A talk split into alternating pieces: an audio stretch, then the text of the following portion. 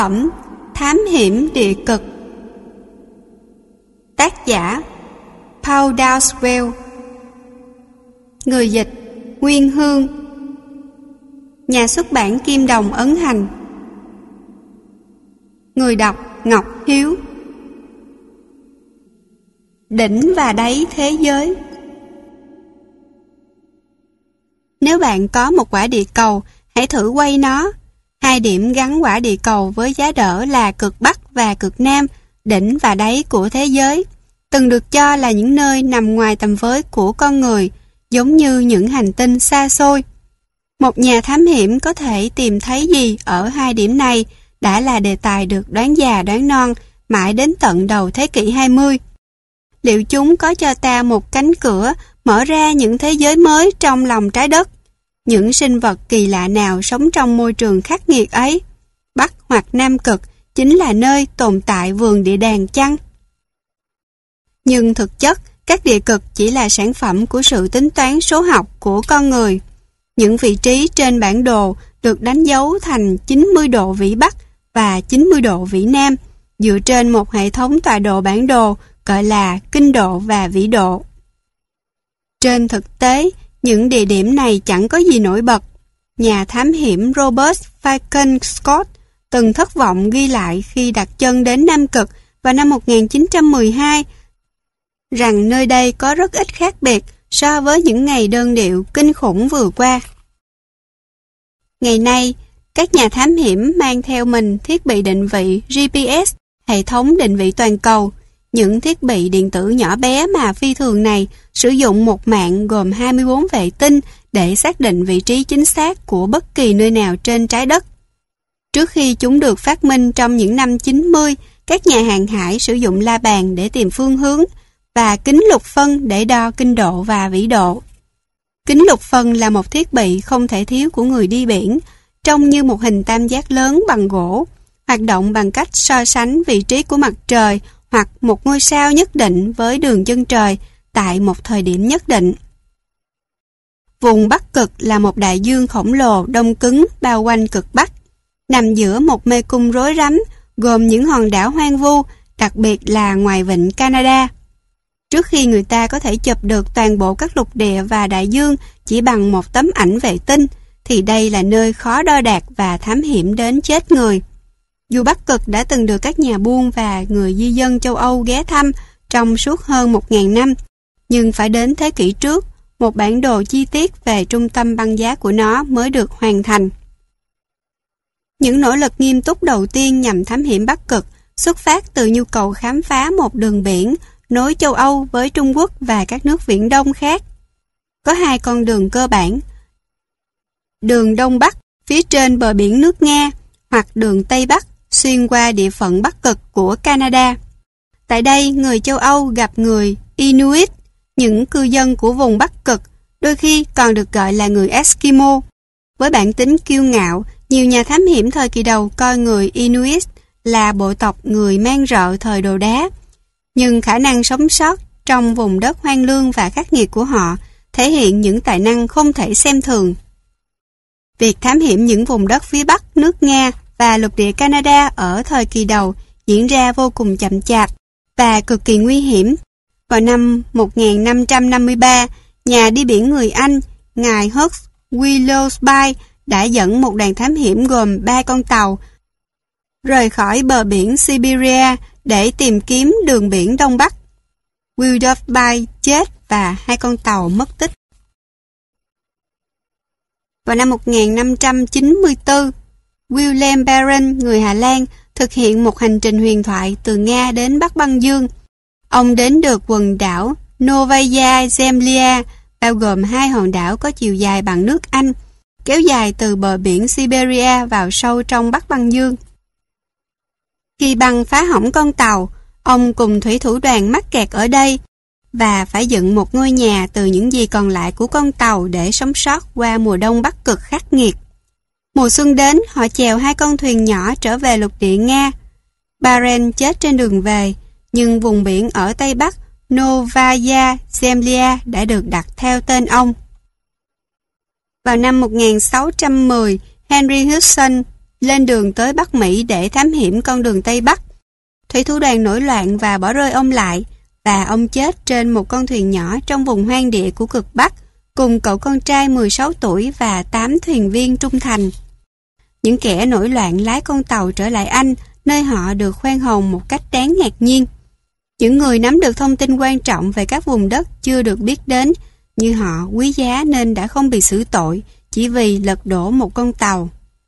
Từ năm 1733 đến 1743, Bộ Hải quân Nga tiến hành một cuộc đại thám hiểm phương Bắc để đưa vùng bờ biển ven Bắc Cực của Siberia vào bản đồ. Vượt qua vô vàng gian khó, bảy đội thám hiểm, cả thảy 977 người, đã đo đạt thành công toàn bộ vùng bờ biển Bắc Cực của Nga, từ Đại Tây Dương đến Thái Bình Dương. Tuy nhiên, vào thời điểm đó, bờ biển Bắc Cực của Canada ở phía tây vịnh Hudson hầu như chưa được biết tới. Điều này sẽ thay đổi trong nửa đầu thế kỷ 19, khi các nhà thám hiểm người Anh cố gắng hết lần này đến lần khác nhằm mở con đường Tây Bắc. Những nỗ lực này lên đến đỉnh điểm với cuộc thám hiểm của ngài John Franklin kéo dài từ năm 1845 đến 1848. Chuyến đi này là một thảm họa, đoàn tàu mất tích và toàn bộ thủy thủ đoàn thiệt mạng. Nhưng trong 10 năm sau đó, 40 cuộc thám hiểm đã được tổ chức để tìm kiếm ông. Trên đường đi, họ đã thăm dò những vùng đất xung quanh và góp phần đáng kể vào việc hoàn thiện bản đồ về vùng đất phức tạp đầy thù địch này. Quá trình khám phá và thám hiểm Nam Cực, lục địa chứa cực nam của trái đất, thì đơn giản hơn vì nó không bị một mê cung đảo phức tạp bao quanh. Tuy nhiên người ta chỉ tận mắt nhìn thấy nó vào năm 1820, dù trong suốt vài thế kỷ trước đó, các nhà thám hiểm đã từng dự đoán rằng có một vùng đất hoang ở phía nam xa xôi. Nam Cực là một lục địa khổng lồ gấp đôi diện tích của Australia. Từ nhiều nơi, đất nằm dưới một lớp băng dày 4 km. Thời đại thám hiểm địa cực đã bắt đầu từ nhiều thập kỷ trước cuộc Thế chiến thứ nhất. Đối với Bắc Cực, vào thời điểm này, người ta đã hiểu rõ hơn về độ phức tạp của con đường Đông Bắc và Tây Bắc. Và các cuộc phiêu lưu tiến dần lên đỉnh của thế giới. Đối với Nam Cực, các nhà hàng hải tự tin rằng họ có thể đóng những con tàu đủ mạnh để chống chọi lại sự va chạm với những đồng băng bao quanh lục địa này. Dù lòng tự tin của họ đôi khi sai lầm. Mới chưa đầy một thế kỷ kể từ khi cả hai địa cực được con người đặt chân đến lần đầu tiên. Vào những ngày đó, bộ đàm và máy bay là những phát minh còn rất mới, nên việc sử dụng chúng hầu như không được xét tới. Thay vào đó, các nhà thám hiểm phó mặt cho số phận. Khi trải qua nhiều tháng trên biển, trước khi đến được những vùng đất xa lạ này. Khi đã tới đó, họ dấn bước tiến lên với ý nghĩ rằng nếu có chuyện gì xảy ra sẽ không có ai cứu được mình. Quá nhiều chuyện không may có thể xảy ra đến mức có người chịu đi đã là một điều đáng kinh ngạc. Cái lạnh triền miên cắt xé con người đến tận xương tủy. Ngay cả những con tàu mạnh mẽ nhất cũng có thể mắc vào băng nổi và bị ép vỡ tan. Tại đỉnh và đáy của thế giới, hạ chí và đông chí được đánh dấu bằng những ngày sáng hoặc tối liên tục. Trong mùa đông ở địa cực, bóng tối kéo dài khiến người ta phát điên. Khẩu phần ăn thiếu dinh dưỡng, đặc biệt là thiếu vitamin C, dẫn đến bệnh scorbut. Chứng rối loạn đáng sợ phổ biến nhất trong giới đi biển cho đến tận thế kỷ 20, có tên bắt nguồn từ một từ Anh cổ, có nghĩa là gặm nhấm. Một thủy thủ kiệt sức phải vật lộn với căn bệnh này sẽ cảm thấy anh ta đang bị ăn mòn dần từ bên trong bởi những triệu chứng gớm guốc. Lợi anh ta thâm đen và co rút dần cho đến khi răng rụng ra. Tay và chân sưng tấy, các khớp xương đau nhất đến độ mỗi giây phút đều là một thử thách gian nan. Da anh ta mọc đầy mụn nhọt, tím bầm và chảy mũ. Bệnh scorbut tấn công những điểm yếu nhất của cơ thể. Những vết thương mới không thể lành, những vết thương cũ đã lành từ lâu bị toạt trở lại. Thêm vào những nỗi khốn khổ vốn có mà căn bệnh đem lại. Vào đầu thế kỷ 20, bệnh scorbut vẫn xảy ra và nhiều người hiểu sai về nó. Một ví dụ điển hình là đoàn thám hiểm nổi tiếng của thuyền trưởng Scott bị căn bệnh này dán cho một đòn chí tử. Ngoài bệnh scorbut, các thủy thủ còn bị chứng bỏng lạnh hành hạ. Trong trường hợp này, các mạch máu tại những bộ phận lộ ra của cơ thể như tay, ngón chân, mũi và tai đông cứng lại, ngăn máu chảy đến. Không còn được cung cấp máu như bình thường, da và cơ của những phần này chết dần. Khi những vùng này được rã đông, nạn nhân sẽ bị cơn đau cực độ hành hạ. Nếu không được chữa trị, bỏng lạnh có thể biến thành hoại tử, tức là cơ thịt thối rữa, đầu độc cả cơ thể. Đến nay, bỏng lạnh vẫn là một trong những mối đe dọa lớn nhất với người thám hiểm hai địa cực. Nó đã ảnh hưởng đến cả những nhà thám hiểm hiện đại như Bo Ausland vào năm 2001, cũng nặng nề như đã tàn phá cuộc thám hiểm của ngài Huck Willowsby vào năm 1553. Ngày nay, nếu bạn có tiền và thời gian, bạn có thể đặt một chuyến du lịch đến Bắc hoặc Nam Cực. Tại đây, bạn có thể đứng tại chính điểm cực của trái đất trước khi nhảy lên một chiếc máy bay ấm áp hay một con tàu phá băng đưa bạn trở về với văn minh chỉ trong vài giờ. Một công ty du lịch thậm chí còn có thể thả các hành khách ở điểm 89 độ Bắc hoặc Nam để cho họ tự trượt đến vĩ độ cuối cùng và gặp chiếc máy bay đưa họ trở về. Vào năm 2002, một phi công đã đáp khẩn cấp lên một tảng băng nổi ngoài vịnh Greenland. Anh không chỉ dùng điện thoại di động để gọi cứu hộ, mà còn chuyển được cho những người cứu mình những hình ảnh về vùng xung quanh, được chụp bằng một chiếc máy ảnh kỹ thuật số để cho họ biết rõ nơi anh đang ở đâu. Nhưng những cuộc phiêu lưu kỹ thuật cao đầy tiện lợi này không phải là trường hợp đại diện cho hầu hết các nhà thám hiểm địa cực. Gần một thế kỷ trước, nhà thám hiểm người Anh Apsley Cherry Garrett đã từng nói một câu nổi tiếng Thám hiểm địa cực rõ ràng là cách hành xác thanh tao và cô đơn nhất con người từng nghĩ ra. Và đó là điều bạn sẽ thấy từ những câu chuyện trong cuốn sách này. Bí ẩn tàu Polaris Vợ Charlie Holmes hẳn đã hối tiếc biết chừng nào về ngày mà ông bắt gặp cuốn sách về ngày John Franklin và đoàn thám hiểm mất tích của ngài. Câu chuyện đã nhen nhóm lên niềm hứng thú đối với Bắc Cực, thứ đã thường xuyên lôi chồng bà đi xa với những chuyến thám hiểm dài ngày, và cuối cùng biến bà trở thành một quá phụ gần Khánh Kiệt cùng cậu con trai 10 tuổi hầu như không biết mặt cha. Hứng thú của hôn về Franklin được tiếp thêm lửa khi ông đến nghe buổi nói chuyện của phu nhân Franklin về người chồng xấu số tại quê hương của hôn thị trấn Cincinnati vào năm 1849. 11 năm sau, năm 1860, Hon đã gây đủ quỹ để thực hiện một chuyến thám hiểm 2 năm đến bờ biển phía nam của đảo Baffin. Tại đây, ông tìm kiếm manh mối về cái chết của Franklin, nhưng không thành công. Hon không phải là một nhà thám hiểm chuyên nghiệp. Ông kiếm sống bằng nghề xuất bản báo. Bức ảnh duy nhất về ông cho thấy một người đàn ông mạnh mẽ với dáng người đậm và mái tóc tối màu, cùng bộ râu rậm rạp. Ông có niềm tin sâu sắc vào đạo Thiên Chúa và Bắc Cực đưa ông vào tình trạng gần như cuồng tín. Trong khi quan sát Bắc Cực quan, ông đã viết Tôi cảm thấy dường như đêm nay những cánh cửa của thiên đường đã mở ra, những đợt sóng ánh sáng vàng kỳ diệu, lộng lẫy và đầy quyền năng.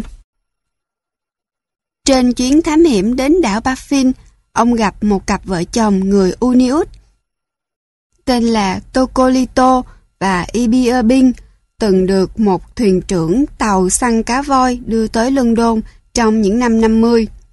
Tại đây họ đã học nói tiếng Anh và tiếp thu tác phong cũng như lối sống của xã hội văn minh Anh quốc. Họ gây xôn xao dư luận cả ở Anh và Mỹ. Cuối cùng, khi mọi người bắt đầu chán câu chuyện về họ, hai vợ chồng quay trở về đảo Baffin nhưng họ sẽ đóng vai trò quan trọng trong tương lai bất hạnh của Hôn, cũng như Sydney Biddington, vị thuyền trưởng của con tàu đưa ông lên phương Bắc lần đầu tiên. Hai năm sau chuyến đi đến đảo Baffin, Hôn lên đường thực hiện một cuộc thám hiểm đầy tham vọng khác nhằm tìm kiếm Franklin.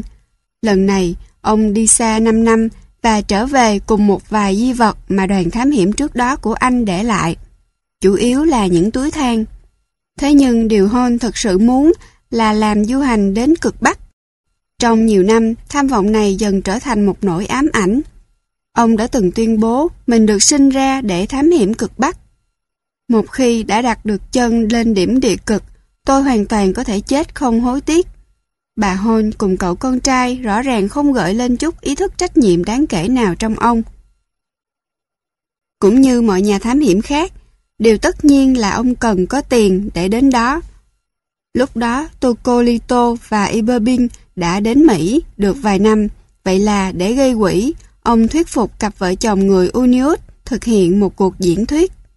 Trong khi Hon nói về vùng Bắc Cực bí ẩn, thì hai người Unius trưng ra trang phục bằng da hải cẩu và những chiếc thuyền được gọi là kayak. Thậm chí ông còn đem họ cho gánh xiết tai tiếng gồm những nhân vật quái dị của Panum thuê. Dù vậy, cuối cùng thì nỗ lực gây quỹ của ông cũng trở nên không cần thiết. Vào năm 1870, Horn thuyết phục được chính phủ Mỹ tài trợ cho mình. Ông được cấp một tàu kéo hải quân tên là periwinkle và sau đó ông lập tức đổi tên thành Polaris, một tên khác của sao Bắc Cực, ngôi sao nằm thẳng bên trên cực Bắc. 50.000 đô la được dùng để gia cố mũi tàu, biến nó thành một con tàu thám hiểm Bắc Cực vững chắc. Đủ mạnh để chống chịu băng và bão biển đang chờ phía trước. Không một nhà thám hiểm địa cực nào có thể mong đợi một con tàu tốt hơn. Nhưng thực sự, Hon đã ngăn trở những cơ hội thành công của mình bằng việc tuyển chọn thủy thủ đoàn. Điều kiện khắc nghiệt và mối nguy hiểm của việc thám hiểm địa cực vào thế kỷ 19 đòi hỏi những người mang trong mình ý chí đặc biệt, có tinh thần đồng đội cao, kết hợp với lòng lạc quan vô hạn và đạo đức tốt. Tiếc thay, những phẩm chất đó, hầu hết những người đồng hành của hôn đều thiếu. Trước hết, hôn chọn người đồng hành cũ từng đến Bắc Cực là Sydney Buddington, nhưng vị thuyền trưởng tàu đánh cá voi từng được trọng vọng này giờ là một tay nghiện rượu nặng. Hơn thế nữa, ông chẳng mấy kính trọng hôn và hoàn toàn không quan tâm chút nào đến chuyện tiến tới địa cực. Tuy vậy, hẳn ông ta đã nghĩ rằng công việc nào cũng là công việc. Hon, người đã quen làm việc độc lập, không có chút kinh nghiệm nào trong vai trò chỉ huy một đoàn thám hiểm.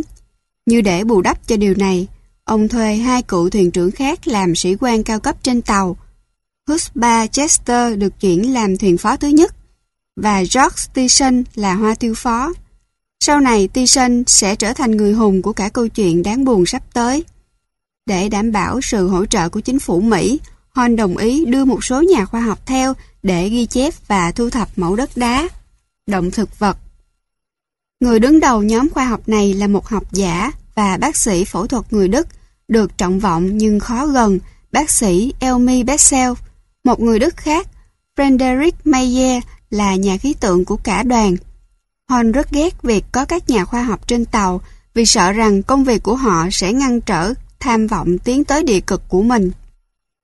Trong đoàn có cả Tokolito, Iberbin và con trai của họ, cùng một số lượng lớn thủy thủ người Đức. Và khi tàu Polaris neo tại Greenland, họ thu nạp thêm một cặp vợ chồng người Unius khác cùng ba đứa con của họ. Tàu Polaris dòng buồn từ New York vào tháng 7 năm 1871.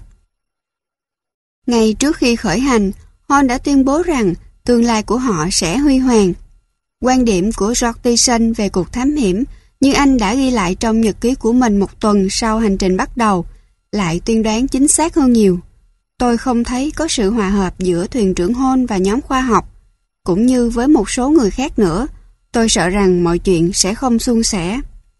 Sự thiếu kinh nghiệm chỉ huy của Hôn được thể hiện ở mọi phương diện, gần như ngay lập tức, anh đã có xích mích với các nhà khoa học và với Buddington, người sẵn sàng lục lọi kho dự trữ của tàu để tìm cồn y tế nhằm thỏa mãn cơn nghiện. Cồn này vốn được dành để dùng cho việc khử trùng cũng như bảo quản mẫu động vật. Đều là những thuyền trưởng nhiều kinh nghiệm, Buddington, Chester và Tyson coi nhau như đối thủ. Ba nhóm người Đức, Mỹ và Unius tụ tập thành những cộng đồng riêng và hiếm khi tiếp xúc với nhau. Mặc dù đôi khi có những cuộc tranh luận nảy lửa và thái độ thù địch ra mặt, hành trình của Polaris vẫn khá thành công. Thời tiết tốt giúp họ tiến khá nhanh. Vào ngày 29 tháng 8, con tàu đã vượt qua Smith Sound để tiến vào con kênh hẹp ngăn cách bờ biển Tây Bắc Greenland với đảo Ellesmere. Từ đây thì không còn hải đồ chỉ đường nữa, và họ bắt đầu vẽ một vùng đất mới lên bản đồ. Vào đầu tháng 9, tàu Polaris tiến đến vĩ độ 82 độ Bắc. Phía trước là một vùng biển trống trải với triển vọng về thời tiết tốt. Nhưng Buddington đã đi đến giới hạn mà ông ta định đến. Nhiều năm kinh nghiệm mách bảo ông rằng càng đi xa hơn họ sẽ càng khó quay trở lại. Mùa thu đang đến gần, đoàn thám hiểm dừng chân tại một con vịnh thuộc vùng lãnh thổ mới được đặt tên là Honland ở phía bắc Greenland để đợi cho qua mùa đông. Hon gọi nơi nghỉ chân của họ là cảng tạ ơn Chúa. Khi đã ổn định chỗ ở và băng đã đóng quanh tàu, hôn thể hiện lòng biết ơn của mình với thủy thủ đoàn.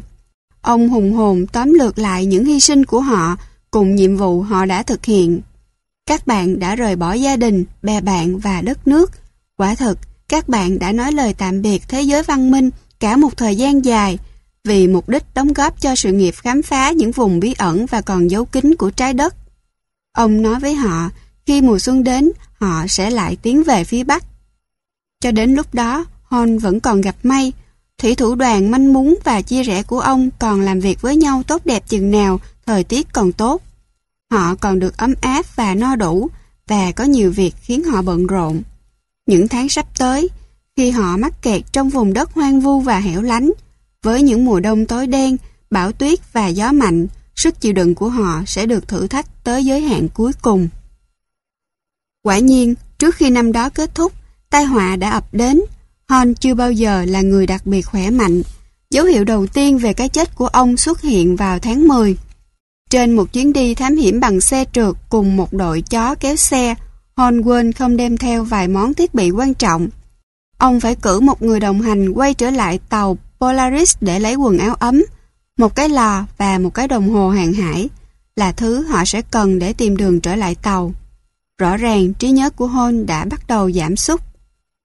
Trở lại vào hai tuần sau, Hôn phàn nàn về việc mình không thể theo kịp lũ chó, có nghĩa là ông thường phải ngồi trên xe trượt. Sự xuống sức cả về thể chất lẫn tinh thần dần dần đánh gục ông, rồi ngay khi lên tàu và uống một cốc cà phê nóng, ông bị nôn dữ dội. Tình trạng sức khỏe của ông sau đó suy sụp dần đều. Nằm bẹp trên giường, ông dần rơi vào mê sản và buộc tội các bạn đồng hành đầu độc mình. Vào đầu tháng 11, Hôn có vẻ đột ngột hồi phục và trở dậy khỏi giường để viết nhật ký. Nhưng rõ ràng mọi chuyện không ổn, ông bị mất tập trung và dễ dàng quên mất điều mình đang nói. Chứng bại liệt xuất hiện và đôi mắt ông hiện rõ vẻ đờ đẫn, tâm tối. Ông rơi vào tình trạng hôn mê và chết vào ngày 8 tháng 11 năm 1871. Ông được chôn cất gần con tàu trong vùng đất lạnh lẽo sỏi đá của cảng Tạ ơn Chúa. Cái chết của ông vẫn là một điều bí ẩn đến tận ngày nay. Có thể ông bị đột quỵ hoặc một cơn đau tim.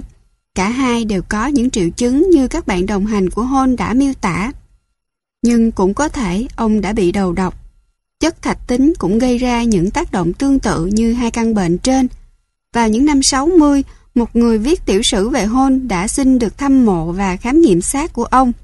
Xác của hôn được khai quật lên trong tình trạng được bảo quản khá tốt, điều thường thấy với những thi thể ở trong điều kiện môi trường lạnh như vậy. Các mũ tóc và móng tay được thu thập và gửi đến một phòng giám định pháp y ở Montreal, nơi chuyên khám nghiệm những thi thể đã chết từ lâu. Các kết quả kiểm tra cho thấy rõ ràng rằng Hôn đã nạp vào cơ thể một lượng thạch tính lớn. Phải chăng ông đã bị giết? Có một số ý kiến tranh luận về giả thuyết này. Xét đến mối quan hệ căng thẳng giữa Hôn, thuyền trưởng của ông và các nhà khoa học, thì có thể một người trong số họ đã quyết định giết ông. Bessel, vị bác sĩ, là người bị tình nghi đầu tiên. Có lẽ vì anh ta nghĩ rằng mình sẽ thoải mái thực hiện tiếp công việc của mình một cách hiệu quả nếu không có hôn ngán đường. Buddington cũng có thể đã đầu độc hôn vì ông ta không muốn đi xa hơn lên phía Bắc. Nhưng thạch tính với liều lượng nhỏ là một loại thuốc phổ biến ở cuối thế kỷ 19. Nó là một thành phần cơ bản trong các công thức điều trị bệnh khó tiêu. Căn bệnh Hon thường mắc phải. Có lẽ Hon đã bị một cơn đau tim hoặc đột quỵ mạnh và vì không tin một ai, ông cố gắng tự chữa từ nguồn thuốc riêng của mình. Và không may, uống thạch tính quá liều. Có lẽ ông đã bị đầu độc, chúng ta sẽ không bao giờ biết được. Sau khi hôn chết, Quyền kiểm soát chuyến thám hiểm được giao lại cho thuyền trưởng Buddington. Người đã khẳng định rõ rằng cả chuyến đi chỉ là một sự lãng phí thời gian. Việc giành được quyền chỉ huy cũng không thay đổi được quan điểm của ông. Tinh thần của đoàn người vốn đã rời rạc, nay lại càng giảm sút nhanh chóng. Trước khi chết, hôn đã có những nỗ lực thành công trong việc gắn kết thủy thủ đoàn lại với nhau. Ví dụ một buổi sinh hoạt chung vào Chủ nhật được định ra, nhưng giờ nó đã bị hủy bỏ. Ngoài việc tạo điều kiện cho các thành viên trong đoàn tụ họp với nhau, buổi sinh hoạt này còn là một loại nghi lễ diễn ra hàng tuần nhằm đánh dấu thời gian. Giờ thì cuộc sống qua mùa đông của cả đoàn trở nên vô tổ chức. Và nhiều ngày rồi nhiều tuần trôi qua vào hư vô không được ai để ý. bậc Đinh Tinh còn ra những quyết định kinh khủng khác. Cả đoàn được trang bị súng với ý tưởng rằng nếu có bất kỳ con vật nào đi qua như một chú chim bay lạc hay một con hải cẩu lạc đàn, mọi người có thể bắn ngay khi có cơ hội. Nhưng một thủy thủ đoàn mất đoàn kết mang theo vũ khí là một tình cảnh đáng báo động.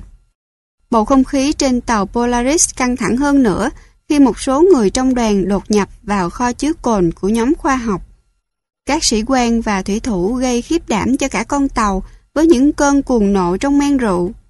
Việc vượt qua mùa đông dài lê thê nơi địa cực vốn đã khó khăn, giờ lại thêm thần kinh của mọi người hoàn toàn rệu rã. Viên thợ mộc của tàu, Nathaniel Coffin phát điên, đinh ninh rằng những người khác trong đoàn đang tìm cách giết mình bằng những cách giả man nhất. Ông không bao giờ dám ngủ ở cùng một chỗ. Thay vào đó, ông vừa lang thang trên bon và hành lang của Polaris vừa lẩm bẩm và hầm hè tùy theo tâm trạng. Mùa đông trôi qua, nhưng mùa xuân không làm băng quanh tàu tan đi chút nào. Dù lúc này động vật hoang dã xung quanh khá dồi dào và họ không sợ bị chết đói. Đến giữa mùa hè vẫn không có dấu hiệu gì cho thấy băng sẽ tan để cho họ thoát ra. Thế rồi vào ngày 12 tháng 8 năm 1872, hai sự kiện xảy ra và thắp sáng chuỗi ngày tồn tại đáng sợ của họ. Một phụ nữ người Uniut, người lên tàu ở Greenland, sinh hạ một em bé. Điều này gây ngạc nhiên cho tất cả mọi người, trừ hai vợ chồng chị, vì cái bụng bầu của chị được giấu trong lớp quần áo cồng kềnh bằng da hải cẩu. Đứa bé được đặt tên là Charlie Polaris, theo tên người chỉ huy quá cố cùng con tàu của ông. Cũng vào ngày hôm đó, lớp băng vỡ và tàu Polaris dông buồn ra khơi sau gần một năm kẹt tại cảng tạ ơn Chúa. Nhưng vận may của họ không kéo dài lâu. Trong vòng 3 ngày, họ lại kẹp chặt trong băng nổi, nhưng ít nhất lần này đám băng đang trôi dần về phía nam. Khi đêm dài dần ra và nguồn thú săn trở nên hiếm hoi hơn, cả đoàn chấp nhận thực tế rằng họ lại bắt đầu bước vào một mùa đông nữa tại Bắc Cực. Lúc này, tàu Polaris đang bị rò rất nặng và những tấn than quý giá được đem ra dùng để chạy máy bơm nhằm tháo nước biển. Rồi bất đồng giữa bậc đinh tinh và các thành viên khác trong thủy thủ đoàn nổ ra quanh việc họ có nên tát nước bằng tay để tiết kiệm than hay không. Cuộc tranh cãi kết thúc với việc ông bị cả cánh cửa cabin phan vào mặt. Tình trạng căng thẳng trên tàu trở nên tồi tệ hơn rất nhiều. Vào ngày 15 tháng 10, trong một cơn bão khủng khiếp, đám băng quanh tàu Polaris va phải một tảng băng trôi khổng lồ, gia tăng áp lực rất lớn lên thân tàu. Viên thợ máy của tàu chạy lên bon, la hét rằng nước đang tràn vào khoang. Trong cơn bấn loạn theo sau đó, Buddington ra lệnh hạ hai thuyền cứu hộ và một số thùng hàng khỏi tàu và thả lên băng. Nhưng sau 4 giờ, tàu Polaris có vẻ không chìm sâu hơn trước khi bị băng trôi va phải. Đó chỉ là bạo động giả. George Tyson đang ở trên băng giúp kiểm soát việc dỡ hàng khỏi tàu. Anh và thuyền trưởng Buddington thi nhau la hét từ tàu đến băng và ngược lại về việc liệu có nên chất hàng vào thuyền trở lại tàu Polaris hay không. Lạ thay, Buddington ra lệnh cho những người đang ở trên băng chuyển những thứ đó đi xa hơn nữa khỏi con tàu. Trong khi Tyson đang ngỡ ngàng trước mệnh lệnh kỳ quặc này, thì lớp băng quanh con tàu bắt đầu vỡ. Trong khi bụi băng cuộn lên quanh đầu họ và gió dồn mặt biển thành một vùng nước xoáy khủng khiếp, những người đang đứng trên băng trơ mắt nhìn tàu Polaris trôi khỏi tầm với của họ và biến mất vào màn đêm đen đặc. Bình minh đến và bão tan, 19 thành viên của tàu Polaris mắc kẹt trên băng giờ đã có cơ hội kiểm tra ngôi nhà mới của mình. Nếu ở trong hoàn cảnh khác, có thể họ đã mê mẩn cảnh vật quanh mình. Tảng băng nổi giống như một hòn đảo thu nhỏ, có những hồ nước ngọt được tạo thành từ tuyết tan, cùng những gò đồi nhỏ, chu vi cả tảng băng khoảng 6 km. Tyson, người có chức vụ cao nhất, nghiễm nhiên được coi là chỉ huy. Anh phải đối mặt với một nhiệm vụ bất khả thi. Những người cùng nhóm bị bỏ rơi với anh vốn đã bị chia rẽ, giờ lại càng mất đoàn kết hơn nữa trong tình cảnh tuyệt vọng. Còn trên tàu Polaris, khi nó trôi ra khỏi tảng băng, có Burlington, Bessel và 12 thuyền viên khác. Trên tảng băng cùng Tyson có Friedrich Meyer, hầu hết nhóm người Đức, hai vợ chồng người Unius và năm đứa con, kể cả bé Charles. Những người Đức có vẻ coi Meyer là vị chỉ huy, nhưng quyền hành của anh ta rất mong manh. Tệ hơn nữa, anh ta chẳng mấy tôn trọng Tyson ngay trong ngày đầu tiên đó, một khối băng lớn vỡ rời ra, mang theo một chiếc thuyền, vài túi bánh quy và chiếc la bàn duy nhất của họ. Dù trong một vận may bất ngờ, tảng băng trôi trở lại một tuần sau đó. Đám người bị bỏ rơi dựng hai trại riêng biệt. Nhóm người Đức dựng trại trong cộng đồng riêng, nhóm người Unius xây lều, lều truyền thống của người Unius và Tyson cùng các thuyền viên khác ở chung với họ. Trong những hoàn cảnh như thế này, con người có cơ hội sống sót lớn hơn nhiều nếu đoàn kết với nhau để giúp đỡ những người yếu và tiết kiệm nguồn nhu yếu phẩm. Nhưng bất chấp những nỗ lực của Tyson, anh không thể thuyết phục được nhóm người Đức chịu hợp tác. Họ thường cướp nguồn thức ăn dự trữ của anh và đánh chén đến khi phát nôn. Họ đốt một chiếc thuyền để giữ ấm, thậm chí họ còn cướp một số quần áo của anh. Tệ hại hơn, khi nguồn thức ăn cạn kiệt đến mức nguy hiểm và không có động vật nào để săn bắt, họ còn gợi ý ăn thịt lũ trẻ Uniut. Tyson kinh hãi trước gợi ý này. Nhưng khi tàu Polaris trôi khỏi tảng băng, đám thủy thủ người Đức có mang súng theo người, còn anh thì không, anh chẳng thể làm gì để kiểm soát tình hình. May mắn thay, một người trong số họ có khả năng cứu tất cả. Họ không bị chết đói trong mùa đông đó, chủ yếu là nhờ kỹ thuật săn bắt của người Uniut. Nhờ một phép màu kỳ diệu nào đó, không ai chết và cũng không ai giết ai. Thế nhưng, ngay khi giai đoạn tồi tệ nhất dường như đã trôi qua và những người sống sót có thể mong chờ mùa xuân đến, thì tảng băng bắt đầu vỡ. Đến giữa tháng 3, thế giới nhỏ bé của họ bị thu lại thành một mảnh của tảng băng lớn trước đây, và càng ngày nó càng nhỏ đi. Rồi những tảng băng trôi sừng sững bao quanh họ, đe dọa đè nát tảng băng nổi thành băng vụn. Chẳng còn cách nào khác ngoài việc trèo lên chiếc thuyền còn lại. Chen chúc 19 người trên một con thuyền dành cho 8 người là việc không dễ chút nào. Vốn đã luôn dọa sẽ ăn thịt lũ trẻ Unius, một số người Đức lớn tiếng đề nghị ném bọn trẻ khỏi thuyền để có thêm chỗ. Hành trình ác mộng sau đó sẽ ám ảnh tất cả bọn họ suốt phần đời còn lại. Trên biển băng nhấp nhô cùng những đợt sóng cao như núi, chiếc thuyền tí hon quá tải đánh vật với gió biển lạnh buốt để tiến đến đất liền. Vào ban đêm, họ phải dừng trên băng nổi để ngủ.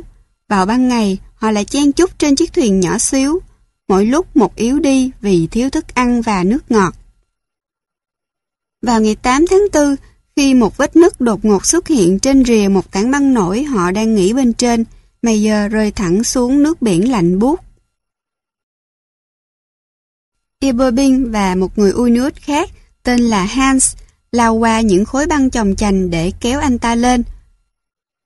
Cơn sốc của việc rơi xuống làn nước lạnh dưới không độ suýt giết chết Mayer. Anh ta ngừng thở và có thể đã chết nếu không có những người Unius liên tục đấm lên người anh ta cho đến khi tỉnh lại. Cú ngã đập tan tinh thần và khiến anh ta bị bỏng lạnh, sốt cao. Khi nhớ lại bộ dạng anh ta trong những ngày sau đó, Tyson viết, anh ta rất cao và gầy. Nếu muốn tìm người mẫu để minh họa cho nạn đói, thì nên vẽ Maye. Anh ta là thứ bệ rạc nhất tôi từng thấy trong đời. Tyson sợ rằng sự suy sụp của Maye sẽ khiến mình gặp nhiều rắc rối hơn nữa. Trước đó, Maye còn có chút quyền hành đối với nhóm người Đức. Khi anh ta yếu đi, quyền lực đó bốc hơi hoàn toàn. Trong thời khắc đen tối nhất, đám người Đức dường như đã tìm lại được nhân tính. Vào buổi tối ngày 19 tháng 4, cả nhóm dựng trại trên một tảng băng nổi. Nhưng một cơn bão dữ dội đổ ập đến vào khoảng 9 giờ và những luồng nước xối xả tràn lên nơi trú ẩn băng giá của họ. Cánh đàn ông đưa đám phụ nữ và trẻ con Uniut lên thuyền, rồi bám xung quanh mạn thuyền trơn tuột bằng tất cả sức lực của mình. Sau mỗi đợt sóng tràn qua, họ lại đẩy con thuyền vào giữa và đợi đến đợt công kích mới. Trong ánh sáng bình minh buổi sớm, họ có thể thấy tảng băng đang tan dần vào biển và chiếc thuyền trôi ra khơi. Ngoài tiếng trẻ con khóc, một bầu không khí tĩnh lặng kỳ lạ bao trùm đoàn thuyền, thường ngày hay chống đối. Sững sờ trước cú chết hụt và tình cảnh kinh hoàng của mình, cuối cùng họ cũng hướng đến Ti Sơn để xin sự chỉ huy và sẵn sàng nghe theo mọi mệnh lệnh của anh, trong khi anh cố gắng chèo lái con thuyền đông đúc. Trong những ngày sau đó, thời tiết trở nên tệ hại. Sau này, Ti Sơn đã viết về gió và biển trong nhật ký của mình. Chúng vờn chúng tôi và con thuyền như thể chúng tôi là quả cầu lông. Nhớ lại tình cảnh đó, anh kết luận. Chúng tôi gần chết chìm, lạnh cống trong lớp quần áo ướt, không nơi trú ẩn, không đủ ánh mặt trời để hong khô dù chỉ lớp bên ngoài. Chúng tôi chẳng có gì để ăn, mọi thứ đều đã mất, tình cảnh thật tồi tệ. Tuy nhiên tình thế không tệ như Ti sinh tưởng tượng. Khi đó họ đã trôi đủ xa xuống phía nam của Bắc Băng Dương để đến được khu vực các tàu đánh cá voi và hải cẩu thường đi qua. Họ nhìn thấy con tàu đầu tiên vào buổi chiều ngày 28 tháng 4. Đây có lẽ là khoảnh khắc mà tất cả mọi người trên thuyền cho phép mình hy vọng cuối cùng họ sẽ sống sót. Thế nhưng số phận vẫn chưa thôi hành hạ họ. Hai con tàu đầu tiên họ thấy đều không phát hiện ra tín hiệu kêu cứu điên cuồng của họ. Phải đến sáng ngày 30 tháng 4, họ mới được cứu nhờ một con tàu săn hải cẩu của Newfoundland tên là Tigeris. An toàn trở về Mỹ, Tyson được biết về số phận tàu Polaris. Những người trên tàu không gặp may mắn hơn là mấy so với những người bị kẹt trên tảng băng. Khi con tàu trôi đi, nó bị rò rất nghiêm trọng và Buddington buộc phải neo tàu trên biển phía tây của Smith Sound. Trước đó, đã bỏ thuyền cứu hộ lại trên băng, đoàn thủy thủ phải dỡ con tàu lớn của họ để đóng những chiếc thuyền nhỏ hơn. Họ dùng chúng để đi dọc theo bờ biển, cho đến khi tới được vùng săn bắt cá voi và hải cẩu và được một tàu săn cá voi của Scotland cứu thoát. Khi tin tức về chuyến thám hiểm thảm họa của Hôn lan ra, nó gây ra scandal.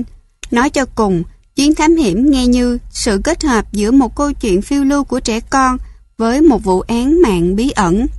Tình cảnh khó khăn của phụ nữ và trẻ em Unius trên tàu làm động lòng trắc ẩn của các độc giả Mỹ và các gia đình Unius bị ngập trong quà cáp cùng quần áo. Nhưng cũng có những câu hỏi cần được trả lời.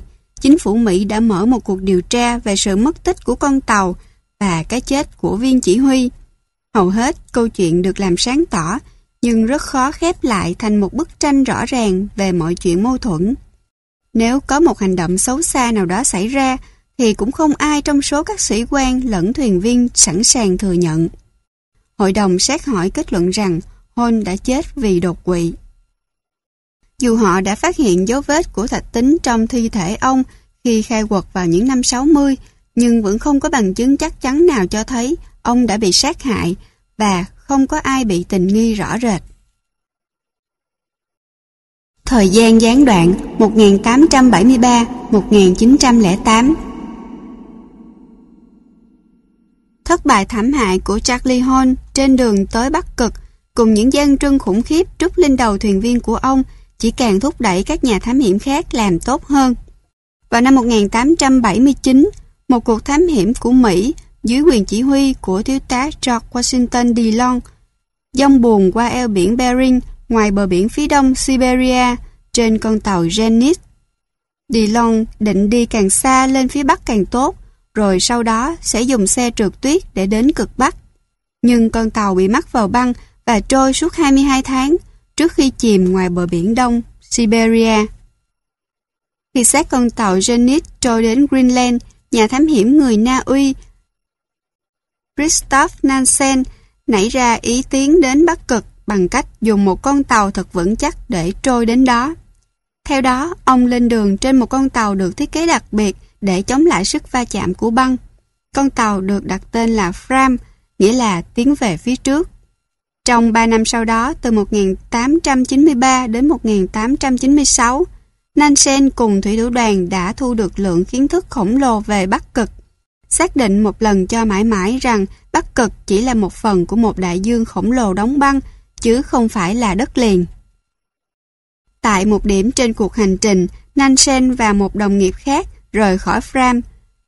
Dự định trượt tuyết đến Bắc Cực, họ đã thất bại và buộc phải trải qua mùa đông trên đảo Franz Joseph cho đến khi được một nhà thám hiểm người Anh cứu thoát. Khi bước sang thế kỷ mới, các đội thám hiểm của Mỹ, Đức, Thụy Điển và Ý đều đã nhích dần đến Bắc Cực hơn. Và dường như việc ai đó đứng được trên điểm xa vời có tọa độ địa lý là 90 độ vĩ Bắc chỉ còn là vấn đề thời gian. Còn về Nam Cực, một đội thám hiểm quốc tế trên một con tàu của Bỉ có tên là Belgica đã bị mắc kẹt trong băng tại biển Bellinghausen từ năm 1898 đến 1899. Họ trở thành người đầu tiên biết đến mùa đông ở phía Nam trong vòng Nam Cực.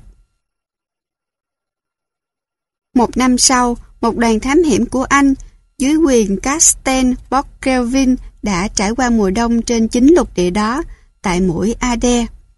Người Anh chính là người đã tiến những bước xa nhất trong quá trình thám hiểm Nam Cực. Trong hai cuộc thám hiểm 1901-1904 và 1907-1909, thuyền trưởng Robert Falcon Scott và ngài Ernest Shackleton đều dẫn các đội trượt tuyết vào sâu trong Nam Cực. Scott và Shackleton trở thành đối thủ và dường như chắc chắn rằng một trong hai người sẽ là nhà thám hiểm đầu tiên đặt chân tới cực Nam. Chiến thắng thuộc về sao và vạch Thông thường, thành công lại không thú vị bằng thất bại. Khi Bắc Cực cuối cùng cũng bị chinh phục, câu chuyện về đội thám hiểm đầu tiên đặt chân đến điểm vô danh trên bản đồ này thiếu hẳn sự kịch tính. Ngoài vụ ám sát một thành viên trong đoàn do một người đồng hành Unius gây ra, chính những chuyện xảy ra sau đó mới thú vị hơn nhiều. Người được công nhận rộng rãi là người đầu tiên đến Bắc Cực là kỹ sư hải quân Mỹ Robert Perry. Vào đầu thế kỷ, ông đã là nhà thám hiểm Bắc Cực lỗi lạc nhất thế hệ của mình. Ông là một người cao, dẻo dai, với bộ riêu quặp. Trong hầu hết các bức ảnh, ông đều nhìn ra thế giới với vẻ ngạo mạn đầy miệt thị. Cả cuộc đời cống hiến cho việc tiến tới Bắc Cực đã khiến Robert Perry thành con người khó ưa. Tuy nhiên, chính từ sự ngạo mạn và tự phụ đó lại thường sản sinh ra những anh hùng. Dù có tính cách khó ưa, ít nhất Perry vẫn có một số phẩm chất đáng khâm phục. Ông là một con người nhiều mâu thuẫn, là người da trắng, ông tự đặt mình đứng trên những sắc tộc khác. Loại định kiến này là điều thường thấy vào thời đó. Tuy nhiên, ông lại có một người hầu da đen tên là Matthew Henson, vừa là cánh tay phải, vừa là người bạn đồng hành trung thành của ông.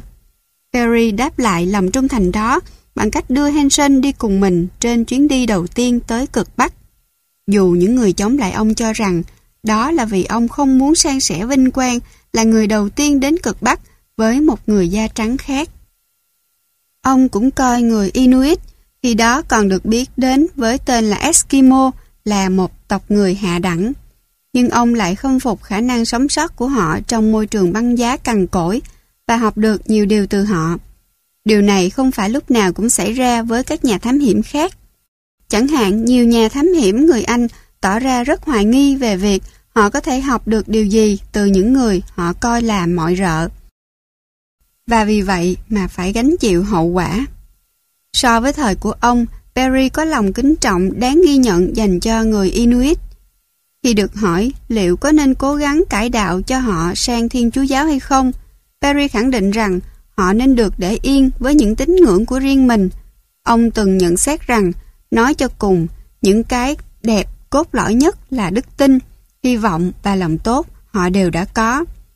Họ rất lành mạnh và thuần khiết, họ không có một tật xấu nào, không dùng chất độc và không có thói quen xấu kể cả cờ bạc.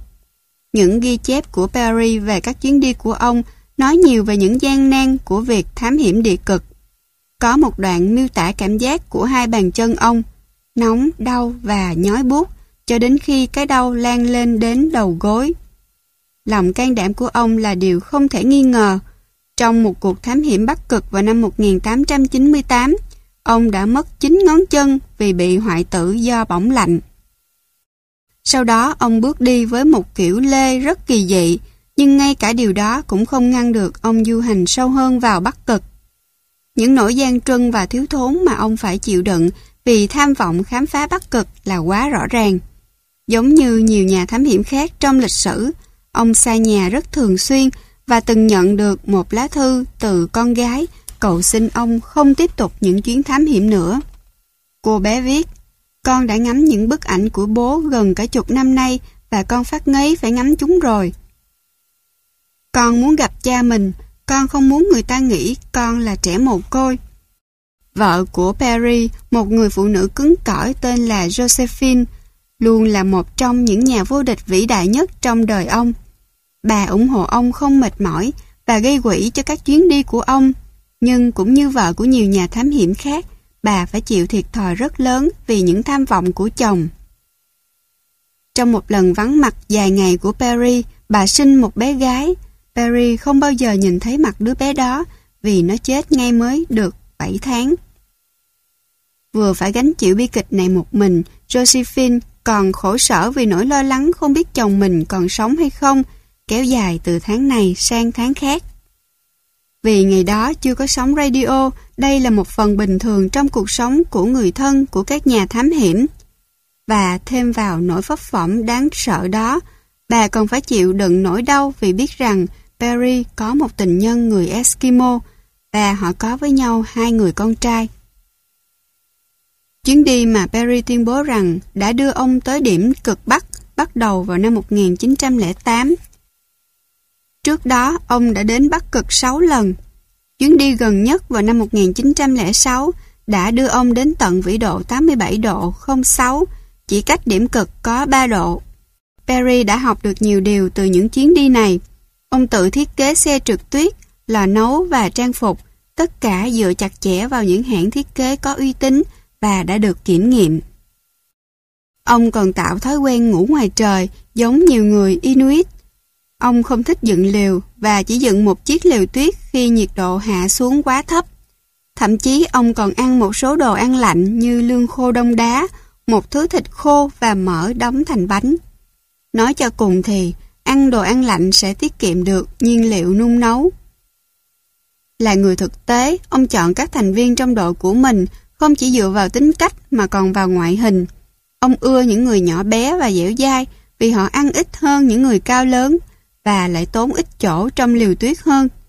Con tàu của ông tên là Roosevelt cũng được đóng trên những nguyên tắc tương tự như vậy. Nó có kích thước ngắn để dễ lái và sườn tàu nặng nề bằng gỗ tươi đủ mạnh để chống chọi lại băng của Bắc Cực.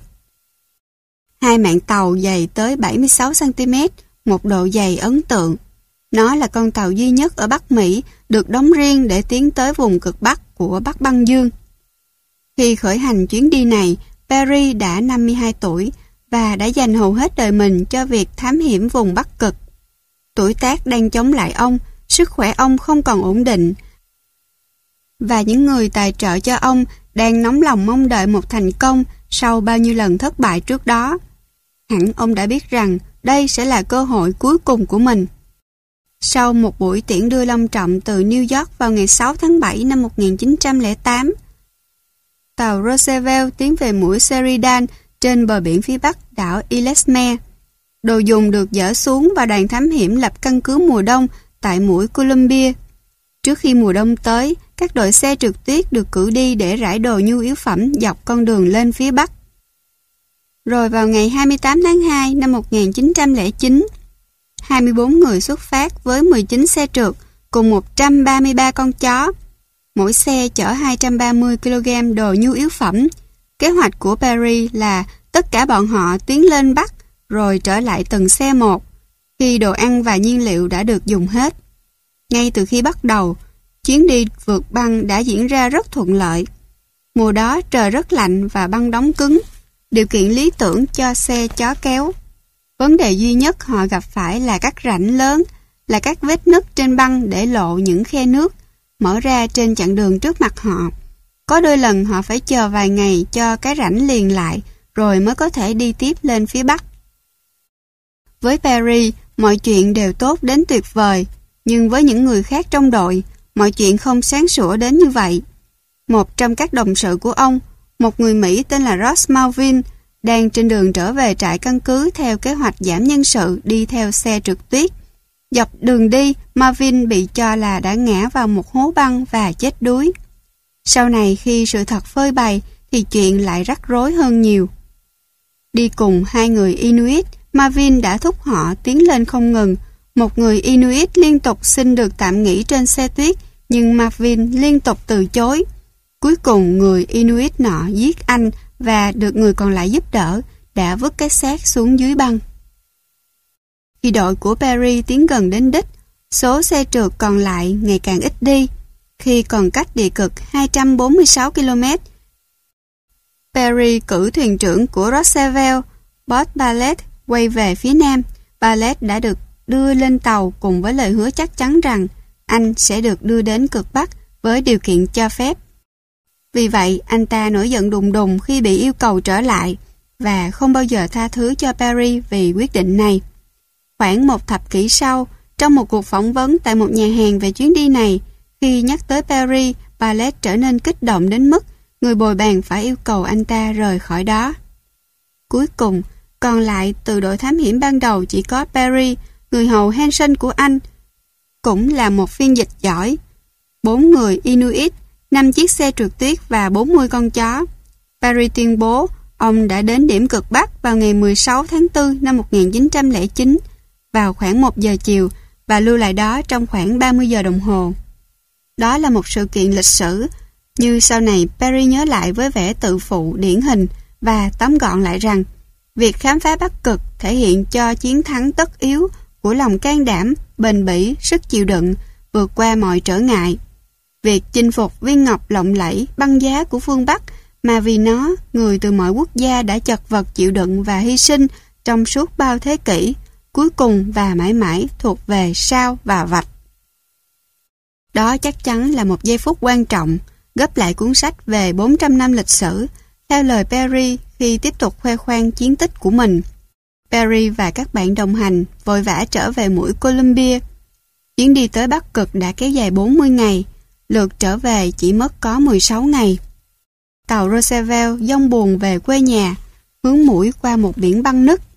Vào ngày 6 tháng 9 họ đã đến cảng Anh Điên tại Labrador, tại điểm xa nhất của mạng lưới cáp quốc tế. Tại đây Perry gửi đi bốn lời nhắn cho vợ mình là Josephine, cho tờ New York Times, cho hãng tin tức Associated Press và cho câu lạc bộ Bắc Cực Perry. Tổ chức ông đã lập ra để gây quỹ cho những tham vọng địa cực của mình. Nhưng ngay tại cảng Anh Điên, Perry cũng phát hiện ra một điều dập tắt niềm vui chiến thắng của ông. Bốn ngày trước, đối thủ của ông, Frederick Cook, đã thông báo với thế giới rằng anh ta đã từng đến cực Bắc từ trước đó cả năm.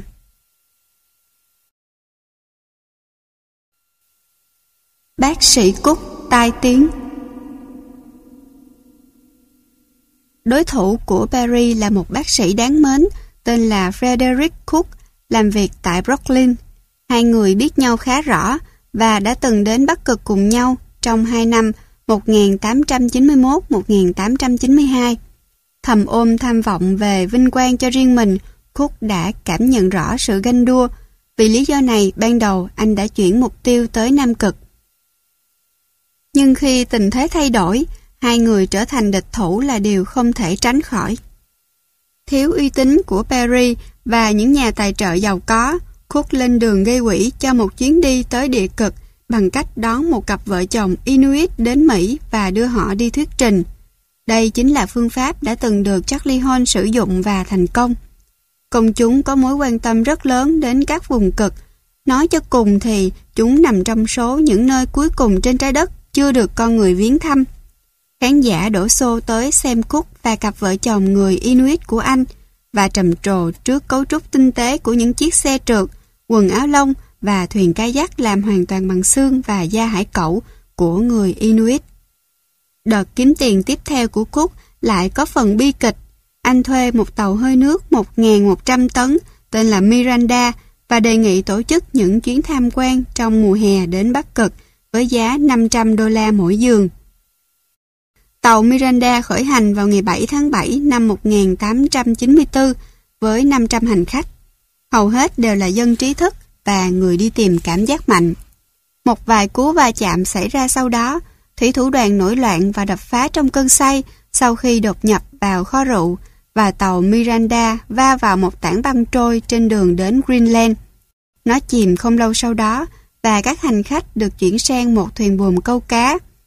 Kỳ diệu thay, thay vì kiện cút vì sự cố này, các hành khách lại có vẻ thích thú với chuyến phiêu lưu xui xẻo của họ.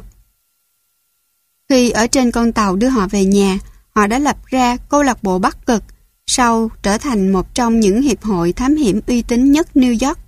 Những thành viên danh giá bao gồm Shackleton, Scott và Amundsen, tất cả đều sẽ được nói đến trong ba chương tiếp theo của cuốn sách này. Nhưng trước khi Cốt lên đường thực hiện chuyến thám hiểm của riêng mình, anh đã có cơ hội tham gia một chuyến khác vào năm 1897. Chính phủ Bỉ cử một tàu bồn tên là Petrica đi thám hiểm Nam Cực cùng một đoàn thủy thủ quốc tế. Cúc được tuyển làm bác sĩ cho tàu, ít có tàu thám hiểm địa cực nào từng đi xa đến vậy về phía Nam. Tàu Belgica bị mắc trong băng nổi và bị kẹt ở đó suốt cả mùa đông. Nhiều người phát điên trong bóng tối vô tận và cái lạnh lê thê. Tuy nhiên, Cook lại trở nên nổi trội. Về mọi mặt, anh là một thuyền viên hữu ích và được coi trọng trong chuyến thám hiểm gian nan này. Nhà thám hiểm địa cực người Na Uy Rod Amundsen cũng có mặt trong đoàn và đã viết về khúc. Anh ta là một con người có lòng dũng cảm không sờn, hy vọng không bao giờ tắt, sự lạc quan vô tận và lòng tốt không biết mệt mỏi. Thậm chí Amundsen còn khẳng định sự sống sót của thủy thủ đoàn tàu Belgica là nhờ vào tay nghề, sức lực và sự bền bỉ của Cook. Sự ủng hộ đó giúp ích nhiều cho tiếng tâm mới nổi của Cook trong vai trò một nhà thám hiểm. Tiếng tâm của anh được khẳng định thêm vào năm 1903 khi Cook tuyên bố anh đã từng trèo lên đỉnh McKinley, đỉnh núi cao nhất Bắc Mỹ. Anh đã viết một cuốn sách bán chạy về nó có tên là Lên đỉnh châu lục và được bầu làm chủ tịch của câu lạc bộ thám hiểm Mỹ. Không như Perry, người đến là kiêu căng và ngạo mạn, Cook tỏ ra là một người tốt bụng và hòa nhã. Các bức ảnh luôn cho thấy anh với nụ cười và ánh sáng lấp lánh trong mắt, như thể anh chuẩn bị nói một câu đùa yêu vậy. Nhưng mọi chuyện rồi sẽ thay đổi, cái được gọi là lớp chăn dơ giấy của nhục nhã ê chề sắp trùm lên Cook trong những năm sắp tới, đến mức anh đã từng, với một vẻ khá tội nghiệp, tự miêu tả mình là người bị lăng mạ ô nhục nhất trong lịch sử thám hiểm.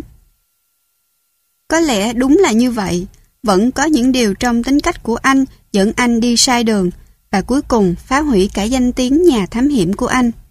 Những bước tuột dốc đầu tiên của Cook bắt đầu vào năm 1907 khi anh lên đường rời khỏi New York để thử sức với cực Bắc. Sự thay đổi về đích đến được quyết định khi anh gặp John Brackley, một người Mỹ giàu có, là chủ một câu lạc bộ cá cược và là thợ săn thú lớn, người đề nghị tài trợ cho chuyến đi. Bradley gợi ý họ giữ bí mật chuyến đi để nếu chẳng may Cook thất bại, họ có thể coi đó chỉ là một chuyến đi săn. Cook vào đến vòng Bắc Cực trên một con tàu tên là John R. Bradley theo tên nhà tài trợ. Bradley đã đi cùng với ý định thêm hải cẩu, hải mã và gấu Bắc Cực vào bộ sưu tập thú nhồi bông của mình. Do một sự ngẫu nhiên kỳ lạ, thuyền trưởng của con tàu là một người tên là Mossy Spalett, họ hàng của thuyền trưởng tàu Rosavet Bob Ballet. Bradley không thể ngăn mình khoe khoang về chuyến đi và tin tức về nỗ lực tiến tới cực bắc của Cook đã đến tay Perry khi con tàu của ông Roosevelt đang neo trong một cảng cạn, chờ sửa chữa những chỗ hỏng hóc từ chuyến đi trước. Bực bội vì không ngăn được chuyến đi của Cook và sợ rằng mình sẽ bị đánh bại. Perry cáu kỉnh chỉ trích rằng Việc làm đó là một hành động mà không người đàn ông có danh dự cao hay thậm chí bình thường nào làm. Perry đã đặt rất nhiều nỗ lực vào việc tiến tới Bắc Cực. Nên ông cảm thấy ông có quyền làm việc đó mà không ai được phép thử sức trước mình. Cook và người đầu bếp của tàu tên là Rudolph Frankie được tàu John A. Presley thả tại ngôi làng Anuatok của người Inuit gần Eltan, Greenland. Sau khi trải qua mùa đông ở đó, hai người bọn họ cùng chín người Inuit xuất phát lên cực Bắc. Ban đầu họ đi về phía Tây, qua mũi Sabenin, rồi vượt qua đảo Ilesme và đến mũi Thomas Huffben tại điểm chót của đảo Asen Haybet. Tại đây họ để lại một lượng đồ dùng lớn. Vào ngày 18 tháng 3 họ tiến về phía Bắc qua Bắc Băng Dương trên một chặng đường dài 1.600 km cả đi lẫn về.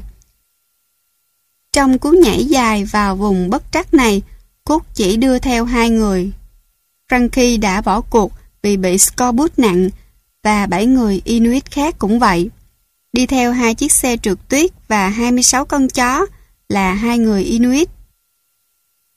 Anguilla và Itukisuk. Theo như cuốn hồi ký của Cúc, họ đã vượt qua 800 km đến đỉnh của thế giới trong 34 ngày và tuyên bố đã đến điểm cực vào ngày 21 tháng 4 năm 1908, gần một năm trước khi Perry đến. Chặng đường trở về thật vất vả, các xe trượt chỉ mang thức ăn đủ cho 2 tháng, nhưng đội thám hiểm nhỏ của Cook đã đi suốt 14 tháng. Họ săn bắn bất cứ thứ gì tìm được, chủ yếu là gấu bắc cực và hải cẩu. Nhưng ở một số điểm trên hành trình, họ đã đói đến mức phải ăn cả nến và thậm chí là dây da của xe trượt. Cuối cùng, đội của Cook cũng về đến vùng phụ cận của khu dân cư ở Greenland. Tại đây, anh bắt một con thuyền đến Scandinavia qua đảo Shetland, nơi anh đánh điện thông báo chiến thắng của mình với thế giới vào ngày 2 tháng 9 năm 1909. Sau đó anh tiến về Copenhagen ở Đan Mạch, nơi anh được cả đoàn phóng viên tiếp đón. Người Đan Mạch tung hô anh như một đại anh hùng và các giải thưởng tới tấp đổ về. Anh được trao tặng huy chương vàng từ Hiệp hội Địa lý Hoàng gia Đan Mạch và một bằng danh dự của Đại học Copenhagen. Nhưng Cúc tận hưởng vinh quang của mình chẳng được bao lâu. Trong một bữa tiệc mừng chiến thắng của anh, một bức điện được gửi đến với tin tức về tuyên bố của Paris rằng ông là người đầu tiên đến cực Bắc. Tin này được thông báo vào ngày 6 tháng 9, chỉ 4 ngày sau bức điện của Cúc tới thế giới. Một bức ảnh đặc biệt đã chụp lại giây phút sau khi bức điện được đọc trong bữa tiệc. Những người tham dự, tất cả đều đóng bộ trong trang phục sang trọng, sững sờ. Một số quay sang nhìn Cúc với vẻ buộc tội. Một người thở hắt ra trong kinh ngạc. Cúc đứng giữa bữa tiệc, với một vẻ mặt ngạc nhiên, xen lẫn thất vọng, có thể gọi là khôi hài. Trông như một nhân vật phản diện trong vở kịch khi chuẩn bị nói, chết tiệt thật lại hỏng rồi. Khi xem xét lại thì trận chiến giành công trạng đã nghiêng hẳn về phía Paris ngay từ đầu. Ông được tài trợ bởi Bảo tàng Lịch sử Tự nhiên Mỹ cùng một số nhân vật giàu có và được trọng vọng nhất nước Mỹ. Ông có lời chúc phúc của Hiệp hội Địa lý Quốc gia danh tiếng và thậm chí đã từng ăn trưa với Tổng thống Roosevelt, người mà tên được đặt cho con tàu của ông trên đường đến cực Bắc. Tờ New York Times, uy tín mà ông đã ký hợp đồng độc quyền để chia sẻ câu chuyện của mình, cũng ủng hộ ông vô điều kiện. Trong khi đó, Cúc được tài trợ bởi một tay săn thú lớn vô danh đã làm giàu nhờ nghề cờ bạc, vốn là một hoạt động mà vào thời đó bị xem là tai tiếng còn hơn cả ngày nay. Anh trở về mà không có một ghi chép nào về chuyến đi và tuyên bố rằng mình đã để quên lịch trình đi biển cùng cuốn nhật ký tại Bắc Cực. Hơn thế nữa, khi tranh cãi đang nổ ra quanh anh, hai người đồng hành Inuit, Anguilla và Itukisuk sau này lại thú nhận rằng trong suốt thời gian đi cùng anh, họ luôn nhìn thấy đất liền. Họ còn tuyên bố rằng một bức ảnh cho thấy họ đang đứng ở cực Bắc thực chất đã chụp cảnh tất cả bọn họ đứng trên đỉnh một chiếc lều tuyết. Hai ngày sau khi họ đi khỏi đất liền. Thế rồi như một đòn cuối cùng dán vào danh tiếng của anh, người ta phát hiện ra tuyên bố trước đó của Cook rằng anh đã trèo lên đỉnh McKinley chỉ là lừa đảo. Bức ảnh chứng minh việc anh đã ở trên đỉnh núi thực chất được cắt từ những tấm ảnh chụp trên những đỉnh núi thấp hơn nhiều. Đáng kinh ngạc thay, không phải mọi thứ đều đã mất. Cook được đối thủ lớn nhất của tờ New York Times, tờ New York Herald hỗ trợ. Anh bám chặt vào câu chuyện về những ghi chép của mình. Tuyên bố rằng anh sẽ cho đưa chúng về Mỹ sớm nhất. Anh gạt phăng lời của Aguila và Itukisok bằng cách lợi dụng quan điểm phân biệt chủng tộc phổ biến của người Mỹ và châu Âu thời bấy giờ. Cook giải thích rằng những người bạn đồng hành Inuit thiếu hiểu biết của mình rất sợ phải đi xa đất liền. Để trấn an họ, anh thường chỉ vào những đám mây thấp trên đường chân trời và nói với họ rằng đó là đất liền. Điều này có vẻ khá hợp lý, vì người đi biển không còn lạ gì việc nhầm những đám mây thấp là giải đất liền từ đằng xa và tất nhiên sẽ tan biến khi họ lái tàu về phía chúng. Hai tờ báo New York Times và Herald ra sức đấu khẩu thay cho nhà vô địch của mình. Cả thế giới phương Tây đổ dồn sự chú ý vào cuộc tranh chấp khó coi và có phần lố bịch này. Tờ tạp chí châm biếm Punch của Anh đã in một bức tranh biếm họa vẽ cảnh hai bức tượng của Cook và Perry tại bảo tàng tượng sáp Madame Tussauds đang đấm nhau trong khi nhà thám hiểm người Anh Ernest Shackleton trố mắt nhìn kinh ngạc. Ban đầu, công chúng đứng về phía Cook, bất chấp những bằng chứng hết sức mong manh của anh, những cuộc trưng cầu ý kiến trong thời gian đó cho thấy rằng, nói chung có đến 8 trên 10 người nghĩ rằng Hút là người đầu tiên tới được cực Bắc. Lý do chính cho thành công này là vì Perry không được yêu thích. Sự công kích đầy hống hách của Perry vào Cook luôn khiến ông bị mất sự ủng hộ thay vì giành được nó. Về mặt lấy lòng công chúng, con người hòa nhã như Cook giành chiến thắng tuyệt đối trước một Perry ngạo mạn.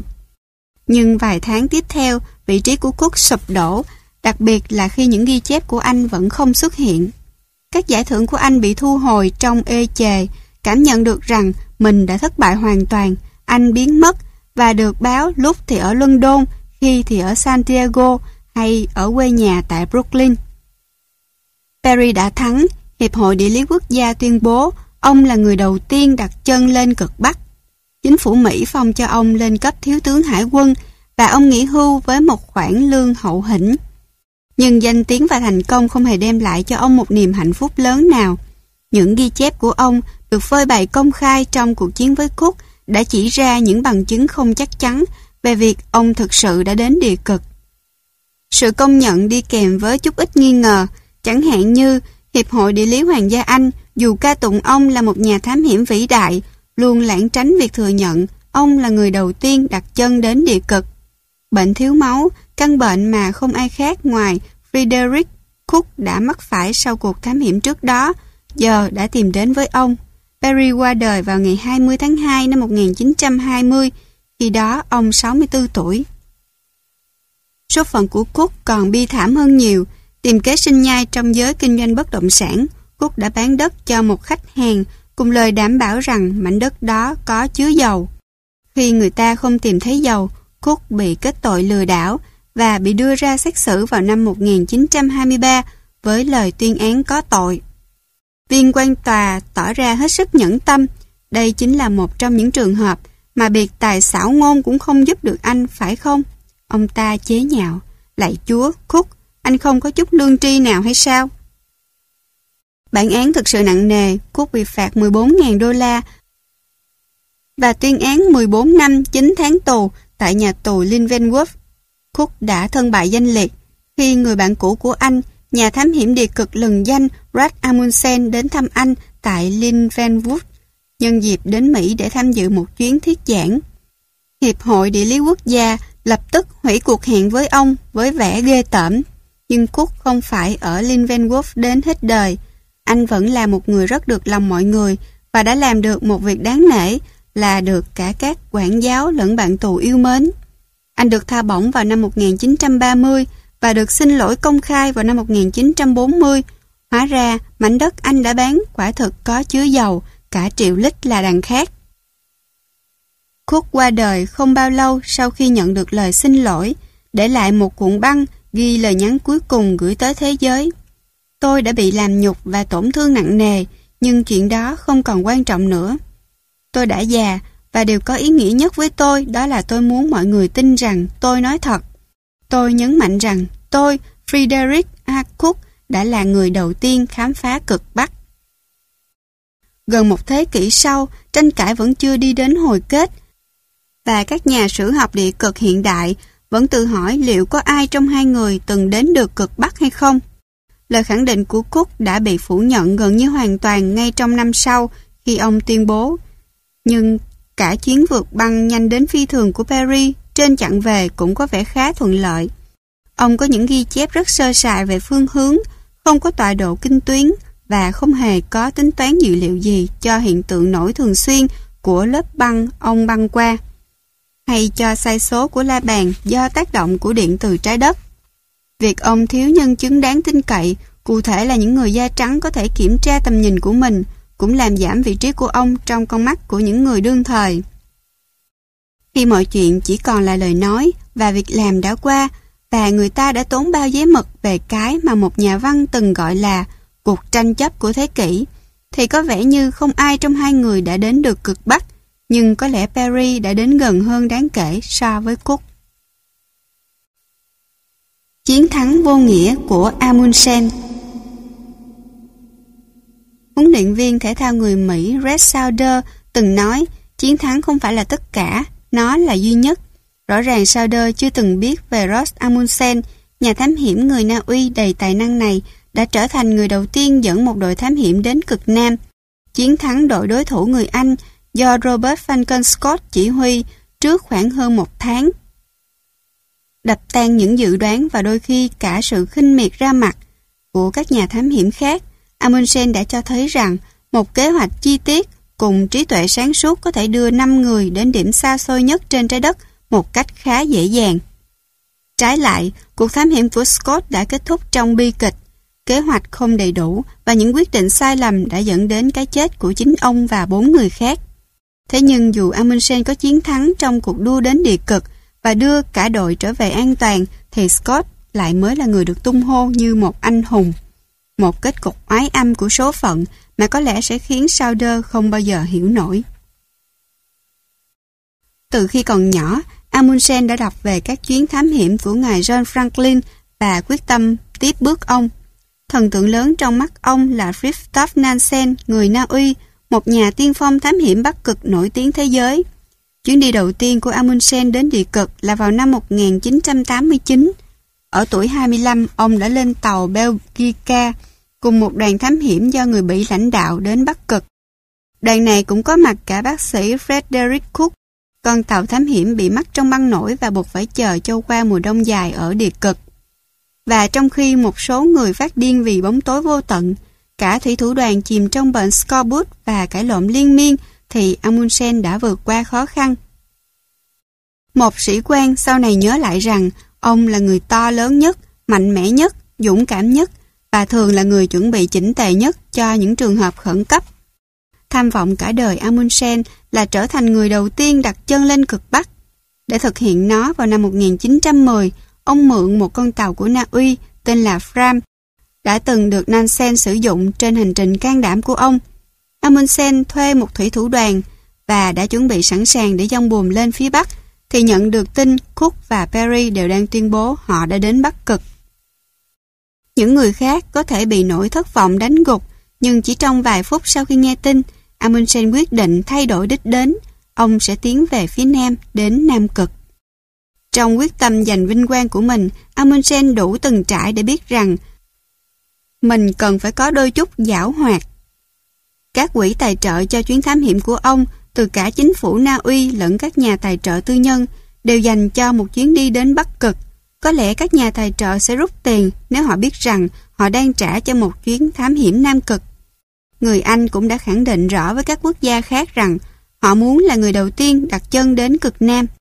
Vào thời điểm đó, Anh đang là một đế quốc bao trùm một phần tư thế giới và chính phủ Na Uy không hề muốn làm phật lòng một quốc gia đầy thế lực như vậy.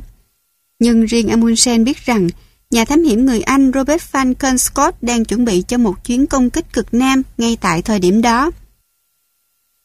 Bất kỳ điều gì trì hoãn Amundsen cũng sẽ cướp khỏi tay ông cơ hội đánh bại Scott trong cuộc đua tới Nam Cực. Vì vậy, Amundsen không nói với ai về việc thay đổi kế hoạch của mình, ngay cả các thuyền viên. Nhưng có lẽ một vài người hẳn đã thắc mắc khi thấy các dụng cụ để dựng trại căn cứ được đưa lên tàu cùng một đội chó kéo xe. Liều trại thì chỉ có thể dựng trên mặt đất, mà ở Bắc Cực chẳng có đất đai gì, chỉ có một đại dương đóng băng. Và cho các chuyến thám hiểm Bắc Cực, người ta thường sắm chó khi đã gần đến nơi. Tàu Fram ra khơi từ Na Uy vào ngày 19 tháng 8 năm 1910 với một thủy thủ đoàn gồm 19 người. Chỉ khi đã đến Madeira, ngoài bờ biển Maroc, đoàn thám hiểm mới được thông báo về đích đến thực sự của họ. Tại đây, Amundsen cũng gửi thông báo cho chính phủ Na Uy việc tiết lộ kế hoạch khi đã đi khá xa sẽ khiến họ không thể cản trở được ông tiếp tục hành trình. Kiến thức của Amundsen về du hành đến địa cực đã khiến ông tin rằng cách tốt nhất để đi lại là bằng giày trượt tuyết và xe tuyết do chó kéo.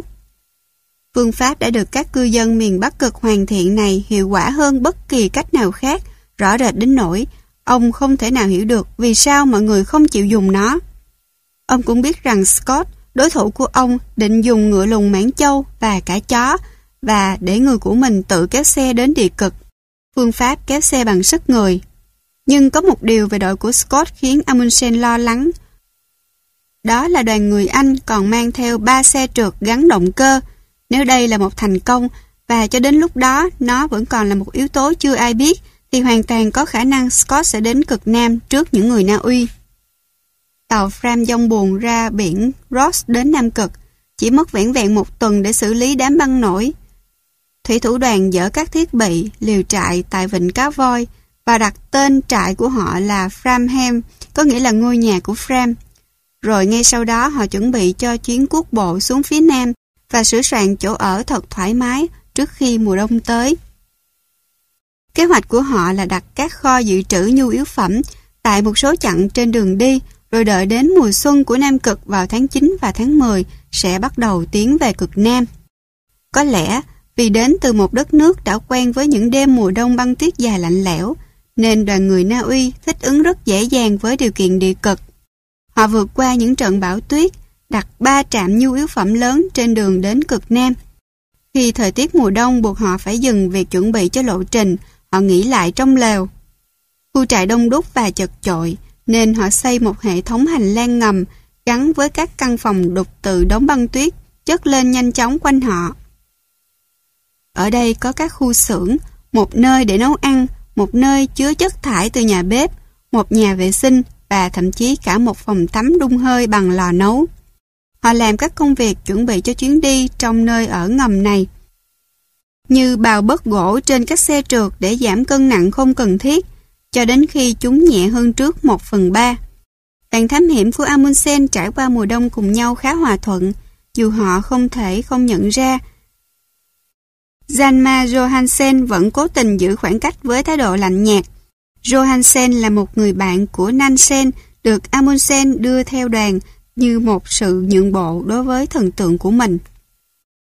Johansen chẳng hề kính trọng người chỉ huy mới của mình và sự thiếu tôn trọng biến thành khinh miệt toàn diện sau khi Amundsen thực hiện một chuyến đi sớm và tai hại đến địa cực. Lo sợ rằng đoàn người Anh sẽ thắng mình, những người Na Uy bắt đầu tiến đi về phía Nam vào đầu tháng 9, ngay khi mùa xuân Nam Cực vừa bắt đầu. Johansen đã cảnh báo họ không nên làm vậy. Thời tiết vẫn quá khắc nghiệt và Amundsen cùng đội của anh buộc phải trở lại trong tình trạng kiệt sức và bỏng lạnh. Một trận cãi vã gây gắt nổ ra giữa Amundsen và Johansen. Họ cãi cọ dữ dội đến mức Amundsen quyết định loại Johansen khỏi đội thám hiểm cực Nam và cử anh ta cùng hai thành viên khác đi thám hiểm một bờ biển vô danh ở phía đông. Vì đã loại bỏ nguồn gốc gây mâu thuẫn, Amundsen kiên nhẫn chờ đợi chuyển mùa. Vào ngày 20 tháng 10, điều kiện thời tiết được đánh giá là lý tưởng và đoàn người Na Uy lên đường tiến về địa cực. Đi cùng với Amundsen có Olaf Bartlen, Helmer Hansen, Svea Hansen và Oscar Wisting cùng 52 con chó kéo 4 chiếc xe trượt. Nguồn nhu yếu phẩm đã được đóng gói kỹ lưỡng lên xe trong mùa đông. Đội thám hiểm không đứng trên xe vì như vậy sẽ tạo thêm gánh nặng không cần thiết cho lũ chó kéo. Thay vào đó họ chạy hoặc trượt tuyết bên cạnh chúng. Mỗi xe được kéo bằng một đội chó theo đội hình rẽ quạt mỗi con có dây và yên riêng, để nếu bị rơi vào khe nứt, nó sẽ không kéo những con chó khác theo. Amundsen dự tính tốc độ đi mỗi ngày là 24 km. Ông có thể đi nhanh hơn nhưng không muốn vắt kiệt sức lũ chó. Ngay từ đầu chuyến thử sức thứ hai này, may mắn đã đứng về phía họ. Họ tiến rất nhanh và vào ngày 4 tháng 11 đã đến nơi đặt nhu yếu phẩm dự trữ cuối cùng được chuẩn bị từ mùa thu năm ngoái. Vị trí đó là 82 độ vĩ Nam. Từ đây, cứ 4 ngày họ lại tiến thêm được 1 độ. Một khoảng cách tương đương với 112 km. Amundsen quyết định đặt thêm những kho nhu yếu phẩm mới cách nhau một vĩ độ trên đường đến cực Nam. Bằng cách này, họ sẽ không phải mang theo nhiều trên đường về. Những kho dự trữ tạm thời này được đánh dấu rõ ràng bằng cờ hoặc gậy và một loạt cờ hiệu nhỏ hơn dựng ở hai bên kho dự trữ. Những dấu mốc này sẽ chỉ đường cho họ đến đó nếu thiết bị định vị bị lỗi hoặc nếu họ bị lạc đường trong bão tuyết. Hàng đêm họ dừng lại để dừng trại và mọi người ngủ ngon lành trong các túi ngủ làm bằng ba lớp lông. Ở đỉnh của sông băng Asay Heifberg, một nửa số chó bị bắn. Khi lượng nhu yếu phẩm đã được để lại phía sau thành một dãy kho dự trữ, họ không còn cần đến chúng để kéo xe nữa. Xác của chúng được dùng làm thức ăn cho những con chó khác. Việc ăn thịt đồng loại chẳng có vấn đề gì với chúng, cùng các nhà thám hiểm. Lúc này còn lại 18 con chó để kéo ba chiếc xe theo đội hình 6 con một xe. Nhưng mọi việc không phải lúc nào cũng thuận lợi. Khi họ đến gần địa cực, các xe trượt tuyết phải đi qua một dải băng đáng sợ mà đoàn thám hiểm gọi là sông băng quỷ dữ. Tại đây các khe nứt kéo dài ra mọi hướng, thường khuất dưới tuyết và hứa hẹn một cú ngã gọn ghẽ cho bất cứ ai bất cẩn trượt chân xuống vùng sâu thẳm bên dưới. Asen và Amundsen được buộc với nhau bằng dây thừng, rón rén tiến về phía trước, thận trọng vẽ ra một con đường an toàn dẫn qua dải băng. Ngay sau trở ngại này là một đồng bằng băng mỏng mênh mông mà họ gọi là phòng khiêu vũ của quỷ. Tại đây, bề mặt băng thường quá yếu nên không thể đỡ được trọng lượng của người và rất dễ rơi xuyên qua lớp băng xuống một khe nước sâu. Vừa đi vừa xem kính lục phân, họ nhích dần đến mục tiêu của mình. Cuối cùng vào lúc 3 giờ chiều ngày 14 tháng 12 năm 1911, Amundsen trở thành người đầu tiên đứng trên điểm được coi là đáy của thế giới. Đoàn người Na Uy dựng một chiếc lều trên điểm đó nơi họ còn cắm một lá quốc kỳ để làm dấu. Trong lều, Amundsen để lại một lá thư cho người trị vì Na Uy, vua Haakon VII. Cùng với nó là một lá thư cho Scott, nhờ anh chuyển nó đến cho đức vua.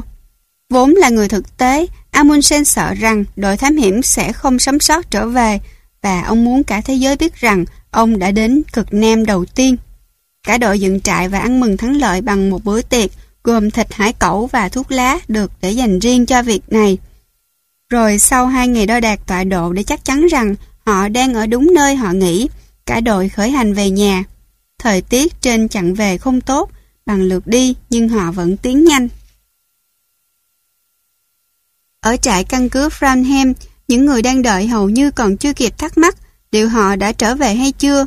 Một cách khá bất ngờ, họ bị đánh thức vì tiếng gõ trên cửa sổ. Lúc đó là 4 giờ sáng, ngày 26 tháng 1 năm 1912. Amundsen và đội của ông đã đi hết 2.993 km trong 99 ngày. Cà phê nhanh chóng được pha, kỳ lạ thay, phải tròn một giờ sau đó mới có người hỏi Amundsen đã đến được địa cực hay chưa. Tàu Fram ra khơi không lâu sau đó, đến Hobart, Tasmania vào ngày 7 tháng 3 Tại đây, tin tức về thành công của Amundsen được đánh điện đi khắp thế giới. Nhưng những người anh hùng chinh phục địa cực của Na Uy sẽ nhanh chóng thấy thành tựu phi thường của mình bị lu mờ sau một thất bại đầy vinh quang. Chết trong danh dự là một nghệ thuật. Từ những ngày đầu của lịch sử thám hiểm Nam Cực, người Anh đã cư xử như thể họ có quyền đến địa cực này trước tiên Nói cho cùng thì rất nhiều phần trên thế giới đã là của họ rồi. Chủ tịch Hiệp hội Địa lý Hoàng gia, ngài Clement Markham, chỉ định một sĩ quan hải quân hoàng gia tên là Robert Falcon Scott làm chỉ huy một đội thám hiểm đi chinh phục cực Nam. Scott, người có số phận trở thành một trong những nhà thám hiểm được yêu thích nhất trong lịch sử, là một người phức tạp và không hẳn là đáng mến. Xa cách, thất thường và mang đầy phong cách trưởng giả đặc trưng cho tầng lớp xã hội của ông ở thời đại đó. Ông có ý thức mạnh mẽ về nghĩa vụ và lòng yêu nước.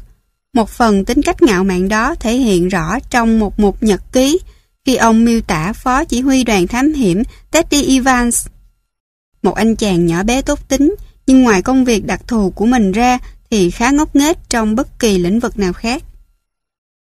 Con người Scott có phần khó hiểu, tính tình cứng ngắc, nhưng ông lại cưới một nhà điêu khắc phóng khoáng tên là Kathleen Bruce. Lần đầu tiên Scott đến Nam Cực là vào năm 1901. Ông định khám phá sâu bên trong, nhưng bệnh Scorbut đã ngăn cản chuyến thám hiểm của ông. Đi cùng ông lần đó có Ernest Shackleton. Đều có tính cách mạnh mẽ, hai người trở nên xung khắc và trở thành đối thủ. Một hành khách khác trên tàu là bác sĩ trẻ Edward Wilson, một nhà nghiên cứu chim nhiệt tình, kim họa sĩ tài năng. Wilson vừa bị một cơn ho lao hành hạ, nhưng điều đó cũng không ngăn cản được mong muốn khám phá vùng đất khắc nghiệt nhất trái đất của anh. Giữa anh và Scott nảy nở một tình bạn sẽ kéo dài cho đến tận khi họ từ giả cõi đời. Chịu ảnh hưởng nặng nề từ người thầy, ngài Clement, Scott có một cái nhìn lãng mạn về việc thám hiểm địa cực, với những con người đầy quyết tâm và quả cảm, kéo những xe trượt tuyết nặng nề qua vùng địa cực băng tuyết và chiến thắng những trở ngại gian nan. Phương pháp này tốn rất nhiều sức, nhưng những cách khác thực tế hơn lại không được thoải mái chấp nhận. Vì những lý do mà ngày nay sẽ khiến chúng ta đặt câu hỏi.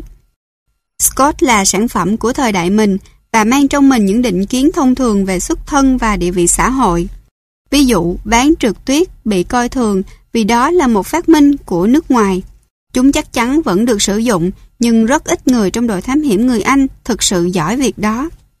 Các cư dân vùng Bắc Cực đã sử dụng chó để kéo xe. Các nhà thám hiểm địa cực khác như Perry và Amundsen đã học tập ý tưởng này và giành được thành công lớn. Nhưng Anh nổi tiếng là một đất nước của người yêu chó. Những người như Scott coi chó là bạn đồng hành trung thành và yêu dấu trong nhà hay trên trường săn. Ý nghĩ dùng chúng làm thú thồ hàng khiến chúng kiệt sức rồi sau đó giết chúng lấy thịt khi không còn cần đến là điều đáng ghê tởm đối với ông. Điều này cũng không ngăn Scott sử dụng chó, nhưng ông không bao giờ dùng chúng một cách tàn nhẫn như những đối thủ của mình. Vào năm 1910, cực Nam vẫn chưa có ai đặt chân đến, không phải vì không ai muốn làm việc đó. Scott và Shackleton đều dẫn các đoàn thám hiểm đến đó, lần lượt vào năm 1901 và 1907. Người Đức, Thụy Điển và Pháp cũng đều đã thám hiểm lục địa này. Scott bắt đầu lên kế hoạch tuyển người cho chuyến thám hiểm của mình khi thập kỷ gần kết thúc. Một cuộc gặp gỡ với Friedrich Nansen vĩ đại đã thuyết phục ông xem xét lại một số định kiến của mình. Họ sẽ mang ván trượt tuyết theo và cũng sẽ sử dụng sức động vật. Họ sẽ dùng ngựa lùng mãn châu để kéo xe và mang theo một đội chó nhỏ. Scott vẫn thích dùng ngựa hơn chó, bất chấp thực tế rằng Shackleton đã từng dùng ngựa vào năm 1907 và thấy chúng không phù hợp với điều kiện địa cực. Hơn 8.000 người xung phong tham gia đoàn thám hiểm, hầu hết đến từ Hải quân Hoàng gia. Vào mùa hè năm 1910, Scott đã có ngân quỹ, một con tàu tên là Terra Nova và một đoàn thủy thủ gồm 67 người. Trong số đó có bạn của Scott, bác sĩ Wilson và một nhà thám hiểm từng tham gia chuyến đi năm 1910 tên là Edgar Taft Evans. Scott khâm phục sâu sắc người đàn ông xứ Wales đầy nhiệt huyết này. Người mà tài tháo vát cùng nhân cách tốt khiến ông trở thành một bạn đồng hành lý tưởng. Cũng ở trong đoàn, có hai người từng lập nghiệp tại Ấn Độ thuộc địa của Anh. Chắc hẳn hai người cảm thấy rằng Nam Cực sẽ cho họ đổi gió khỏi cái nóng ngột ngạt của châu Á. Đại ý Lawrence Titus Osti là một sĩ quan kỵ binh, chịu trách nhiệm chăm sóc lũ ngựa của đoàn thám hiểm. Dường như anh không có mấy khái niệm về việc mà mình sắp dấn thân vào, và tả về khí hậu Nam Cực trong một lá thư cho mẹ rằng tốt cho sức khỏe nhưng có vẻ sẽ lạnh. Thượng úy Henry Bowers, mũi diều hâu, là một sĩ quan trong binh đoàn lính thủy đánh bộ hoàng gia ở Ấn Độ. Anh cũng chưa bao giờ đến Nam Cực, nhưng đã đọc rất nhiều về nó. Tàu Terranova khởi hành từ Cardiff vào ngày 15 tháng 6 năm 1910. Thủ phủ của xứ Wales này là bến cảng cuối cùng ở Anh. Vì các nhà buôn than của Wales đã đề nghị được cung cấp nhiên liệu miễn phí cho con tàu. Đi cùng với 67 thuyền viên là 19 con ngựa, 33 con chó và 3 chiếc xe trượt gắn động cơ. Scott hy vọng rằng những chiếc xe đắt tiền này, loại hiện đại nhất của công nghệ vận tải thời bấy giờ, sẽ giúp cho việc dựng trại trên đường đến điểm cực dễ dàng hơn nhiều. Chất đầy nhu yếu phẩm cho đoàn thám hiểm đông đúc của Scott, tàu Terranova mất rất lâu mới đến được đích. Trong suốt hành trình, Scott liên tục lo lắng về tình trạng của lũ ngựa và viết một cách mùi mẫn về những cặp mắt buồn nhẫn nại của chúng khi chúng chịu đựng chặng đường dài trong những cái chuồng chật hẹp. Con tàu đến Melbourne, Australia vào ngày 13 tháng 10. Tại đây Scott phát hiện ra rằng Amundsen cũng đang trên đường đến cực Nam. Từ lúc đó trở đi, Scott biết rằng ông đang ở trong một cuộc đua. Khi bác sĩ Wilson biết về nỗ lực của Amundsen đồng thời với họ, ông đã viết trong nhật ký. Có thể anh ta sẽ đến địa cực trong năm nay, sớm hơn chúng tôi, vì anh ta không chỉ đi nhanh hơn nhờ lũ chó và những nhà trượt tuyết điêu luyện trong khi chúng tôi đi bằng ngựa. Và anh ta còn có thể xuất phát sớm hơn vì chúng tôi không muốn bắt lũ ngựa tiếp xúc với nhiệt độ tháng 10 lạnh giá. Họ dông buồn đến Nam Cực qua New Zealand, nơi Taft Event tự chuốt lấy nỗi nhục nhã. Dù có nhiều phẩm chất tốt, Event thích uống rượu, đặc biệt là khi tàu cập cảng. Trong chặng dừng cuối cùng trước khi đến Nam Cực, anh ta say đến nỗi rơi khỏi tàu. Ivan bị sa thải trong sự nhẹ nhõm của nhiều sĩ quan của Scott. Những người chứng kiến màn ngã tàu của anh với nỗi khinh bỉ. Nhưng anh ta đã cố thuyết phục được Scott cho mình trở lại tàu, không biết gì về kết cục đang chờ mình phía trước. Tàu Terranova mất 3 tuần để đi qua đám băng nổi, trong khi tàu Fram chỉ mất một tuần. Con tàu đến Mark Murusau vào ngày 2 tháng 1 năm 1911 và dỡ hàng tại mũi Evans. Gần như ngay lập tức ta hòa ập đến. Ngay khi một trong ba chiếc xe trượt gắn động cơ được đưa khỏi tàu, nó rơi xuyên qua lớp băng và chìm nghiễm như một tảng đá. Trong khi Scott chuẩn bị cho chuyến đi đến cực Nam, Amundsen cũng đang làm tương tự trong vịnh Cá Voi, cách 650 km về phía đông. Cả đội của ông lẫn Scott đều đặt các kho dự trữ thức ăn và nhiên liệu thành một dãy tiến về phía nam từ trại căn cứ của mình. Khi mùa hè miền địa cực chuyển sang thu, đội của Scott phát hiện ra rằng ngựa lùng không phải là một lựa chọn khôn ngoan. Trên một chuyến đi thám hiểm về phía nam, 7 trong số 8 con ngựa đã chết. Lũ ngựa cần rất nhiều công chăm sóc và phải ăn cỏ khô thay vì thịt, không như lũ chó, thậm chí có thể ăn thịt nhau khi cần thiết. Lũ chó Scott đem theo chạy nhanh hơn nhiều và thích nghi với điều kiện lạnh giá dễ dàng hơn hẳn. Nhưng Scott và người trong đoàn của ông không thể huấn luyện được chúng, cũng như không thể sử dụng ván trượt thuần thục như những đối thủ người Na Uy. Mùa đông đặt dấu chấm hết cho việc đặt các kho đồ dự trữ. Kế hoạch của Scott không được thành công hoàn toàn. Ông định đặt nhiên liệu và thức ăn tại vĩ độ 80 độ, trên một điểm họ gọi là trạm một tấn. Nhưng lũ ngựa vất vả đến mức họ phải đặt trạm ở một điểm cách đó 50 km về phía bắc. Khi cuộc thám hiểm tiến dần đến kết cục bi thảm của nó, khoảng cách này trở nên vô cùng quan trọng. Có lẽ lũ ngựa đã có thể làm được tốt hơn nếu họ nhớ mang theo những đôi giày tuyết đặc biệt cho ngựa gọi là joggers. Trên thực tế họ chỉ có mỗi một đôi, số còn lại bị để quên ở trại. Vào lúc họ đặt xong kho dự trữ, chỉ còn 11 con ngựa còn sống trong 19 con ban đầu. Trong suốt mùa đông, họ nghỉ lại trong căn lều gỗ của mình. Nó được ngăn ở giữa theo truyền thống của hải quân bằng một dãy thùng chứa hàng. Các sĩ quan ngủ ở một bên và ở bên kia là những người khác. Mùa đông Nam Cực trôi qua và mùa xuân đến. Vào ngày 24 tháng 10 năm 1911, Scott bắt đầu chuyến đi đến cực Nam. Còn ở Vịnh Cá Voi, Amundsen đã xuất phát trước đó 4 ngày và ông cũng chọn điểm xuất phát gần địa cực hơn đáng kể. Đội của Scott gặp khó khăn ngay từ đầu, đội xe trượt máy mà Scott đã tốn rất nhiều chi phí để sắm, lên đường trước. Đáng lẽ chúng được dùng để rải nhu yếu phẩm dọc đường, thế nhưng chỉ trụ được có 5 ngày. Động cơ của chúng không thể chịu được cái lạnh cực độ của Nam Cực. Bản thân Scott và đội thám hiểm chính xuất phát vào ngày 1 tháng 11. Một lần nữa, lũ ngựa lại tỏ ra đáng thất vọng. Chúng ngập sâu trong tuyết và khổ sở vì lạnh. Vào ngày 9 tháng 12, họ phải bắn chết tất cả. Lũ chó thành công hơn nhiều, nhưng Scott vẫn không thoải mái với việc sử dụng chúng, đã gửi chúng trở lại trại căn cứ vào ngày 11 tháng 12. Quá trình thám hiểm và vẽ bản đồ đường đi của Scott tỉ mỉ hơn của Amundsen, đồng nghĩa với việc ông tiến chậm hơn. Trong khi Amundsen đã tiến gần đến địa cực, thì đội của Scott vẫn đang kéo những chiếc xe trượt nặng nề trên sông băng Beermore. Khi họ lên tới đỉnh, bốn người trở về mũi Evans, để lại 8 người khác đi tiếp, chia đều thành hai đội. Kế hoạch là khi họ đến gần cực Nam, Scott sẽ chọn một đội chỉ gồm 4 người để thực hiện chặng đường cuối. Việc tinh giảm số người khi gần đến đích là để đảm bảo rằng họ có đủ nhân lực để mang đủ nguồn nhu yếu phẩm. Nhưng đồng thời, số đồ dùng này chỉ để cung cấp cho một nhóm người nhỏ trên đường về. Vào năm 1911, công nghệ bộ đàm vẫn còn rất mới và ý tưởng mang theo bộ đàm đến Nam Cực để giữ liên lạc và báo tin chẳng được ai nghĩ tới. Vì vậy, họ không thể theo dõi được tiến độ của Amundsen. Họ cũng như tất cả mọi người lúc đó đều không biết rằng Amundsen đã đến cực Nam vào ngày 14 tháng 12.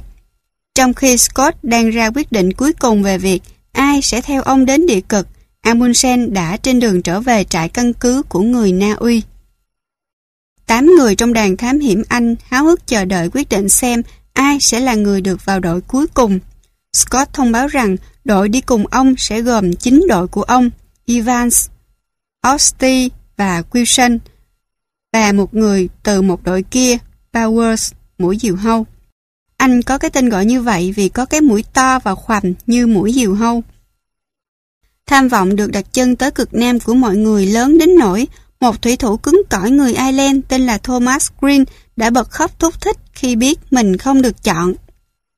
Sau này nhìn lại, quyết định mang theo một người nữa của Scott là một trong những sai lầm lớn nhất của ông, dù ông có những lý do chính đáng.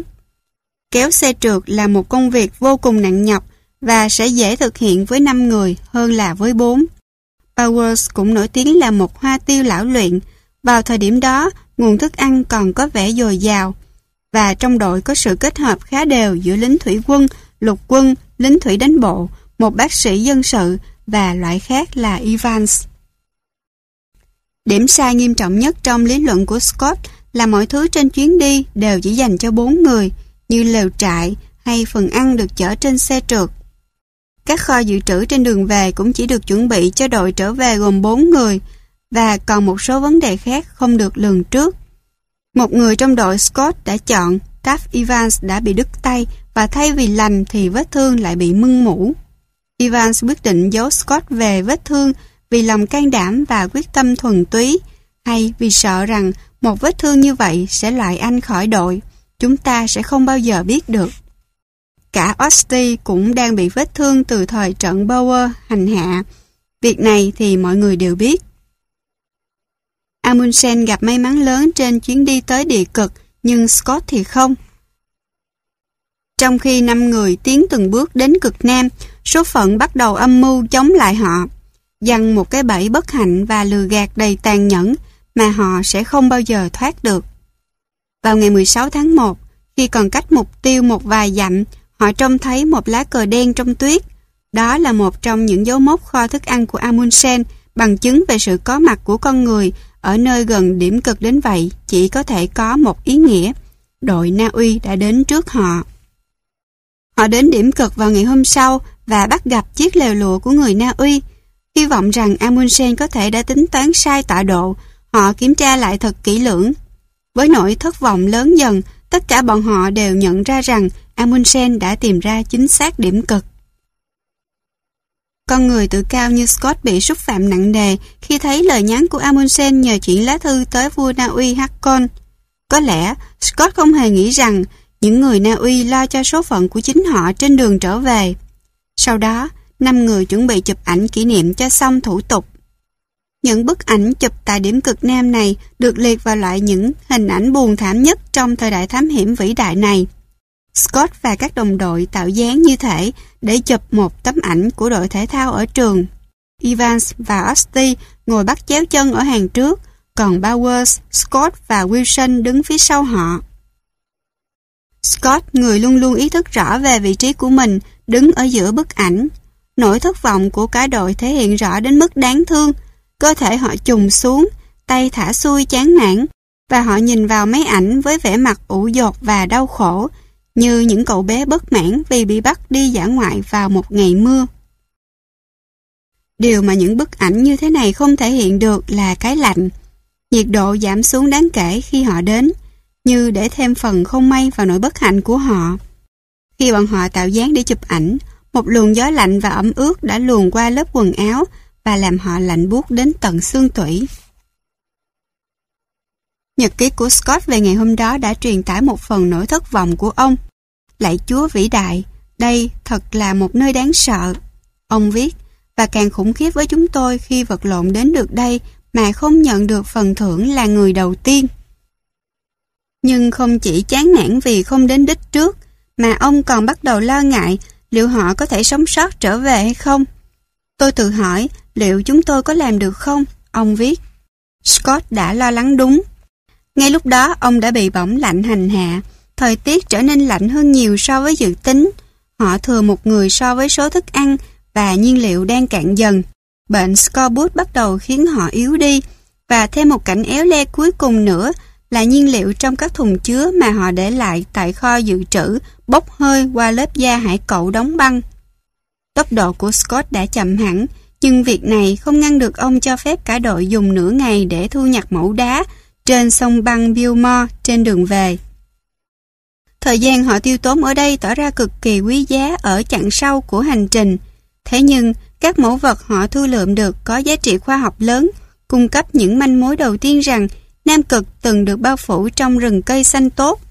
Những hóa thạch dương sĩ được tìm thấy giữa 16 kg đất đá họ thu thập được, rất giống loài dương sĩ ở Nam Phi, Nam Mỹ, Ấn Độ và Australia. Cho họ bằng chứng rằng Nam Cực đã từng là một phần của một siêu lục địa gồm tất cả đất đai trên bán cầu Nam của trái đất. Bên trong bề mặt băng giá của Nam Cực chằng chịt khe nứt, vào ngày 3 tháng 2, Evans và Scott đều rơi vào một khe nứt như vậy. Vì buộc mình vào xe trượt nặng nên họ không rơi xa lắm. Và ngoài một cú sốc ghê gớm ra thì họ không bị thương tổn gì. Hay ngay khi đó thì có vẻ như vậy. Nhưng rồi trong hôm đó, hành động của Evans bắt đầu tỏ ra đặc biệt kỳ lạ hay khá là ngu xuẩn và kém cỏi như lời Scott nhận xét một cách nghiêm khắc trong nhật ký của mình. Dựa theo những bằng chứng về triệu chứng của anh, có vẻ Evans đã bị chấn thương nghiêm trọng khi bị ngã. Trong vài ngày sau đó, sức khỏe của anh suy sụp một cách khủng khiếp. Đến ngày 16 tháng 2, Evans thấy choáng váng và buồn nôn. Đôi ủng trực tiếp của anh cứ liên tục tuột khỏi chân một cách tội nghiệp và anh luôn tụt lại sau. Tượng đài sức mạnh từng không biết đến mệt mỏi này dần dần suy sụp với kiệt quệ do cánh tay bị thương và cơn chấn thương. Cũng có thể là Evans cho đến lúc này là người cao lớn nhất, cũng là người bị ảnh hưởng lớn nhất vì khẩu phần ăn giảm đi. Vào một ngày tháng 2, trong khi lội bộ trên tuyết, anh ngã gục. Khi các bạn đồng hành trở lại để đỡ, họ thấy anh quỳ trên tuyết, quần áo lôi thôi, lời nói ú ớ và đôi mắt ngây dại với sợ hãi và mơ hồ. Trong khi họ đỡ anh dậy và đưa anh tiến lên, anh rơi vào hôn mê và chết không lâu sau nửa đêm. Đoàn thám hiểm trở lại còn bốn người. Tất cả đều đang phải chịu đựng chứng bỏng lạnh, nhưng Ostes bị nặng nhất.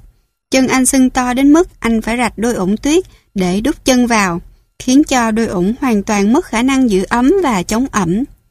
Trước khi chuyến đi bắt đầu, Ostes từng có cuộc nói chuyện nặng nề với đồng đội về trách nhiệm của một người trong đội kéo xe khi người đó đã yếu đến mức không theo kịp những người còn lại.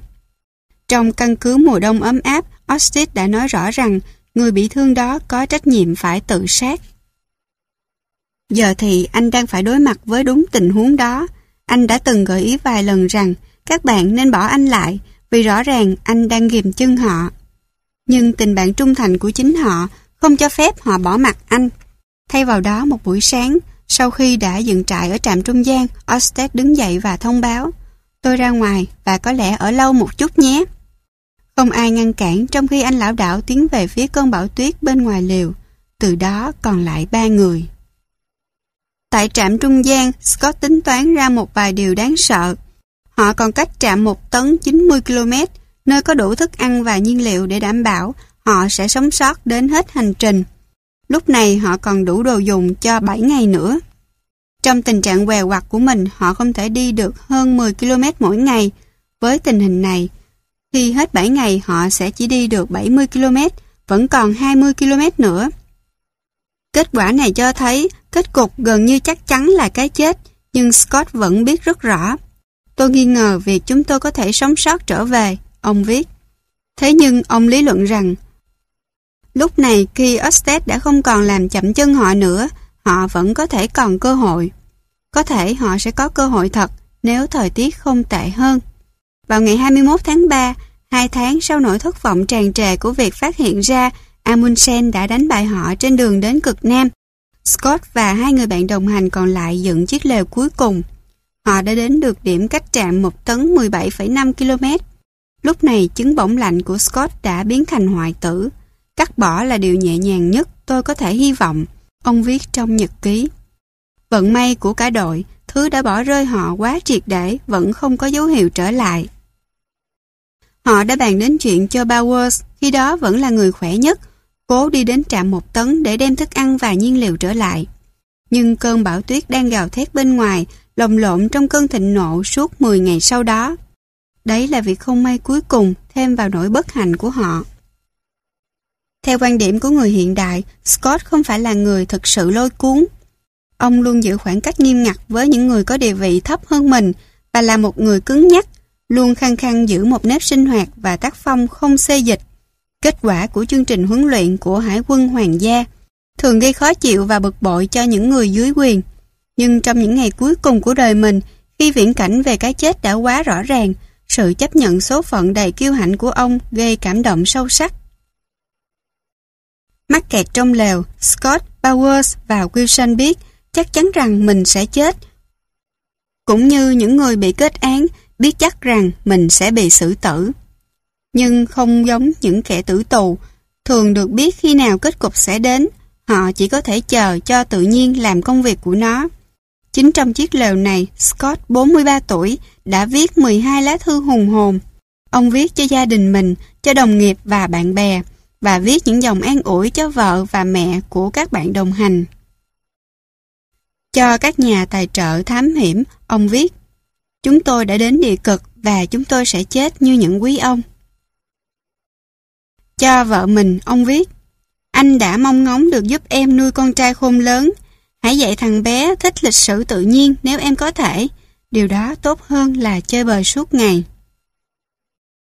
Và bà đã thành công, con trai họ Peter Scott trở thành một họa sĩ về thiên nhiên hoang dã và nhà bảo tồn tự nhiên nổi tiếng. Ông viết thêm, em biết rằng anh không để ý gì đến những điều ủy mị nhảm nhí về việc tái hôn. Khi có người thích hợp xuất hiện để giúp đỡ em trong cuộc sống, em có quyền được hạnh phúc lần nữa. Rồi ông viết với sự tiếc nuối đau đớn. Anh có biết bao điều để kể với em về chuyến đi này. Có biết bao câu chuyện em có thể kể với con trai, nhưng ôi cái giá mới đắt làm sao. Cuối cùng, biết rõ về sự quan tâm của dư luận thế giới với thất bại của mình. Ông viết một lời giải thích cẩn trọng về những hành động của mình cùng hậu quả trong một lời nhắn gửi công chúng cuối cùng. Nó được kết thúc bằng câu Nếu chúng tôi sống sót, tôi sẽ kể về sự tháo vát, bền bỉ và lòng can đảm của những người bạn đồng hành của tôi. Những thứ sẽ khuấy động trái tim của mọi người Anh. Nhưng lời nhắn qua quýt này và thi thể của chúng tôi sẽ kể thay câu chuyện đó. Ông kết thúc cuốn nhật ký bằng những lời sau. Có vẻ tội nghiệp nhưng tôi nghĩ mình không thể viết thêm được nữa. R. Scott Nét chữ của ông có vẻ bình tĩnh, gần như không hề vội vã, như thể ông đang viết một tấm bưu thiếp trong khi nhàn nhã. Còn một bài viết nữa ở bên dưới, một câu duy nhất được viết nguệch ngoạc bằng đôi tay có vẻ run rẩy hơn nhiều. không chú ý gì đến dấu câu và cả chữ viết hoa. Một cuối lạy Chúa xin hãy che chở cho chúng con. Rất dễ tưởng tượng ra cảnh Scott nằm trong túi ngủ chờ chết trong cơn lạnh và đói, bị đôi chân hoại tử và thất bại của mình hành hạ, lòng tràn đầy hối hận với những người đang hấp hối cùng ông và với gia đình ông sắp bỏ lại. Có lẽ trong những ngày tiếp theo, ông đã trở dậy, chậm chạp và đầy đau đớn để thêm lời nhắn cuối cùng với thế giới ở trên bằng những ngón tay vụng về, đông cứng. Trong những tuần sau đó, chiếc lều bị che phủ đến một nửa dưới những đợt bão tuyết liên tiếp nhau. Cuối cùng, 8 tháng sau, đỉnh của nó cũng được phát hiện. Vào ngày 12 tháng 11, bởi một đội tìm kiếm từ tàu Terra Nova.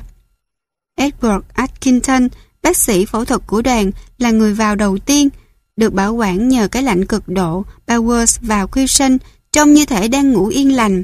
Scott với khuôn mặt méo mó đang nhòi nửa người ra khỏi chiếc túi ngủ. Rõ ràng ông đã không có một kết cục dễ dàng. Cuốn nhật ký nằm dưới vai ông. Một điều tất cả mọi người đều nhận thấy trong lều là sự ngăn nắp. Rõ ràng, nề nếp sinh hoạt của quân đội vẫn được Scott giữ gìn đến phút cuối cùng. Căn lều có một lớp ngoài và một lớp trong, đội tìm kiếm gỡ bỏ lớp bên ngoài và mang về, cùng với nhật ký, thư từ, kính ảnh và mẫu đá. Lớp lều trong được họ phủ lên ba người chết, rồi họ đắp một ngôi mộ đá lên trên điểm đó. Cắm lên trên cùng một cây thánh giá làm bằng ván trượt tuyết.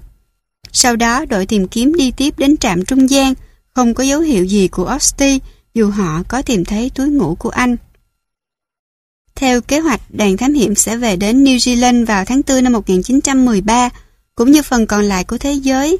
Kathleen Scott hoàn toàn không hay biết gì về số phận của chồng mình và lặn lội từ Anh sang để đón ông vào tháng 11. Tàu Terra Nova không mang theo điện đàm nên thủy thủ đoàn chỉ có thể báo tin khi họ đã về đến New Zealand. Vì vậy, Kathleen Scott đang ở con tàu trên Thái Bình Dương khi một bức điện báo tin về cái chết của Scott đến với bà vào ngày 19 tháng 2. Tại Anh, tin tức được đón chào bằng nỗi thất vọng bao trùm và dẫn đến nỗi thương tiếc rộng rãi của công chúng. Lớp ngoài chiếc lều của Scott được dựng tại trung tâm triển lãm El Scott ở London và hàng ngàn người im lặng bước qua chiếc đền thờ bằng bạc này. Những báo cáo cho biết chuyến thám hiểm đang nợ 30.000 bảng Anh đã dẫn đến một làn sóng quyên góp rầm rộ cuối cùng thu được 75.500 bảng. Số tiền thừa ra lớn đến nỗi sau khi chi trả tất cả chi phí, tiền lương và quỹ liên quan, vẫn còn đủ để lập một viện nghiên cứu địa cực Scott tại trường Cambridge. Hiện nay ở đó có một bảo tàng công cộng nhỏ trưng bày chiếc túi ngủ của Ostis bên cạnh những thứ khác. Tấn bi kịch đã cướp chiến thắng từ tay Amundsen bị lu mờ sau thất bại éo le và anh hùng của Scott Nhà thám hiểm người Na Uy thường bị chế giễu khi Amundsen có mặt tại một bữa tiệc do Hiệp hội Địa lý Hoàng gia Anh, khi đó là tổ chức khoa học và thám hiểm uy tín nhất thế giới tổ chức. Mọi người đã đề nghị nâng ly, nhưng không phải vì Amundsen, mà vì lũ cho kéo đã kéo ông tới cực Nam. Với tính cao ngạo, người Anh không thể tha thứ cho người Na Uy vì đã đến cực Nam trước họ. Hơn nữa còn bằng sức chó. Theo cách nói phổ biến lúc bấy giờ, chuyện đó có vẻ phi thể thao. Amundsen sẽ chết trong một chuyến phiêu lưu tới địa cực khác, lần này là một chuyến bay đến Bắc Cực để cứu nhà thiết kế máy bay người Ý Umberto Nobel vào năm 1928. Số phận những người khác trong chuyến thám hiểm cùng ông tới Nam Cực không được ai biết tới, còn Scott và bốn người bạn đồng hành lại trở thành bất tử, bất chấp thất bại của họ. Có lẽ như để chứng minh cho một câu nói cũ rằng Điều quan trọng không phải là chiến thắng mà là quá trình. Trong trường hợp này, câu nói đó hoàn toàn đúng. Băng đã giành thì băng sẽ giữ. Frank Wesley đang nằm trên giường khách sạn, chập chờn trong giấc ngủ của một thủy thủ lâu năm phải xa biển. Anh đang ở London trong kỳ nghỉ. Khi đó là mùa hè năm 1914 và khắp nơi quanh anh mọi người đang bàn tán về chiến tranh. Wesley một người có máu phiêu lưu bẩm sinh đến từ New Zealand, từng ra khơi từ năm 16 tuổi và cảm nhận được mình sắp có một thời gian kỳ thú trước mắt. Trong khi đang thiêu thiêu ngủ, một giấc mơ kỳ lạ đến với anh. Anh đang đứng trước bánh lái một con tàu, nhưng nó không phải ở trên biển. Nó đang nhích dần đi trên đường Bullington gần phố Regent nổi tiếng của London. Bốn bề xung quanh là những tảng băng khổng lồ và Worsley phải vận dụng hết kỹ thuật của một người lái tàu để tránh chúng. Sáng hôm sau anh tỉnh dậy, mặc quần áo rồi vội vã đi xuống đường Burlington. Ở đó, ngay trên một cánh cửa, một tấm biển ghi đoàn thám hiểm Nam Cực Imperio lọt vào mắt anh. Wesley lập tức bước vào trong và người đầu tiên anh gặp là ngài Ernest Shackleton, một nhà phiêu lưu và thám hiểm địa cực có tiếng. Shackleton đã từng đến Nam Cực hai lần với Robert Falcon Scott vào năm 1901 và chỉ huy chuyến thám hiểm của riêng mình trong hai năm 1907-1909. Lúc này khi cả hai địa cực đều đã bị chinh phục, ông đang chuẩn bị cho một chuyến đi huyền thoại cuối cùng đi ngang qua toàn bộ châu Nam Cực. Đó là một cuộc mạo hiểm mà Shackleton mô tả là lớn nhất và hoành tráng nhất trong mọi cuộc thám hiểm. Là một nhà thám hiểm chuyên nghiệp, ông tin chắc rằng nó sẽ đem lại cho ông cả danh tiếng lâu dài và sự ổn định về tiền bạc. Hai người nhanh chóng trở nên tâm đầu ý hợp và Worsley nhớ lại rằng ngay giây phút nhìn vào mắt ông, tôi đã biết rằng đây sẽ là người mà tôi tự hào được làm việc cùng. Shackleton, người thường tuyển thuyền viên dựa vào trực giác, biết ngay Wesley là kiểu người mình cần. Wesley được nhận làm thuyền trưởng của tàu thám hiểm, tàu Endurance. 15 tháng sau, hai người cùng thủy thủ đoàn bị mắc kẹt trên một tảng băng nổi và tàu Endurance sắp chìm qua lớp băng xuống dòng nước lạnh giá của biển Whitdale. Họ đang cách xa cuộc sống của con người hàng trăm dặm, hoàn toàn không có hy vọng được cứu thoát trong vùng đất khắc nghiệt nhất trái đất này. Shackleton quay sang Wesley và buồn bã nói, có lẽ anh đã không may, thuyền trưởng ạ. Khi nằm mơ thấy giấc mơ đưa anh đến phố Burlington vào cái buổi sáng chúng ta gặp nhau. Wesley đáp lại không do dự. Không, tôi chưa bao giờ hối tiếc và sẽ không bao giờ, dù chúng ta không vượt qua được. Shackleton có thể tạo ra tác động như vậy với các đồng nghiệp của mình. Ông gây được trong họ lòng trung thành sâu sắc và nhiệt thành. Trong những tình huống khủng khiếp mà họ đang phải đối mặt, ông cần đến tất cả khả năng và sức thu hút của mình để giữ cả đội đoàn kết bên nhau. Đoàn thám hiểm Nam Cực Impero đã ra khơi từ London vào tháng 8 năm 1914, chính là cái tháng mà Thế chiến thứ nhất nổ ra.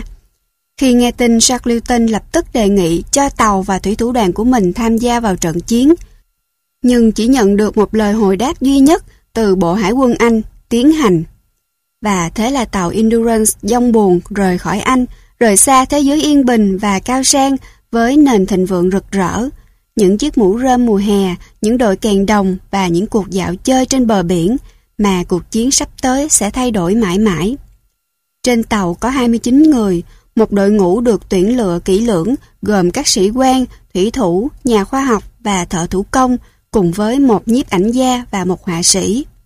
Thợ mộc của tàu, một người Scotland cáu kỉnh tên là Chippy Magnus, còn mang theo một con mèo được mọi người gọi là bà Chippy.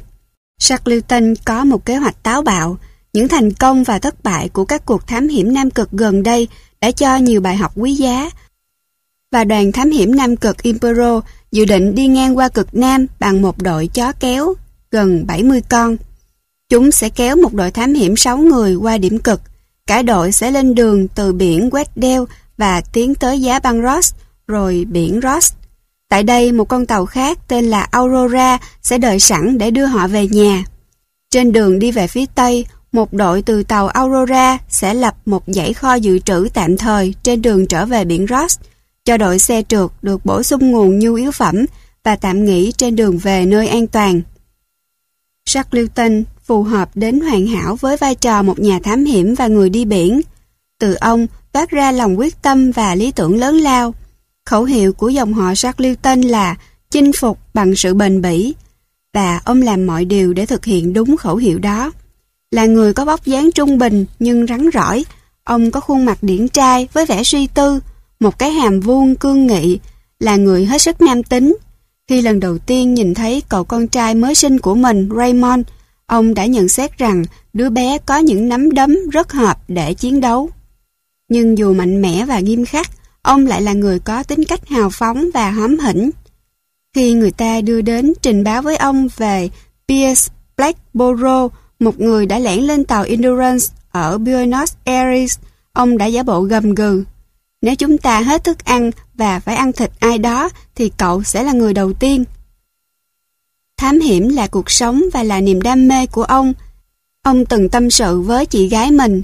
Chị không thể tưởng tượng được cảm giác khi bước vào những nơi chưa một người nào đặt chân đến là như thế nào. Nhưng ông cũng nói, đôi khi tôi nghĩ tôi chẳng giỏi một việc gì trừ việc dấn thân vào những nơi hoang dã. Cách sống liều lĩnh ấy sẽ lấy đi của ông và gia đình ông rất nhiều thứ. Vào lúc Endurance đến được đảo Nam Georgia thuộc Nam Cực, khi đó là tháng 11. Tại đây, trạm săn cá voi siêu vẹo Grisviken, nơi xác cá voi được lọc để lấy dầu mỡ, chính là hình ảnh cuối cùng của nền văn minh mà họ được thấy trong chốc lát. Ở đây họ được biết rằng biển quét đeo chất đầy băng và con đường vượt qua Nam Cực sẽ không dễ dàng. Shackleton do dự. Đây không phải là một điểm tốt, nhưng nếu ông quay lại, ông có thể sẽ không bao giờ có cơ hội đi nữa. Ông đã trượt mục tiêu trong những đợt thám hiểm trước. Giờ ông đã 40 tuổi và sức khỏe đang kém dần đi. Ông đã đánh cược tất cả những gì mình có cho chuyến đi này, được thúc đẩy bởi ý nghĩ rằng đây sẽ là cơ hội cuối cùng để đạt được vinh quang nơi địa cực. Ông xuất phát khỏi Greenville, Kent vào ngày 5 tháng 12 đỉnh điểm của mùa hè địa cực. Nếu lúc này mà băng vẫn dày, thì vào thời điểm khác nó cũng sẽ không khá hơn chút nào. Trong khi tàu Endurance dông buồn về phía nam, thủy thủ đoàn tha hồ chiêm ngưỡng quan cảnh tuyệt đẹp của Nam Cực tại thời điểm ôn hòa và rực rỡ nhất. Khi con tàu mở đường qua mặt biển đóng băng một phần, họ vượt qua những tảng băng trôi khổng lồ phát sáng, bị gió và sóng mài thành những tác phẩm điêu khắc sừng sững tuyệt mỹ. Ánh sáng ban ngày chiếu liên tục của mùa hè bắc cực thường trải những tia sáng hồng lộng lẫy lên những khối băng trôi. Con tàu dập dềnh giữa những đàn sinh vật sống động. Lũ cá voi khổng lồ, đôi khi dài gấp đôi chiều dài con tàu, thường bơi qua, lỗ khí phun ra từ cột nước lớn. Trong khi hải âu lượn vòng phía trên, lũ hải cẩu nằm tắm nắng lười biếng trên những tảng băng nổi, ngẩng cái đầu ngái ngủ và nhìn họ đi qua. Khi không còn thấy bóng hải cẩu thì đến lượt chim cánh cục, con mồi chính của hải cẩu. Lật đật trượt qua mặt băng, kêu lên ồn ả khi con tàu đi qua. Cảnh tượng đẹp nhất chính là hiện tượng mưa băng kỳ lạ. Khi hơi ẩm trong không khí đóng băng thành những tinh thể và nhẹ nhàng rơi xuống trong một màn sáng lấp lánh như phép màu. Nhưng khi Giáng sinh đến gần, mọi người bắt đầu thấy rõ rằng tàu Endurance đang tiến rất chậm. Vào ngày 18 tháng 1 năm 1915, khi chỉ còn cách bờ biển 50 km, băng đóng kín lại quanh con tàu. Chỉ trong một đêm, nhiệt độ đã giảm liền 40 độ C. Giờ thì đoàn tàu sắp được thấy một mặt rất khác của Nam Cực. Họ phá phần băng quanh tàu bằng cuốc, sẻn và cưa, nhưng sau suốt 48 giờ hì hục, họ thấy chắc chắn rằng tàu Endurance đã kẹt cứng, như một quả hạnh giữa một phong sô-cô-la theo lời một thành viên trong đoàn. Ngày cũng dần thay đổi, đêm xuống rất nhanh nhưng dài dần ra và lũ hải cẩu cùng chim chóc đã từng rất đông đúc quanh tàu, bây giờ chỉ là những vị khách hiếm hoi. Bản năng động vật mách bảo chúng rằng thế giới băng giá này sẽ sớm trở nên không thể sống được và chúng phải tiến về những vùng nước phía Bắc ấm áp hơn. Thủy thủ đoàn Endurance chỉ có thể ở lại chuẩn bị cho bất cứ thứ gì mùa đông địa cực sắp trút lên họ. Họ đã gần đến đất liền đến mức đôi khi có thể nhìn thấy bờ biển từ trên tàu.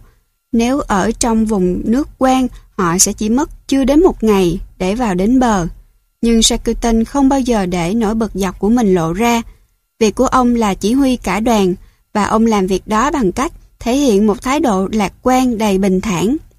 Ông biết rằng mùa đông sắp tới sẽ rất khó khăn nhưng ông đã chuẩn bị sẵn sàng cho nó. Luôn nghĩ về số phận của đoàn Belgica, ông quyết tâm giữ tinh thần cho thuyền viên của mình. Trên tàu Endurance có một thư viện phong phú và vào ban ngày mọi người bận rộn với một lịch làm việc đều đặn để giữ cho con tàu trong tình trạng tốt. Những trận đấu bóng và đua xe chó kéo cũng được tổ chức trên mặt băng. Họ cố gắng làm việc chung hòa thuận với lũ chó và xây dựng cho chúng những chiếc chuồng cầu kỳ bằng băng. lũ chó con ra đời trong sự vui mừng của mọi người. Vào buổi tối, có những buổi hòa nhạc bằng máy hát, hoặc họ cùng hát theo tiếng đàn banjo của nhà khí tượng học Leonard Hussey. Charlton đã thấy Scott gây ra sự bất mãn ở một vài người vì kiểu lãnh đạo độc đoán. Trái lại, Charlton sát cánh cùng thủy thủ đoàn và để bất cứ ai cũng nhìn thấy rằng tính mạng của họ mới là mối quan tâm lớn nhất của ông, chứ không phải là đích đến của chuyến thám hiểm.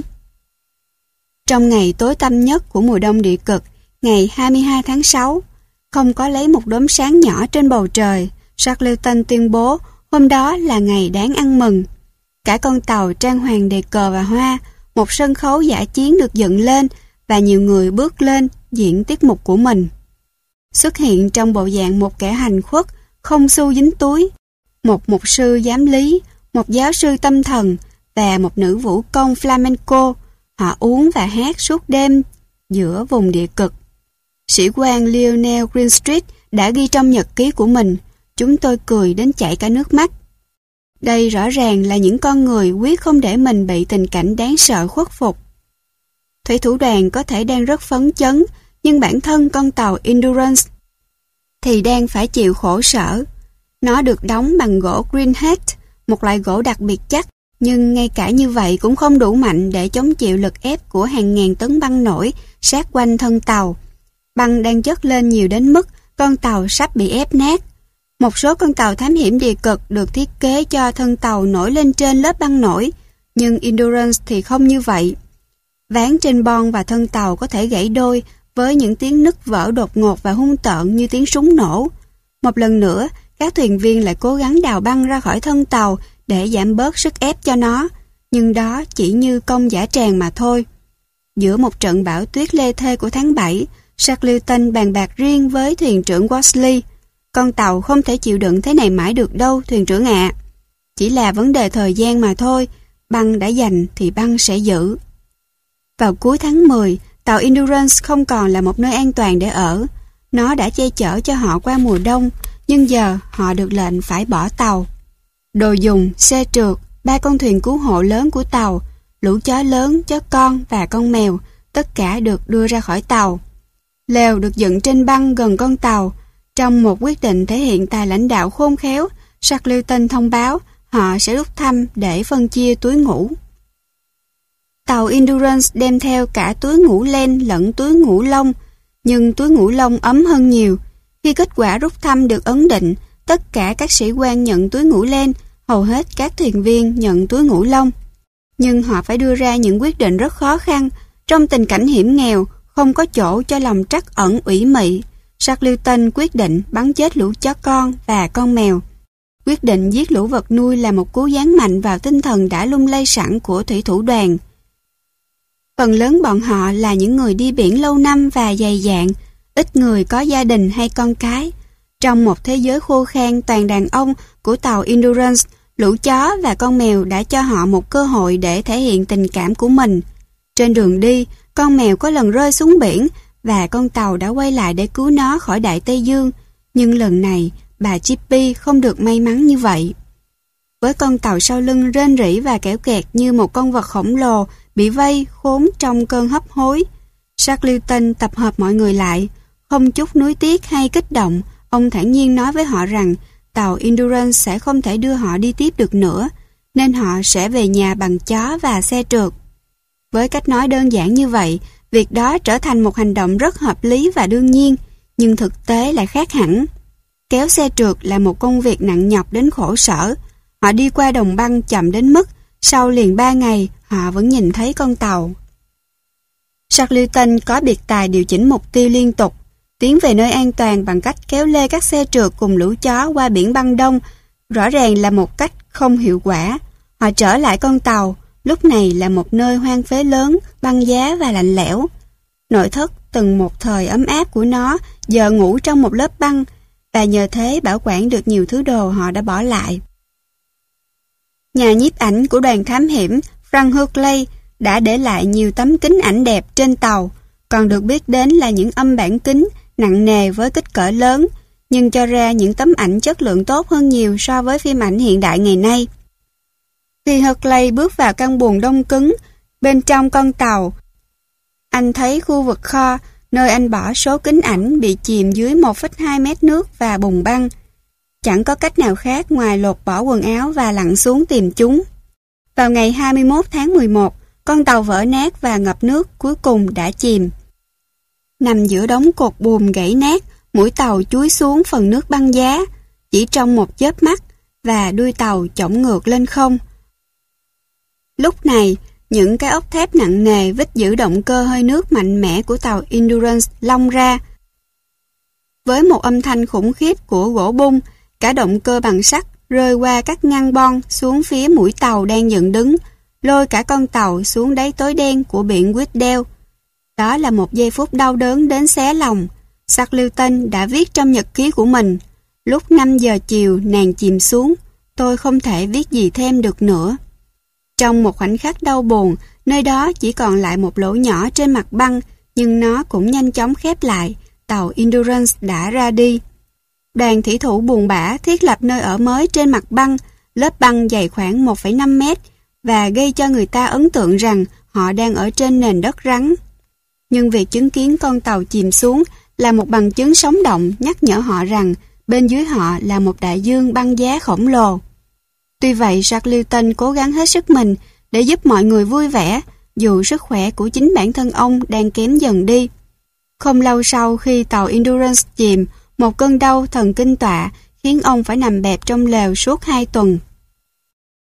Cố gắng đi về phương Bắc thêm lần nữa có vẻ là cách duy nhất cho họ. Nhưng các thuyền cứu hộ của tàu đều nặng cả tấn. Họ sẽ phải chia thành đội nhiều người và kéo chúng đi bằng dây, một việc vô cùng khó khăn trên mặt băng gập ghềnh. Và trong khi họ cố gắng bắt đầu lại cuộc hành trình dài để về nhà, Shackleton phải đối mặt với một sự nổi loạn công khai. Chippy Magnus vẫn còn oán hận vì cái chết của con mèo, từ chối kéo thuyền. Anh ta nói với Shackleton rằng nghĩa vụ của anh ta với ông đã bị hủy bỏ vì con tàu đã chìm. Shackleton biết hy vọng duy nhất cho họ sống sót trở về là phải làm việc đoàn kết cùng nhau. Nếu ông để Magnus châm ngòi cho nỗi bất mãn của thủy thủ đoàn, cả đội sẽ bị chia rẽ và tất cả bọn họ sẽ hết đời. Ông cần có những hành động cứng rắn. Magnus nhận được một thông báo thẳng thừng rằng nếu không nghe lệnh anh ta sẽ bị bắn. Sau đó Shackleton tập hợp cả đoàn lại, ông trấn an mọi người rằng họ vẫn sẽ được trả công cho đến khi đến được bến cảng an toàn và giải thích rằng điều tối quan trọng là tất cả mọi người phải đoàn kết bên nhau. Cuối cùng, ông thông báo rằng việc kéo thuyền sẽ kết thúc vì đó là một việc quá nặng nhọc. Họ sẽ thả nó trôi lên miền Bắc cùng đám băng nổi như họ đã làm khi tàu Endurance vẫn còn nổi và sau đó họ sẽ lấy lại thuyền khi đám băng bắt đầu vỡ. Shackleton có thể ra vẻ cứng rắn và uy quyền nhưng đêm đó ông đã bị sốc vì sự nổi loạn của Magnus đến mức không ngủ được. Ngoài ra, ông phải ra những quyết định đau lòng khi ý tưởng dùng xe trượt đi về phía Bắc bị từ bỏ, chẳng còn lý do gì để tiếp tục nuôi lũ chó. Dựa trên nguồn hải cẩu và chim cánh cụt ít ỏi họ bắt được, giữ tính mạng của chính bản thân họ đã đủ khó khăn rồi. Bắn lũ chó là một việc đau đớn, nhưng vẫn tốt hơn là thả chúng đi cho chúng chết đói trên băng. Frank Will, phó chỉ huy đoàn thám hiểm là người thực hiện việc này. Ông viết trong nhật ký của mình. Tôi đã biết nhiều người tôi còn sẵn sàng bắn chết hơn cả những con chó tồi tệ nhất. Đây là công việc tệ hại nhất tôi từng làm trong đời. Trong 4 tháng, đoàn thám hiểm trôi nổi trên băng. Ban đêm, họ cuộn mình trong túi ngủ và cố gắng giữ ấm để ngủ. Họ ăn một khẩu phần đơn điệu gồm thịt hải cẩu cùng nguồn thức ăn dự trữ đang vơi dần và cầu nguyện cho họ sớm ra đến biển. Vào đầu tháng 4, ngay khi mùa hè gần kết thúc, Tảng băng họ ở trên bắt đầu di chuyển theo sóng nước. Họ bắt đầu thấy say sóng, nhưng điều này chỉ có thể có nghĩa là họ đã đến gần bùng biển không đóng băng. Vào ngày 9 tháng 4, đoàn thuyền đã sẵn sàng ra khơi. Họ đã bị kẹt trên băng suốt 14 tháng. Giờ họ đã được tự do, nhưng để làm gì? Cuộc hành trình sau đó gồm 7 ngày liên tục vật lộn trong giá lạnh và ẩm ướt. Cách đó 240 km về phía bắc là đảo đồi tuyết. Dù hòn đảo không có người ở, nhưng họ biết rằng ở đó có nguồn nhu yếu phẩm để giúp các thủy thủ bị đắm tàu. Đó chính là mục tiêu của họ. Ban ngày, họ chèo thuyền tiến lên qua những ngọn sóng biển cao sừng sững, trong khi những người không chèo thuyền cực lực tát nước khỏi thuyền để giữ chúng nổi trên mặt biển. Ban đêm, họ trèo ra khỏi thuyền để chuyển lên các tảng băng nổi, nằm rung rẩy trong lều. Nhưng một đêm có tiếng nước lớn và mặt băng tách làm đôi ngay giữa lều. Ines Hornis, một trong các thợ đốt lò của Endurance, rơi xuống. Anh ta chấp chới trong vùng nước biển buốt giá, mắc kẹt trong chiếc túi ngủ ướt sũng, sốc đến gần như tê liệt vì dòng nước lạnh như băng. Shackleton chạy tới, sụp một tay xuống khe hở và kéo cả Hornis lẫn túi ngủ của anh ta lên. Nhảy mắt sau, khe nước đóng lại đánh sầm, từ đó trở đi đoàn thám hiểm ngủ trong thuyền. Có lẽ chính ý nghĩ rằng họ đang hành động thay vì chỉ trôi nổi một cách thụ động đã giúp cả đoàn tiếp tục tiến lên. Tay họ lạnh đến mức phải xoa vào mái chèo sau mỗi ca chèo thuyền. Bệnh lị lan khắp các thuyền và mọi người bị đói khát hành hạ. Giờ thì vào ban đêm, ba con thuyền được buộc vào nhau để ngăn chúng trôi đi mất. Nhưng trong khi cố ngủ, họ luôn bị lũ cá voi sát thủ làm phiền. Chúng thở phì phò qua những lỗ thở như những lò hơi đột nhiên bị hở. Lũ cá voi cọ vào thuyền của họ, đe dọa cắn đứt dây nối giữa các thuyền. Đôi khi chúng còn trồi lên mặt nước, cho họ thấy những cái hàm khổng lồ đen ngòm với hàm răng nhọn hoắt, trắng ẩn. Đoàn thủy thủ rên rỉ trong tuyệt vọng và mối đe dọa về cái chết cứ lơ lửng trong không trung. Khi thấy thuyền bị xa lầy và người của mình sắp chết đến nơi, Shackleton lại thay đổi kế hoạch. Nếu tiếp tục hướng tới đảo đồi tuyết, họ sẽ không bảo toàn được sinh mạng cho tất cả mọi người. Thay vào đó, đoàn thuyền chuyển hướng đến đảo Voi ở gần hơn nhưng không có nguồn nhu yếu phẩm. Trong ngày thứ bảy trên biển, những vách núi buồn thảm của đảo Voi xuất hiện trước mắt họ. Mảnh đất hoang lương chỉ có đá, băng và tuyết này sẽ phải trở thành ngôi nhà mới của họ. Các con thuyền cập bờ qua những vỉa đá ngầm uốn lượn và những dòng biển hiểm hóc. Và các thuyền viên loạn choạng bước lên bờ biển đầy đá cuội. Một số người phát cuồng vì vui sướng. Đó là lần đầu tiên bọn họ được đứng trên đất liền sau suốt 497 ngày. Họ lại vừa thoát chết một lần nữa. Một trong các thuyền viên của Shackleton đã dự đoán rằng một số người có thể sẽ chết nếu trong một ngày nữa họ chưa đáp được lên hòn đảo. Ở trên biển, họ không thể nấu ăn, nhưng một khi đã lên bờ, nước uống và thức ăn nóng liền được chuẩn bị. Lều trại nhanh chóng được dựng lên và mỗi người có thể cảm thấy sức mạnh đang trở lại. Nhưng đảo voi chẳng phải là nơi người ta muốn ở lại và họ nhanh chóng thấy căm ghét nó. Ngoài hải cẩu voi, nguồn gốc cái tên của hòn đảo và chim cánh cục hầu như chẳng có gì để ăn. Mưa và tuyết liên tục dội xuống. Hòn đảo lại không nằm trên bất kỳ con đường biển nào từng được biết tới, nên vẫn không có hy vọng được cứu thoát. Vì vậy Shackleton làm việc duy nhất ông có thể. Ông chuẩn bị lên đường tìm đến một hòn đảo có người ở. Có một vài lựa chọn mở ra cho ông, tất cả đều nguy hiểm khủng khiếp. Miền đất có người ở gần nhất là ở gần mũi Hon, tại điểm chót của Nam Mỹ. Nhưng trên đường đến mũi, gió liên tục thổi về hướng đông, khiến việc chèo ngược hướng gió đến đó trên một con thuyền nhỏ là bất khả thi. Một đích đến khác là đảo Nam Georgia. Chính từ nơi này họ đã xuất phát đến cực Nam vào cái ngày xa xôi của tháng 12 năm 1914. Ít nhất thì nơi này cũng nằm thuận hướng gió, nhưng cách họ những 1.300 km qua một trong những đại dương nguy hiểm nhất trên trái đất. Tất nhiên là không phải tất cả sẽ đi, Shackleton quyết định rằng 6 người sẽ tham gia cuộc hành trình này. Frank Worsley sẽ đi, cùng sĩ quan phó Thomas Green, người đã đi cùng Scott trong chuyến thám hiểm cuối cùng và bi thảm của ông. Shackleton còn đem theo một số người nổi tiếng là hay gây rối, gồm cả người thợ mộc hay sinh sự J.P. Magnus. Cho dù có bao nhiêu lỗi lầm, Magnus vẫn tỏ ra là một người không thể thiếu được. Anh ta là một thiên tài trong việc tùy cơ ứng biến, tài nghệ và lòng tự tin vào nghề mộc của anh lớn đến nỗi khi con tàu bị mắc cạn, anh đã đề nghị được đóng một con tàu nhỏ hơn từ những gì còn lại của Endurance. Giờ thì anh ta đang bắt tay vào gia cố con thuyền cứu hộ lớn nhất, James Kite, để cho nó đủ sức chịu được cuộc hành trình sắp tới. Các mạn thuyền được nâng cao lên bằng gỗ từ hòm đựng đồ và các mảnh nhỏ của hai con thuyền khác được dùng để gia cố đáy thuyền. Dầu sơn và máu hải cẩu được dùng để bịt kín các khe hở mới của thuyền cho nước không lọt vào. Để những người khác ở lại với Phó Chỉ huy Frank Will, James Card ra khơi vào ngày 24 tháng 4 năm 1916. Shackleton và đội thuyền viên nhỏ của mình trông thấy 21 người ở lại vẫy chào họ cho đến khi khuất khỏi tầm mắt. Có lẽ việc họ không nhìn thấy nước mắt trên mặt một số người là điều may mắn. Hầu hết những người trên bờ tin chắc rằng họ sẽ không bao giờ gặp lại đoàn thủy thủ của James Cat nữa. Cuộc hành trình đáng sợ hệt như mọi người đã dự đoán.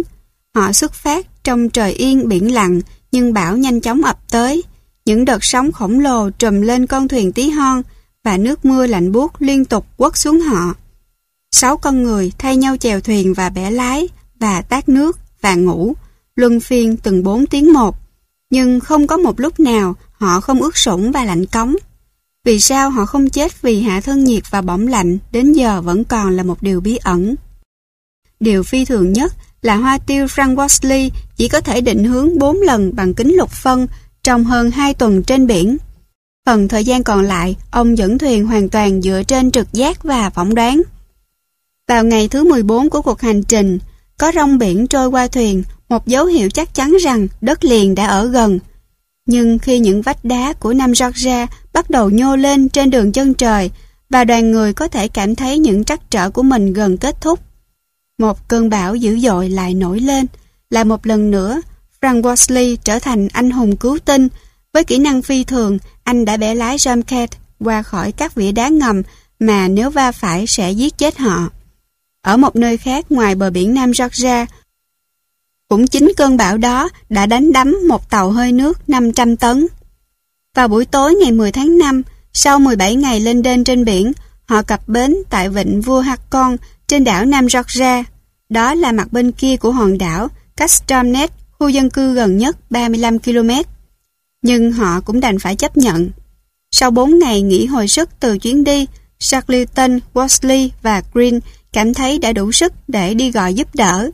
Con thuyền cùng với những người khác đã ở trong tình trạng không thể xuống biển được nữa, nên ba người bọn họ sẽ phải đi bộ.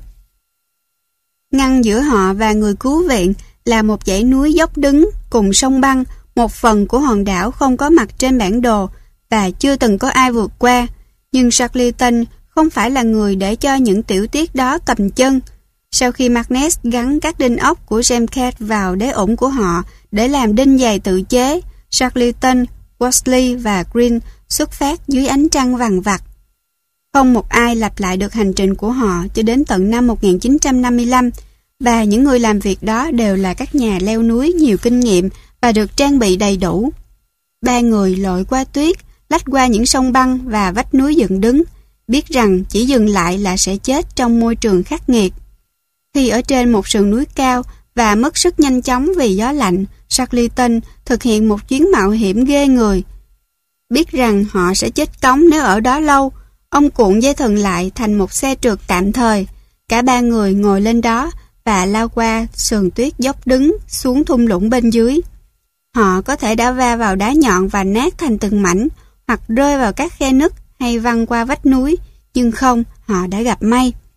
Khi trời sáng, họ đang nhìn xuống vịnh Fortuna, tiến gần đến Stramnet, cũng là gần nguồn cứu viện. Vào 7 giờ sáng hôm đó, họ nghe thấy tiếng còi tàu báo hiệu ca sáng của một tàu đánh cá voi. Đó là dấu hiệu đầu tiên của cuộc sống con người mà họ nghe thấy kể từ tháng 12 năm 1914. Vào 3 giờ chiều ngày 20 tháng 5 năm 1916, ba người đàn ông xồm xoàm, tả tơi, lão đảo bước vào Stramnes. Toàn thân họ đen đúa vì muội từ bếp dầu, bốc mùi gớm ghiếc và quần áo rách như tổ đĩa. Bộ dạng họ đáng sợ đến mức trẻ con bỏ chạy và khóc thét khi nhìn thấy họ. Viên quản đốc Straff Sofley, một người biết rõ Shackleton, được gọi đến để gặp họ. Ông ta hỏi khi đối mặt với những kẻ lạ mặt gớm ghiếc, các ông là ai? Một người bước lên và thản nhiên nói, tôi tên là Ines Shackleton. Charlie òa khóc, những người này đã trở về từ cõi chết. Những ngày chờ đợi trên đảo voi là một thử thách vượt ngoài sức tưởng tượng. Sau tháng đầu tiên, mỗi người đều thức dậy với ý nghĩ rằng hôm nay sẽ là ngày họ được cứu. Nhưng nhiều ngày rồi, nhiều tuần, nhiều tháng trôi qua vẫn không ai tới. Vào tháng 8, Frank Will miễn cưỡng đi đến kết luận rằng James Cass đã mất tích. Ông bắt đầu lên kế hoạch cho một chuyến đi khác để thoát khỏi hòn đảo tù ngục. Tuy nhiên, sự thật không đến nỗi bi kịch như vậy. Shackleton mất 3 tháng và 4 tuần thử sức mới vượt qua được bão và băng để đáp lên đảo voi. Cuối cùng, ông phải đi tới Punta Arenas thuộc Chile để lấy một con thuyền được trang bị đầy đủ cho chuyến đi.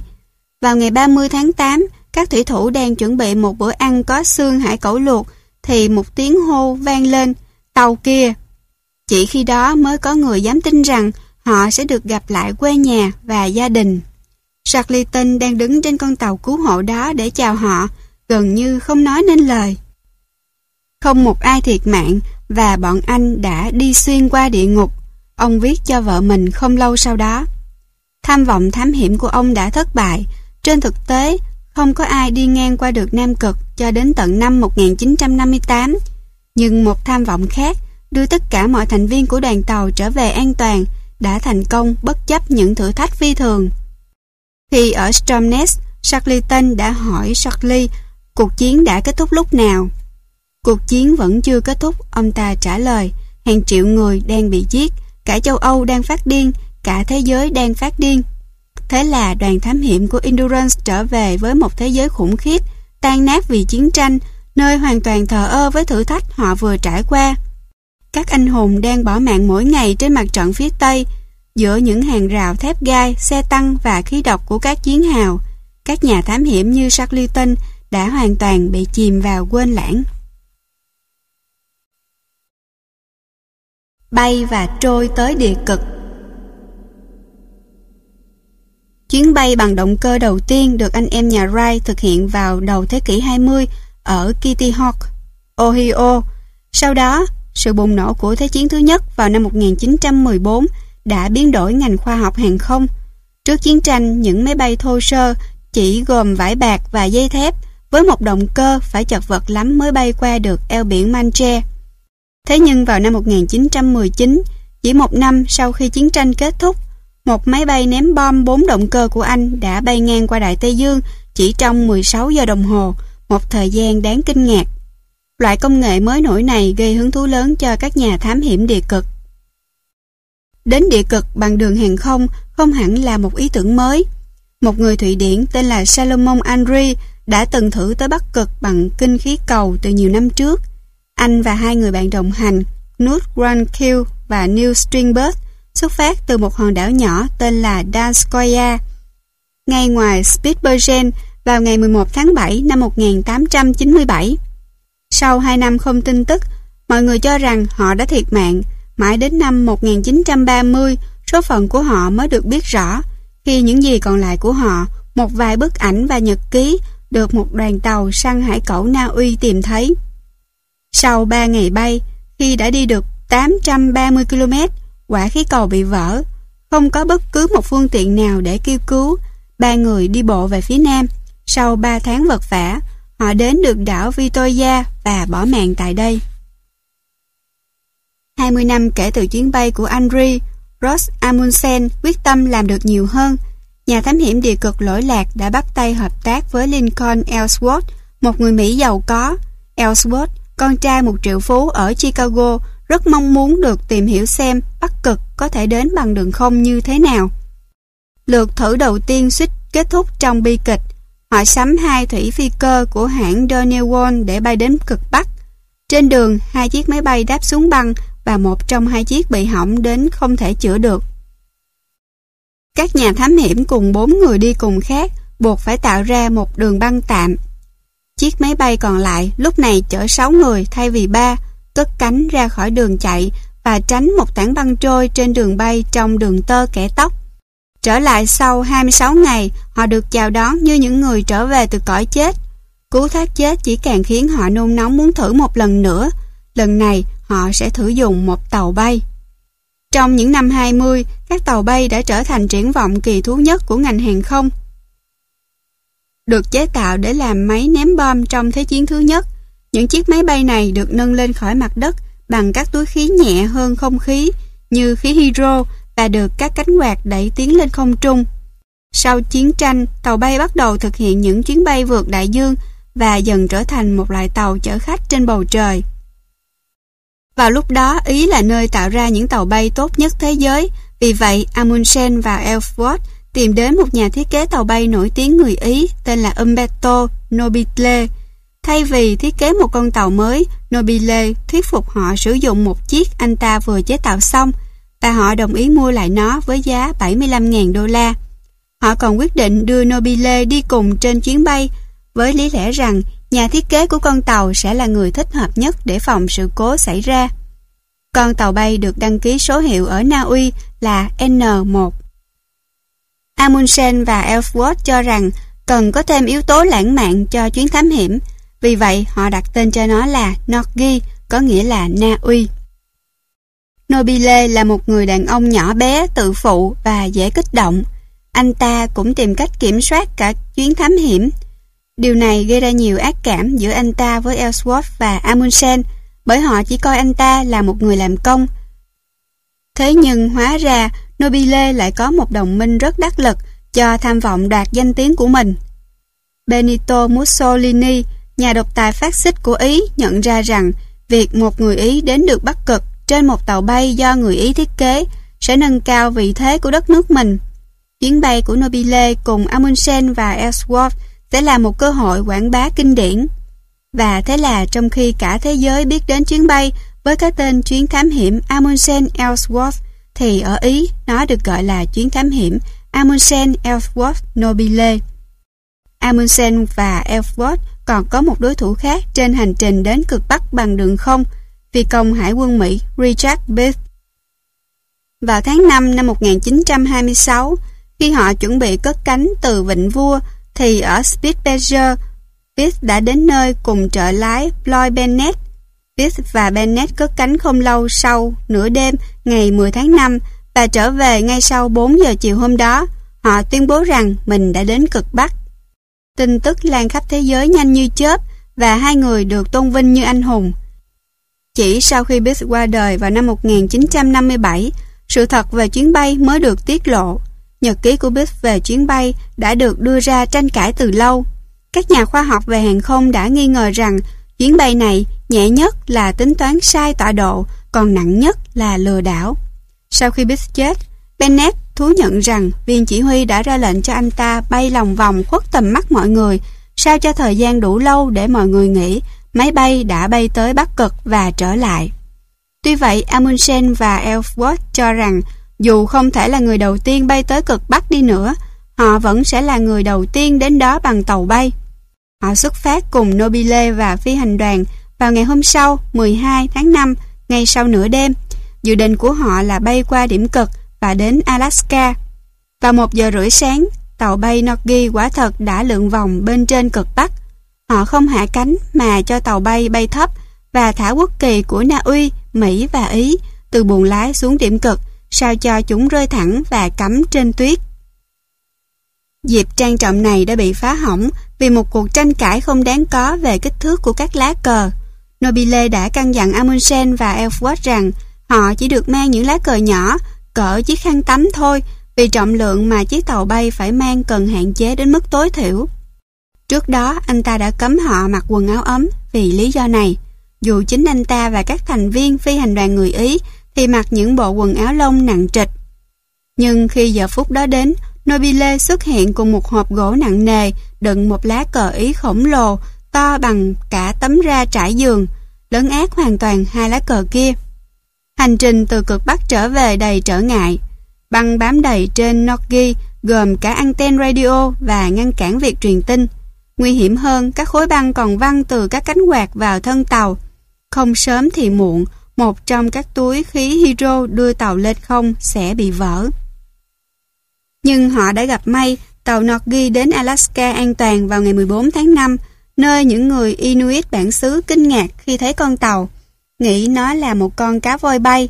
Chuyến đi đã được coi là một thành công lớn. Amundsen, Ellsworth, Nobile và phi hành đoàn đã bay hết một chặng đường dài 4.956 km chỉ trong 70 giờ.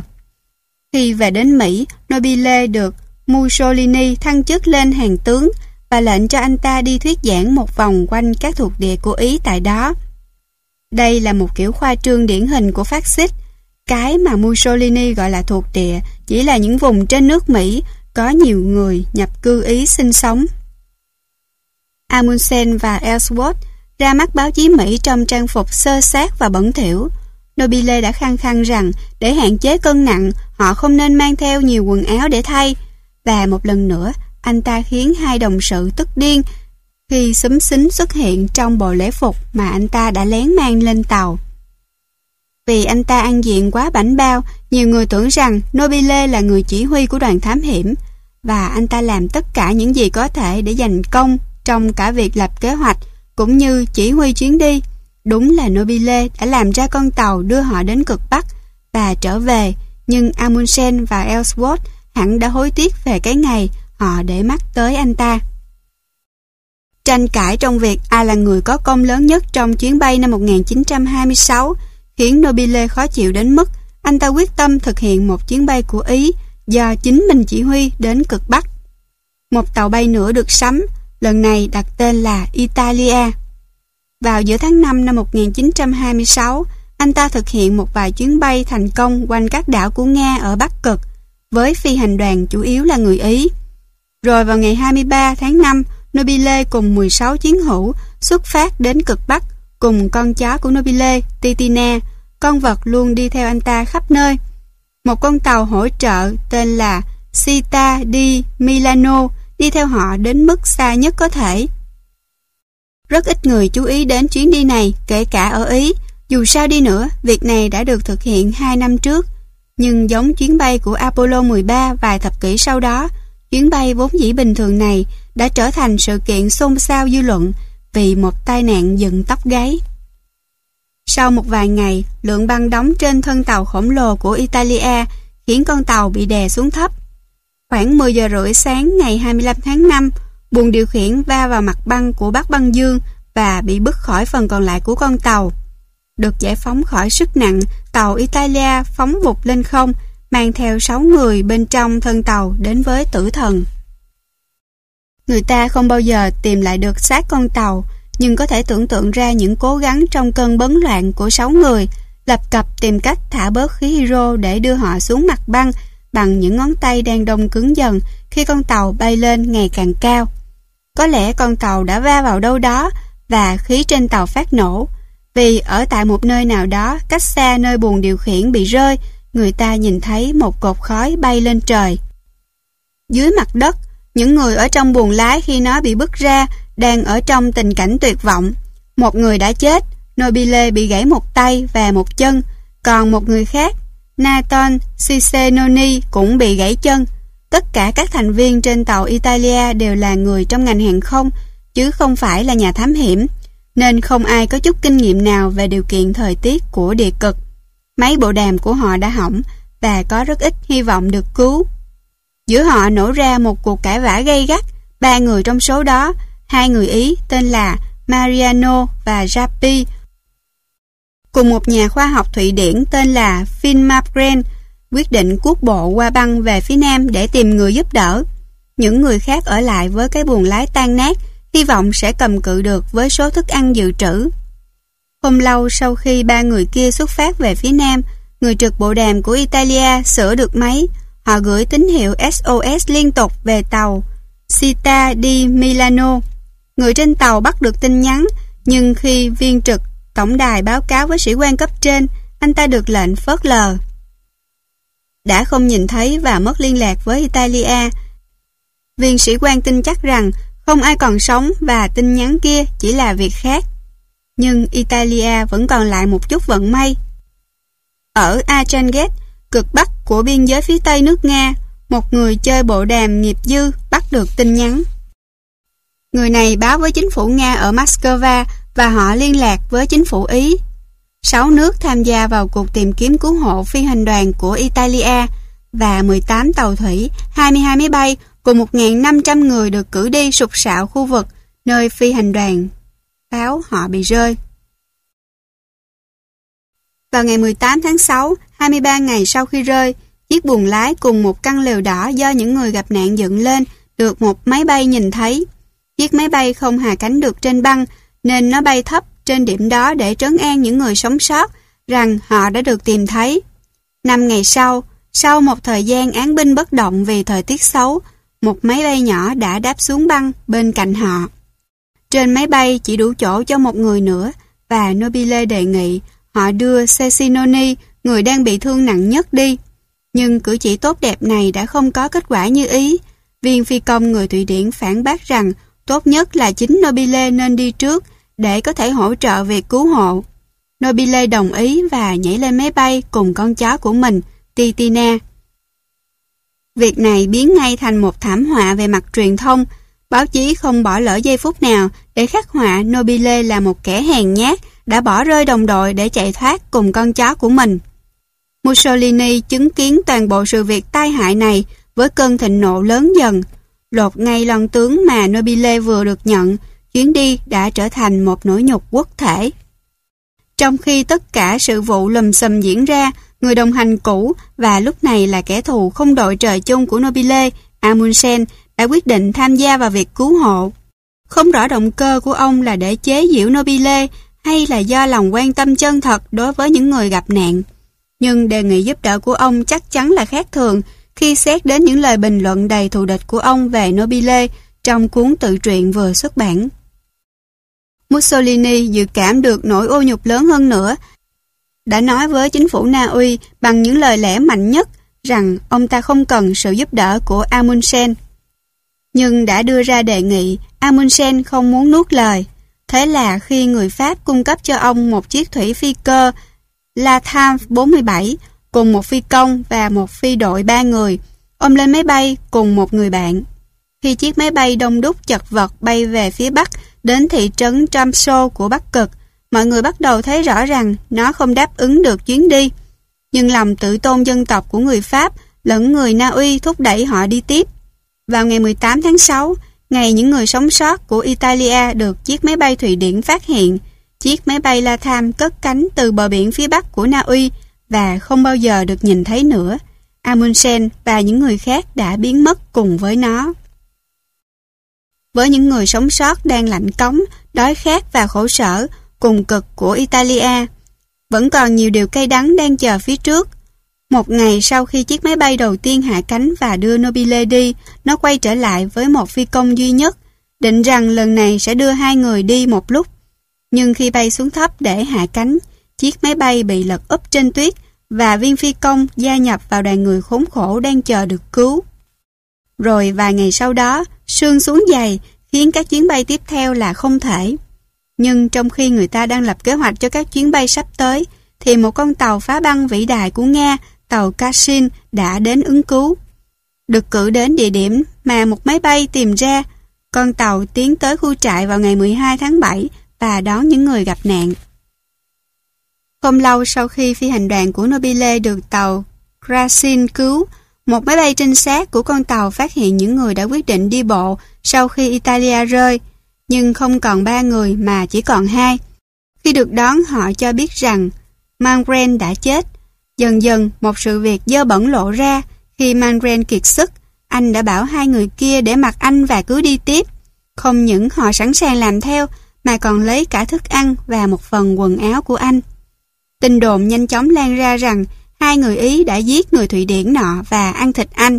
Điều này lại càng không giúp ích gì cho uy tín của nước Ý. Bi kịch tiếp tục đổ đến, một thủy phi cơ của Ý được cử đi giúp đoàn cứu hộ đã bị rơi trên đường trở về, giết chết cả đội bay ba người. Cuối cùng vào ngày 31 tháng 8, một vài phần còn lại của chiếc thủy phi cơ Pháp chở Amundsen đã được tìm thấy trên biển. Một chiếc phao và bình xăng được buộc vào nhau thành một chiếc bè tự tạo. Những người thoát chết sau khi máy bay rơi xuống biển đã thực hiện một nỗ lực cuối cùng để sống sót trở về miền Nam. Cái lạnh đã đánh bại họ. Chiếc bè vẫn nổi nhưng có lẽ lần lượt từng người đã tê liệt và không thể bám chắc được vào bề mặt trên vên của nó và trượt ngã xuống lòng biển băng giá. Nobile thân bại danh liệt, chuyển đến sống ở Nga. Sau đó ông ta chuyển đến Mỹ, rồi đến Tây Ban Nha, Ông ta chết vào năm 1978 ở tuổi 93. Thời gian gián đoạn 1928-1992 Từng là nơi xa xôi đến mức gần như không thể với tới, ngày nay Bắc Cực và Nam Cực đều có thể đến rất dễ dàng. Người ta có thể đến Bắc Cực bằng những tàu phá băng hạng nặng, tàu ngầm hoặc máy bay trực tuyết. Các trạm khí tượng mọc khắp nơi trên bề mặt băng giá của nó. Còn ở cực Nam có một trạm cư trú tên là căn cứ Scott Amundsen, nơi các máy bay vận tải C-130 khổng lồ hạ cánh và cất cánh khi thời tiết cho phép. Lục địa này có 42 trạm nghiên cứu ở ven biển và trong đất liền. Nhưng bất chấp những bằng chứng xuất hiện hàng ngày về sự cư trú của con người, hai địa cực vẫn là thử thách cho các nhà phiêu lưu mạo hiểm. Khi thế kỷ 20 kết thúc, các nhà thám hiểm đã thành công trong việc đặt chân đến hoặc đi qua hai địa cực bằng những cách mạo hiểm và rợn người nhất. Nơi mà cả đoàn người từng phải làm việc cùng nhau mới tới được, giờ đây có những đội chỉ gồm một hoặc hai người. Ban đầu, những nỗ lực này được hỗ trợ với nguồn nhu yếu phẩm được thả từ máy bay xuống hoặc được những người khác để sẵn dọc đường. Một khi việc này đã được thực hiện, người ta cần đặt ra những thử thách mới và một số người yêu thích thám hiểm địa cực đã thử tới đó mà không cần hỗ trợ. Một điều nghe có vẻ phi thường là chỉ chưa đến một thế kỷ sau những chuyến đi huyền thoại của Amundsen, Perry, Shackleton và Scott. Giờ đây, với một xe trượt tuyết đầy độ nhu yếu phẩm, một người đơn độc có thể đi ngang qua Bắc Cực hoặc Nam Cực mà hoàn toàn không cần giúp đỡ. gian nguy nơi tận cùng thế giới Hành trình dài 2.170 km vắt ngang Nam Cực của Ranus, Fransnet và Mike Stoff chỉ vừa mới bắt đầu thì Stoff bị rơi vào một khe nứt. Hai nhà thám hiểm người Anh đang dùng những cánh buồm dạng dù để đưa họ và đám thiết bị trên xe trượt đi qua giá băng Fickner trên chặng mở đầu của cuộc hành trình. Phenet là người thấy cái miệng màu xanh sẫm của khe nứt mở ra trước mặt họ. Ông lập tức quăng mình xuống đất, trượt một đoạn rồi dừng lại ngay trước khi chạm tới mép vực. Stuff thì không được nhanh nhẹn bằng, trong khi vật lộn với sợi dây buồm, anh nghe thấy Phoenix hét lên một tiếng, không! Thảm thiết, trước khi mặt đất tụt xa dưới chân anh. Tại một châu lục vắng bóng thú dữ ăn thịt người thì các khe nứt là mối đe dọa lớn nhất và duy nhất về một cái chết thảm khốc cho một nhà thám hiểm bất cẩn. Chúng thường ẩn dưới lớp tuyết mỏng như một cái bẫy và bất cứ ai bước phải có thể thấy mình lao thẳng xuống một cái hang băng tối om và sâu hắm. Venice bắt đầu quay sang nghĩ xem nên nói gì với vợ con Stoff, nhưng may mắn thay, Stoff không rơi xa lắm. Anh đã va vào bức tường băng cứng của khe nứt và bị đập vào đầu rồi tóm được một mẫu băng trước khi cái xe trượt bắt kịp và lôi anh xuống. Anh đã thoáng nhìn thấy độ sâu khủng khiếp của khe nứt khi xoay người và đinh ninh rằng mình sẽ chết chắc. Nhưng anh may mắn đáp trên một mặt tuyết cứng ở độ sâu khoảng 6 mét, ngay cạnh chiếc xe trượt của mình. Ở cả hai bên, hai bức tường xanh thẳm dốc đứng xuống thành những sắc màu sẫm tối. Đáy của khe nước ở quá xa nên anh không thể thấy gì. Khi Phoenix cúi nhìn qua mép vực, Stop cố gắng gọi vọng lên bằng giọng run rẩy. Tôi không sao. Kéo anh lên sẽ không khó lắm, nhưng cái xe trượt 220kg thì quá nặng. Nó chở những đồ thiết yếu nên họ phải lấy lại nó, nếu không chuyến thám hiểm sẽ phải kết thúc sớm. Mỗi lần staff cử động, tuyết lại rơi khỏi chỗ đứng trên vên của anh. Khi anh cố gắng đứng dậy, chân anh lún hẳn vào tuyết. Mất thăng bằng, anh ngã về phía trước. Anh với tay ra để khỏi ngã, nhưng cả tay anh cũng cắm xuyên qua mặt tuyết. Lúc này cơn choáng váng từ cú rơi đã giảm bớt và Strop cảm thấy chóng mặt vì sợ. Phoenix gọi xuống, nhắc Strop rằng anh có một sợi dây dài trên xe trượt và cần phải quăng nó lên trên miệng vật. Nhưng muốn thế thì phải tìm nó trước. Khi anh cúi xuống để mở khóa vải phủ xe, nó trồng trành dịch ra xa và lại có thêm băng và tuyết rụng ra. May mắn thay, sợi dây ở ngay phía trước và strop cố gắng nắm được rồi tung nó lên đỉnh. Khi Phoenix bắt được đầu dây, lại có thêm nhiều mảnh băng rời ra, đục vỡ nền tuyết trong khi rơi xuống vực. Bản năng của Stop mách bảo anh hành động càng nhanh càng tốt, nhưng cách duy nhất để đưa cái xe lên bề mặt là ném thức ăn và thiết bị nó đang chở lên trước, cho đến khi nó đủ nhẹ để kéo lên. Cảm thấy tự tin hơn vì đã buộc được một sợi dây neo chắc bên trên vào mình.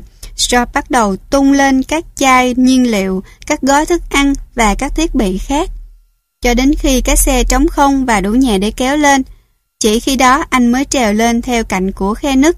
Khi đã lên đến bên trên, anh nằm thở dốc trên tuyết, phấn chấn nhưng hải hùng vì cú suýt chạm mặt tử thần vừa rồi. Ngài Ranus Wistleuton Wickham Phoenix thường được gọi thân mật là Ran và tiến sĩ Mike Stoff đang thực hiện nỗ lực đi ngang qua Nam Cực không cần hỗ trợ lần đầu tiên. Khi đó là cuối tháng 11 năm 1992. Trong hơn 100 ngày phía trước, họ hy vọng sẽ đi bộ, trượt tuyết và dùng buồm để đi tới Nam Cực, rồi tiếp tục đi từ đó đến sông băng Bethmore và biển Ross. Họ có nhiều động cơ để thực hiện một chuyến đi liều lĩnh như vậy. Stoff, 37 tuổi, là một nhà nghiên cứu y học chuyên về dinh dưỡng và là cố vấn về kỹ năng sống sót cho Bộ Quốc phòng. Anh dự định thực hiện những ghi chép tỉ mỉ về sự thái hóa dần của cơ thể khi chiến đấu chống lại những khó khăn đáng sợ sắp tới. Finesse, cựu học viên của Ilton, sĩ quan quân đội SAS, là một nhà thám hiểm chuyên nghiệp sắp hết thời. Ở tuổi 48, ông bắt đầu tự hỏi, chẳng biết mình đã quá già đối với những cuộc thám hiểm hành xác thế này hay chưa. Nhưng như lời ông nói khi đó, đây là công việc của tôi, nó là cách tôi kiếm tiền. Finesse đang đi theo những bước chân của Perry và Shackleton, là một cụ binh với những chuyến đi rợn người tới những địa điểm nguy hiểm nhất thế giới, bao gồm một số chuyến thám hiểm địa cực trước đó. Finesse kiếm sống bằng cách viết sách và kể chuyện về những chuyến đi của mình. Trong chuyến đi này, hai người hy vọng họ sẽ gây đủ quỹ để nghiên cứu về chứng đa sơ cứng. Mỗi dặm họ đi sẽ kiếm thêm được những khoản tiền lớn từ các nhà tài trợ. Finesse và Shop đã từng tham gia các chuyến thám hiểm địa cực cùng nhau 5 lần trước đó. Kinh nghiệm cho họ biết rằng khi họ mệt mỏi và kiệt quệ, quyết tâm đi tiếp của họ sẽ vơi dần. Đó là điều gần như không thể tránh khỏi trong điều kiện khắc nghiệt thế này. Trên một chuyến đi đến Bắc Cực, Stroff người thấy mình khó mà theo kịp được Finesse, đã muốn dừng chuyến đi đến nỗi tưởng tượng ra việc giết người bạn đồng hành của mình. Anh tưởng tượng mình bắn Phoenix bằng khẩu súng anh mang theo phòng khi bị gấu Bắc Cực tấn công. Từ góc nhìn khách quan có phần lạnh lùng thì những suy nghĩ nguy hiểm như vậy có thể cho thấy nhiều điều hữu ích về quá trình mất lý trí của những người kiệt sức. Tình bạn và lòng tin tưởng lẫn nhau của họ lớn đến mức sau khi hành trình kết thúc, cả hai có thể kể với nhau thoải mái về việc đó mà không hề có sự thù địch. Nhưng ngay lúc này, khi họ đang lội bộ qua Nam Cực, tình bạn của họ lại một lần nữa bị thử thách tới giới hạn cuối cùng. Việc hợp tác của họ thành công một phần là nhờ lòng tin của mỗi người vào thể lực và khả năng của người kia. Hai người có thể chất tương đối giống nhau, đúng là Phoenix cao hơn nhiều và khỏe hơn stoff nhưng ông nhiều hơn đến 11 tuổi và có lẽ không còn dẻo dai bằng. Finesse là một người dẫn đường lão luyện với bề dày kinh nghiệm và lòng quyết tâm sắt đá. Stroff lại có kiến thức đáng kể về cơ thể người khi chịu sức ép. Cả hai đều khâm phục động lực và độ bền bỉ của nhau, nhưng còn một điều nữa, như Finesse đã chỉ ra trong cuốn nhật ký của mình về chuyến đi. Nếu hai nhà tu khổ hạnh phải kéo theo hành lý nặng nề, trong khi thức ăn ngày càng ít và gian khổ ngày càng tăng, thì điều tối thiểu họ có thể thể hiện ra là sự độ lượng đối với nhau. Nếu vậy, họ có thể vượt qua quy luật thông thường. Không bao lâu sau đó, có hai quyết định được đưa ra khiến cho hành trình sau này của họ gặp khó khăn ghê gớm. Trong một nỗ lực nhằm giảm bớt gánh nặng hành lý, khi tốc độ đi còn tốt và thời tiết ôn hòa, hai người đã vứt bỏ một phần thức ăn và quần áo ấm. Nhưng chẳng bao lâu sau, tình trạng kiệt sức và thương tổn, hậu quả chồng chất của việc kéo xe nặng, lội qua tuyết, chịu đựng tia cực tím mạnh từ mặt trời nam cực và cái lạnh dữ dội kèm theo gió mạnh đã dần bao trùm lên họ. Bàn chân là nơi bị ảnh hưởng đặc biệt nặng nề, bỏng lạnh ở các ngón chân và ngón tay khiến họ đau buốt. Những chỗ bị chà sát ở gót chân, phồng rộp lên và lở loét. Khi đi được nửa đường đến cực Nam, Strop đã phải thực hiện một cuộc phẫu thuật đau thấu xương cho chính bàn chân của mình. Bằng cách chọc dao mổ vào một chỗ áp xe và nạo nó đi. Họ mang theo thuốc kháng sinh để khắc phục một phần vấn đề, nhưng chúng thường khiến họ bị rối loạn tiêu hóa. Giữa đợt cuồng phong không ngừng hú hét, cả hai phải chịu đựng cơn đau bụng quặn thắt kéo dài hàng giờ, cho đến khi họ không thể chịu đựng được nữa và phải cởi quần ngồi xổm trên tuyết để đi ngoài. Làm việc đó ngoài trời khiến cơ thể họ lạnh đến tận xương tủy và còn đem lại nguy cơ bỏng lạnh nặng hơn nữa. Chiếc phích họ dùng để đựng súp cho bữa trưa nhanh chóng bị bẩn và càng hành hạ hệ tiêu hóa khốn khổ của họ hơn. Ngoài nỗi cơ cực ghê gớm họ phải chịu đựng, điều này còn có nghĩa là cơ thể họ không được hấp thụ khẩu phần thức ăn cần thiết. Khi cuộc hành trình tiến xa hơn, cả hai người đều mất đến một phần ba cân nặng. Đầu tiên, cơ thể bị đói đốt hết lượng mỡ thừa là thứ đáng lẽ sẽ đóng vai trò giữ ấm trong thời tiết lạnh dữ dội. Rồi hệ tiêu hóa bắt đầu ăn vào phần cơ thịt. Vào lúc hai người đến được cực Nam, Stroff tính rằng trong những ngày đi đường, họ tiêu thụ hết 8.000 calorie mỗi ngày, nhưng chỉ ăn vào có 5.500 calorie. Phineas và Stoff không phải là những người duy nhất muốn vượt Nam Cực không cần trợ giúp. Họ có một đối thủ tự phong. Vào lúc hai nhà thám hiểm người Anh đang thực hiện chuyến đi, thì một người Na Uy tên là Erklin Gaggi đã tuyên bố ý định tiến hành chuyến đi một mình, không hỗ trợ đầu tiên tới Nam Cực.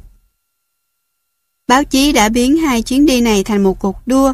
Phineas và Stoff tranh cãi gay gắt về việc có nên tiết lộ vị trí của mình cho Gaggi hay không. Việc đó sẽ có lợi cho người Na Uy nọ, nhưng nếu không làm vậy thì coi như đã thừa nhận rằng họ ganh đua với Gaggi là điều khiến cả hai đều thấy không thoải mái. Finnes đã nói với Storr rằng là người chỉ huy cuộc thám hiểm, ông không muốn Gaggi biết họ đang ở đâu. Storr ghét cay ghét đắng kiểu phân chia thứ bậc này. Nó có vẻ khá phôi trương đối với một cuộc thám hiểm hai người. Cơn giận nung nấu của anh biến thành một cuộc cãi vã nảy lửa vào ngày hôm sau khi Phineas tuột lại sau anh khá xa trong khi họ đang lội qua tuyết. Phineas nói Tôi đang đi nhanh hết sức rồi và tôi không thích một anh lùng nói rằng tôi đang đi quá chậm đâu nhé. Hầu hết hành trình họ đi bộ vì trời thường quá gió, đường gồ ghề và nguy hiểm với nhiều khe nứt nên họ không dùng được buồm dù. Việc đi bộ xa vắt kiệt sức lực đang suy yếu của Phineas cùng Stroff và khiến những chỗ ung nhọt và lở lét trên chân họ nặng thêm nhiều, dù việc đó ít nhất cũng làm họ ấm lên. Sử dụng buồm sẽ đi nhanh hơn và đỡ tốn sức hơn nhiều, nhưng vì không phải vận động mấy, nên họ lại bị cái lạnh quấy rầy, và dây bùm càng chà sát khiến họ bị thương ở vai và lưng. Ngày Giáng sinh đến trước khi họ tới cực Nam vài ngày là một ngày ảm đạm. Trong khi uống thứ canh ấm ấm đặc như keo, thứ họ không bao giờ giữ được đủ nóng để thành phần dinh dưỡng giàu chất béo và năng lượng của nó có vẻ ngon hơn. Hai người ủ dột nghĩ đến những thứ gia đình họ đang ăn. Venus tặng cho Stop một thanh sô-cô-la lớn làm quà Giáng sinh. Stop vừa cảm động vừa ngạc nhiên vì cử chỉ hào phóng này đã ăn ngấu nghiến hết cả thanh ngay lập tức. Nhưng cũng đồng thời thấy ấy nấy vì anh không nghĩ đến việc mang quà tặng cho Phineas. Tại bước này của chuyến đi, hai người bắt đầu nhận ra rằng họ đã đánh giá thấp lượng thức ăn họ cần. Khẩu phần hàng ngày của họ không cung cấp đủ năng lượng để đáp ứng được yêu cầu của chuyến đi. Trong tình trạng đói triền miên, cơ thể họ đốt cháy lượng mỡ dự trữ và quá trình này tạo ra những hóa chất gọi là ceton khiến cho con người cảm thấy vừa mệt mỏi vừa trầm uất. Đặc biệt, Stop bắt đầu mơ tưởng về những cơn bệnh giả như đột quỵ, đủ nghiêm trọng để khiến Phineas phải kết thúc chuyến thám hiểm.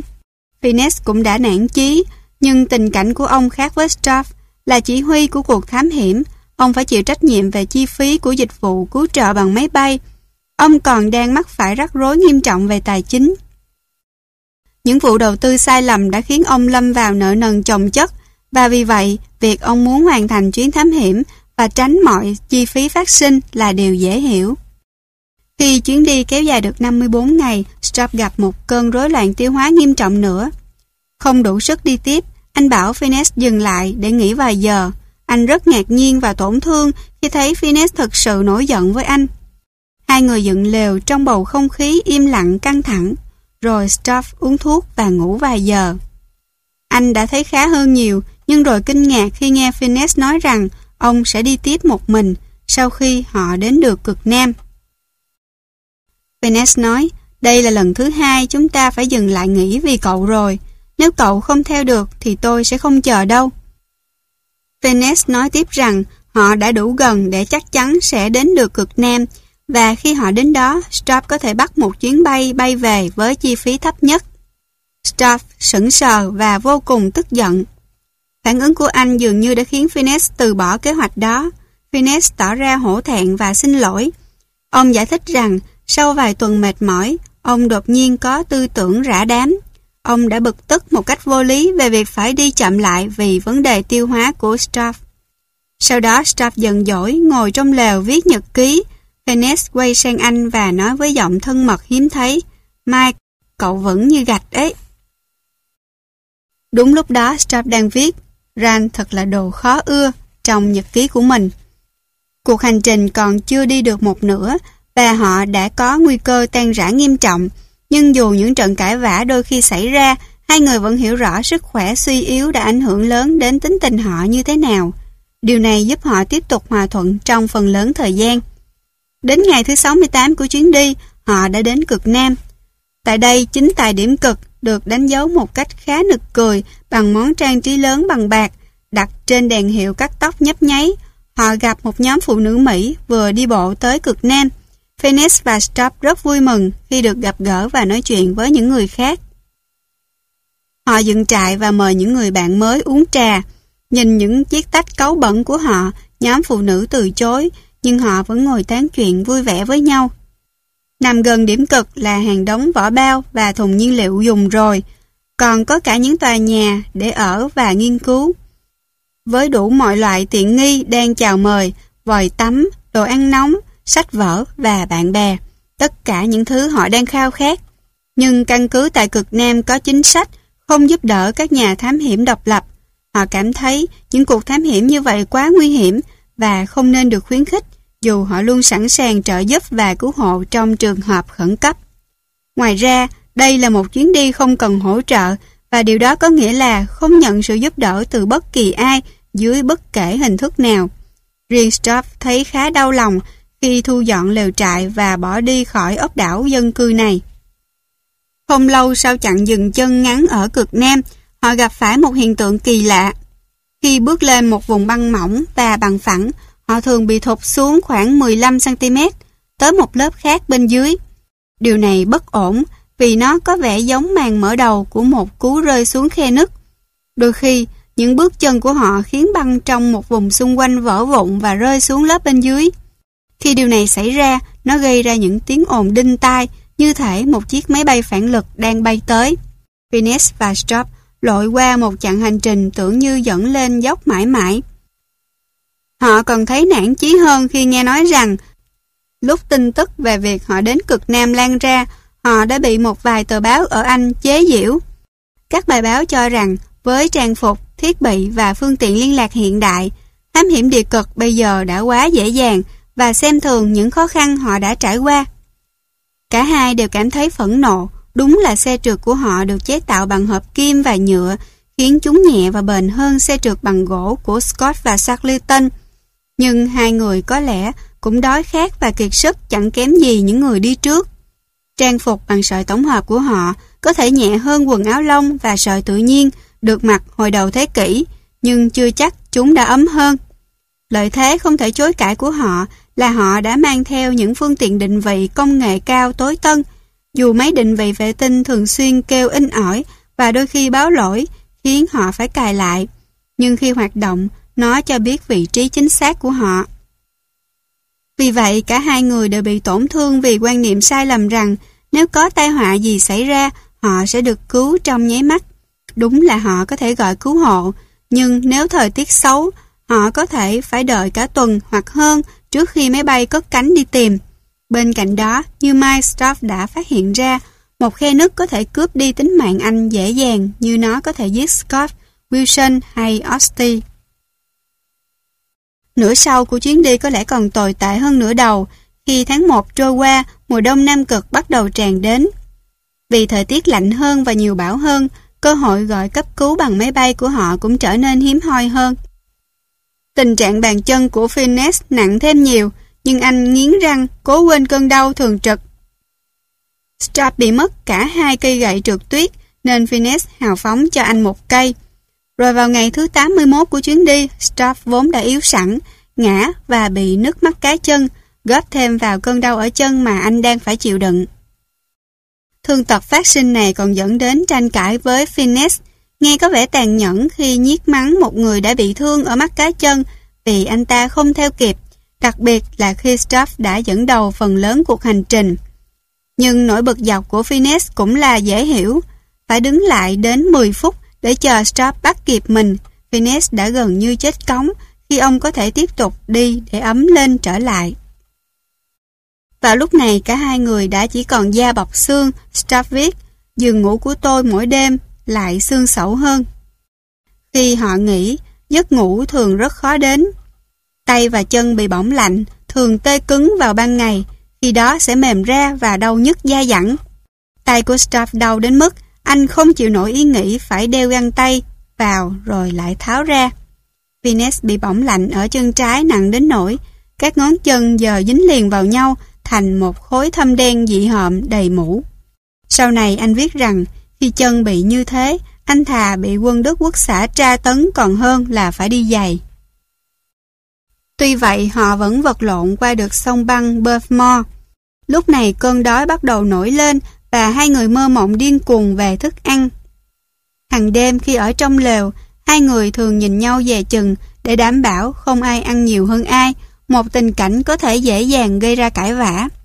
Nhưng với phong cách từ tốn và lịch thiệp đáng khâm phục, họ lần lượt thay nhau ăn từng thìa thức ăn ít ỏi còn lại, theo thứ tự nghiêm ngặt.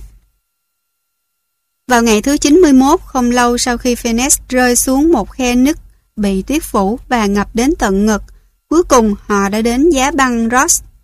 Lúc này, họ đã có thể tuyên bố mình đã băng ngang qua châu Nam Cực, nhưng đại dương ở bên kia của biển băng này vẫn còn cách họ 580 km nữa về phía bắc. Họ tiếp tục đi, định hoàn thành chặng đường đến căn cứ Scott, nhưng rồi Stop bắt đầu bị mê sản. Hậu quả của chứng giảm thân nhiệt nghiêm trọng và bàn chân bỏng lạnh đang thối rữa của Phoenix khiến anh đau đớn triền miên. Đã đến lúc kết thúc, họ đang ở ngày thứ 96 của chuyến đi và chỉ còn cách đích đến cuối cùng theo kế hoạch 400 km. Phoenix dừng trại và gọi máy bay cứu hộ bằng bộ đàm. Họ gặp may với thời tiết và được báo rằng sẽ được cứu trong vài giờ nữa. Giờ thì họ không còn cần về sản thức ăn, hai người ăn như thể không còn có ngày mai. Trong khi chờ máy bay, Stop đã ăn hết 12 thanh sô-cô-la trong vòng 3 tiếng đồng hồ. Sau này, Phoenix kể rằng, nếu họ đi tiếp, cả hai đều sẽ chết ở đâu đó trên giá băng Ross. Trong nhiều ngày sau đó, cơ thể họ bị đánh gục bởi tình trạng kiệt sức cực độ. Cơ bắp họ sưng tấy thành những hình thù kỳ dị và họ phải được đỡ từ máy bay xuống. Hai người hết ăn lại ngủ. Khi trở về Anh, trong nhiều tuần sau đó, Phineas thường ăn muesli, bánh xốp đường, bánh nướng và trứng trong bữa sáng, rồi 5 cái bánh vòng cùng cà phê ngay một giờ sau. Cả Phineas lẫn Stop đều viết sách về chuyến phiêu lưu phi thường của họ, không ai giấu giếm gì về những xích mích và bất đồng xảy ra giữa hai người. Những cuốn hồi ký này khiến độc giả không phải nghi ngờ gì về việc hai người đã từng thực sự bực tức về nhau tại một số thời điểm của chuyến đi, dù sau đó họ đều hối hận sâu sắc về cách cư xử của mình. Nhưng bất đồng là chuyện thường xảy ra với các nhà thám hiểm ở cả hai địa cực. Ngay cả nhà thám hiểm hòa nhã và đáng mến như ngài Ernest Shackleton cũng từng dạ sẽ sử dụng bạo lực với thuyền trưởng Robert Scott và đã từng đánh một thuyền viên cho đến khi anh ta chịu nghe lệnh. Stoff và Phineas cũng là những người cực kỳ can đảm với quyết tâm vượt qua gian khổ. Có lẽ việc họ không cãi nhau nhiều hơn mới là điều đáng ngạc nhiên. Stoff và Phineas đều kết thúc cuốn sách của mình bằng một câu mang tính hòa giải. Stoff viết rằng Một số việc làm của Phineas khiến tôi tức học máu, nhưng anh cũng nói rằng anh sẵn sàng đi cùng ông trong một chuyến thám hiểm khác. Phineas thì đã so sánh stoff với một mụ già quái gở, nhưng ông cũng cởi mở thừa nhận lòng khâm phục của mình đối với người bạn đồng hành và trích dẫn một câu của đại úy Ostes. Khi một người đang gặp khó khăn, anh ta thường nói những điều khó nghe về người khác mà sau này anh ta sẽ hối hận. Đến nay, hai người vẫn là bạn tốt và kể từ chuyến thám hiểm Nam Cực, họ đã cùng đi một chuyến nữa lên dãy Rockies của Canada. Bước chân mòn lối vào đầu thế kỷ 21, các vùng địa cực chẳng còn mấy hấp dẫn các nhà thám hiểm chuyên nghiệp hàng đầu. Khi trả lời phỏng vấn trên tạp chí January vào tháng 10 năm 2001, Ngài Ranulph Phoenix được hỏi liệu ông có định đến địa cực nữa không? Ông thở dài và nuối tiếc nói, Tôi không định thám hiểm địa cực nữa, vì việc đó đã được thực hiện rồi. Mọi cách đều đã được thực hiện, những thử thách còn lại đều phải thật đặc biệt. Muốn làm người đầu tiên thì phải đi bằng lạc đà hay xe máy hay thứ gì tương tự. Vì thế, những cái đầu tiên thật sự, dù được hỗ trợ hay không, giờ đều đã hoàn thành. Người nắm nhiều kỷ lục trong số trên là một cựu lính biệt kích người Na Uy, kim thợ lặn biển tên là Borgi Ausland. Hiện giờ là một hướng dẫn viên chuyên nghiệp đưa khách du lịch lên máy bay đến cực Bắc. Anh đã dễ dàng thực hiện những chuyến đi đến địa cực có thể khiến những người đi trước trong thế kỷ 20 há hốc miệng vì kinh ngạc. Nhưng không phải tất cả đều đơn giản. Để làm được những việc auslan từng làm, vẫn cần đến lòng can đảm và quyết tâm, không hề thua kém chút nào so với những người đi trước. Nỗ lực nghiêm túc đầu tiên nhằm tạo danh tiếng miền địa cực của auslan là vào năm 1990, khi anh xuất phát cùng Giranbai và Erklingagi từ đảo Wonhon trên bờ biển phía bắc của đảo Ilesme, trên một chuyến đi không trợ giúp đến cực bắc. Đi được 9 ngày thì Ranbai bị thương ở lưng và một máy bay được gọi tới để đón anh ta. Dù đã đến cực Bắc thành công, Auslan và Gagi phát hiện ra rằng thành tựu của họ không được nhiều nhà thám hiểm công nhận vì họ đã được giúp đỡ phần nào máy bay chở người bạn bị thương của họ. Auslan đã giải quyết vấn đề này một cách ngoạn mục khi anh một mình lên đường đến Atichevsky, Severnaya, Gemlia vào ngày 2 tháng 3 năm 1994. Mỗi ngày, xuất phát trước khi trời sáng, xe trượt tuyết nặng nề buộc sau lưng, anh tiến qua những tảng băng vỡ của Bắc băng dương. Một mình giữa tấm vải bạc trắng khổng lồ, âm thanh duy nhất anh thường nghe thấy là tiếng xe trượt cọ vào băng kêu kẻo kẹt, tiếng thở nặng nề của chính mình hay tiếng hú của gió miền địa cực. Trong những ngày đầu tiên của cuộc hành trình, anh đặc biệt sửng sốt trước vẻ đẹp của cảnh vật xung quanh. Bầu không khí băng giá và trong lành cùng ánh mặt trời chiếu trên băng, tuyết và nước tạo ra một ánh sáng đặc biệt chỉ có ở Bắc Cực. Tiếp tục chuyến đi, Ausland lập ra một nhịp điệu. Một giờ rưỡi đi bộ, ngồi nghỉ để ăn uống, bất chấp thời tiết lạnh kinh hồn, thường khiến băng đóng trên râu và xương giá động trên mi mắt. Anh vẫn cảm thấy đủ ấm trong bộ đồ không thấm nước màu đỏ tươi.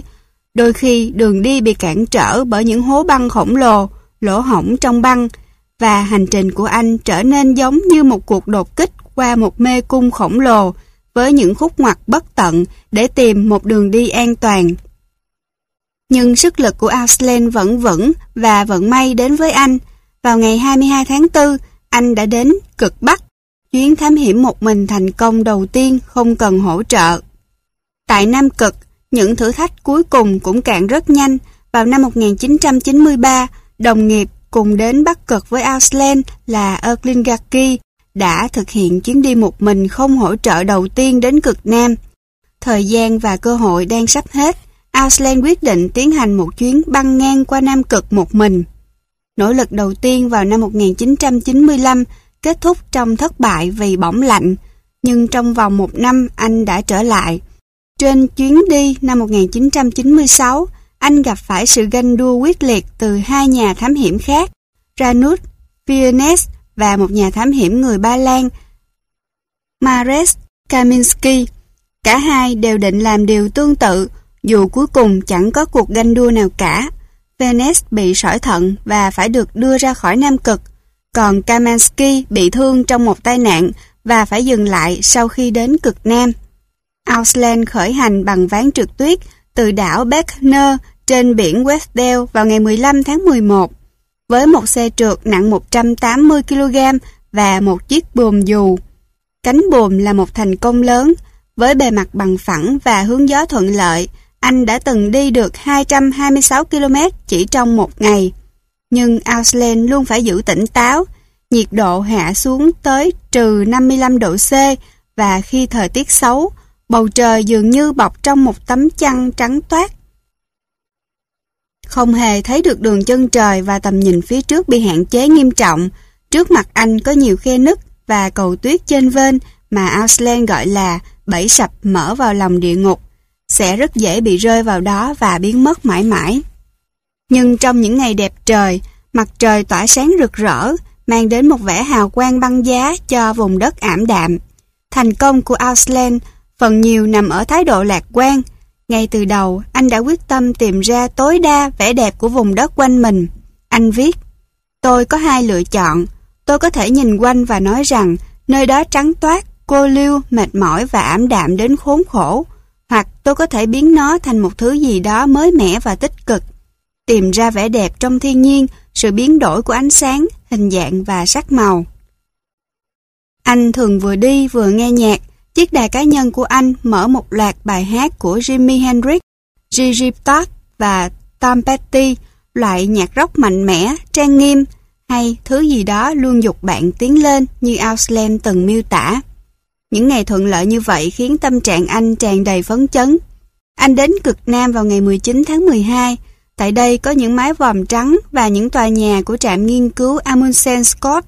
Tất nhiên, anh biết rằng trạm này nổi tiếng vì sự tiếp đãi lạnh nhạt đối với những nhà thám hiểm đơn độc như anh. Điều này rất hợp ý anh.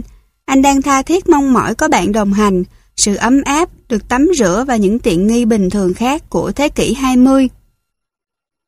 Khẩu phần ăn gồm thịt khô đông lạnh, cháo và những đồ ăn cơ bản khác đã khiến anh chán ngấy. Nhưng anh biết rằng nếu nhận được bất cứ sự quan tâm nào, anh có thể sẽ quyết định kết thúc cuộc hành trình ngay tại đấy. Anh cũng sẽ không thể tuyên bố mình đã thực hiện một chuyến đi không hỗ trợ được nữa. Từ địa cực, anh theo đường đi của Amundsen để xuống sông băng Ansel hay Bus trong chặng này của cuộc hành trình Giáng sinh tới. Thời tiết xấu dần quanh anh, với bão và gió mạnh làm chiếc lều của anh rung lên bần bật. Nhưng anh quyết tâm tổ chức Giáng sinh thật đặc biệt. Đã chuẩn bị từ trước, anh mang theo đủ một bữa tối Giáng sinh truyền thống của Na Uy. Thịt cuồng muối xông khói và một chiếc bánh hạnh nhân nhỏ. Thậm chí anh còn mang theo quà và bưu thiếp, cất cẩn thận trong xe trượt. Sau đó, anh vượt qua giá băng Ross và tiến đến căn cứ Scott ở McMurdo Sound. Khi anh tiến đến đoạn cuối của hành trình, mặt trời tỏa sáng chan hòa và gió nhẹ thổi về phía anh. Khi còn cách đích khoảng 20 km, anh nhận ra mình có thể ngửi thấy mùi biển.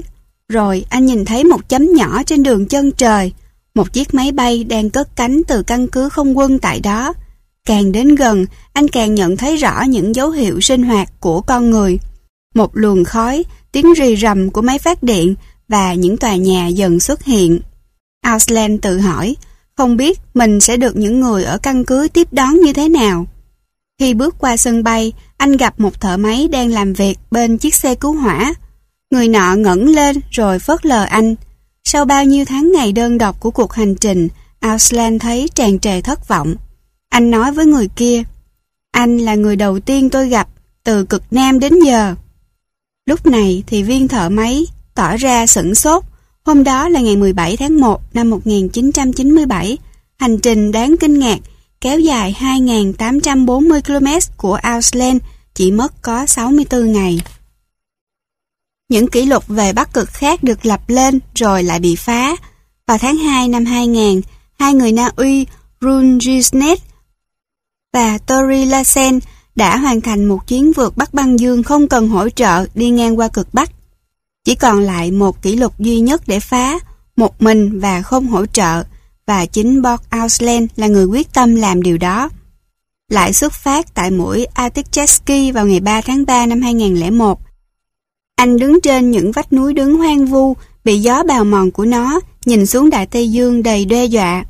Ngay bên bờ biển, những tảng băng khổng lồ va vào nhau, bị những dòng biển lớn và gió xô đẩy.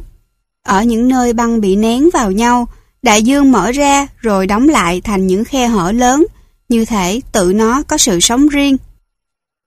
Auslan lên đường, đi lại những bước chân mình đã đi 7 năm trước. Lần này, anh mang theo một bộ đồ lặn giữ nhiệt, có thể thổi phồng, để giúp anh vượt qua những khe hở trên băng.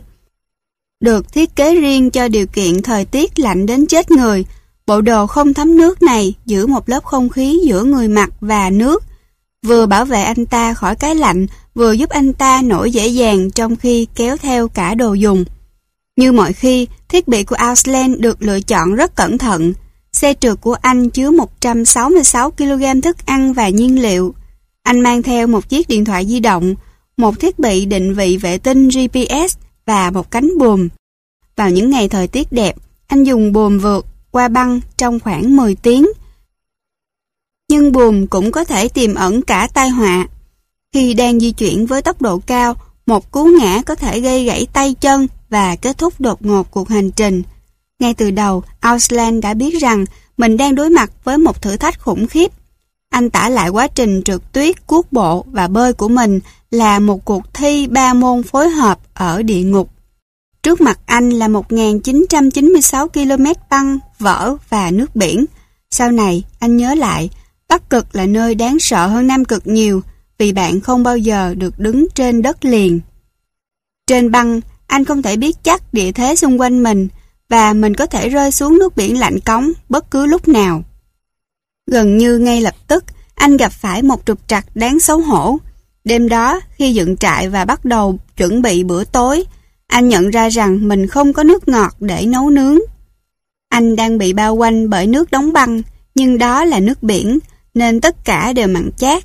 Auslan nghĩ sẽ tìm được tuyết, thứ sẽ trở thành nước ngọt khi tan chảy, nhưng chẳng có chút tuyết nào trong vài ngày nay. Anh trở về liều ngủ với cơn khát hành hạ, biết rằng sáng hôm sau mình sẽ phải tìm bằng được nước uống. Giữa đêm hôm đó, anh bị đánh thức bởi tiếng động khủng khiếp do chuyển động của băng. Bốn bề quanh anh băng chất cao thành nhiều lớp, phát ra âm thanh trầm vang và rền rỉ khi các lớp băng nổi chồng lên nhau. Đinh ninh, mình sẽ bị đè nát bất cứ lúc nào. Aslan dồn tất cả nhu yếu phẩm, thịt dự trữ trong trường hợp khẩn cấp và đồ nấu nướng vào chiếc túi ngủ. Trong khi băng tiến tới gần hơn, anh nghĩ mình sẽ phải nhặt đồ đạc và chạy. Nhưng khi trời bắt đầu sáng, dòng chuyển động của băng lắng dần và một bầu không khí im ắng rợn người bao trùm lên khu trại. Khi bóng tối lùi dần, Auslan có thể nhìn thấy rõ toàn bộ quan cảnh xung quanh mình đã thay đổi.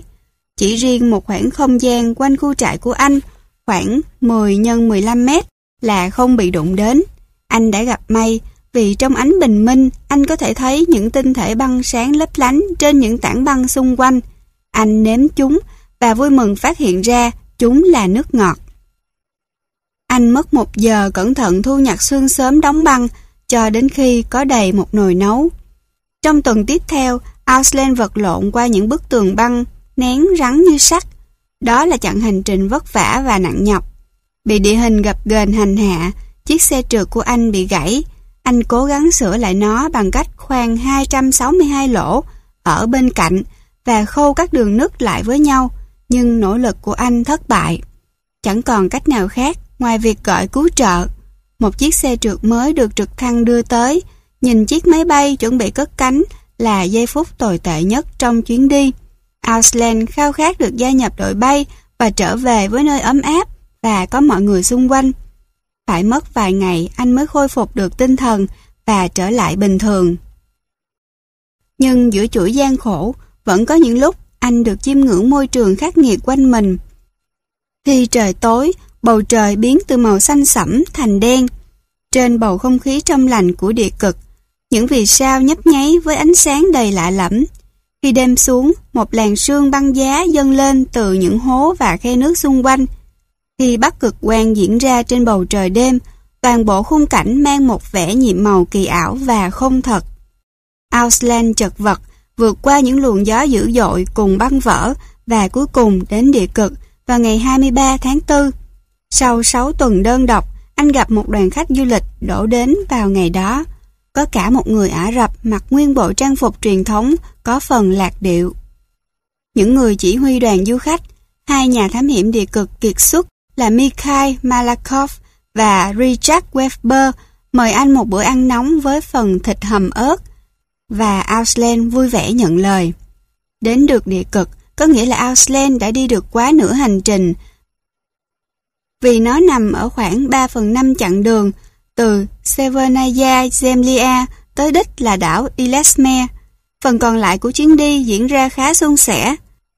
Ausland đến đảo Wohen ngay ngoài bờ biển phía bắc của đảo Ilesme vào ngày 23 tháng 5. Anh đã đi hết 1.996 km chỉ trong 82 ngày. Chờ đón anh với một chai sâm banh là bạn gái và mẹ anh, những người đã được báo trước qua điện thoại di động. Auslan vẫn khỏe mạnh, nhưng anh đã sụt mất 23 kg.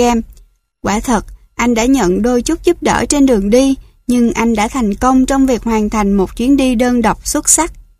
Ngày nay, có vẻ thực sự không còn một cái đầu tiên nào đúng nghĩa trong việc thám hiểm địa cực nữa, và trừ khi có người vừa bịt mắt vừa đi giật lùi đến đó, hoặc chẳng mặc gì và mang theo một con gấu trúc khổng lồ, nếu không thì truyền thông thế giới khó mà có hứng thú với bất kỳ một cuộc phiêu lưu đến địa cực nào khác. Những bước nhảy vượt bậc của công nghệ trong thế kỷ qua cũng có nghĩa là việc con người khám phá những vùng đất đẹp đẽ và hoang vu từng một thời bất khả xâm phạm này chẳng còn đáng kể nữa. Dịch vụ hàng không đáng tin cậy giờ có thể dễ dàng đưa con người đến bất kỳ điểm cực nào và hệ thống liên lạc bộ đàm có thể giúp họ giữ liên lạc với thế giới bên ngoài. Ở cực Nam, những tòa nhà xây bằng vật liệu nhẹ và chắc chắn giúp các nhà nghiên cứu sống ở đó rất tiện nghi và an toàn. Nhưng dù vậy, các địa cực vẫn luôn là những môi trường khắc nghiệt, không khoan nhượng và chết người như trước đây. Tất cả những điều đó khiến lòng can đảm và quyết tâm của các nhà phiêu lưu và thám hiểm từng đánh liều mạng sống để đến đó càng phi thường hơn bao giờ hết.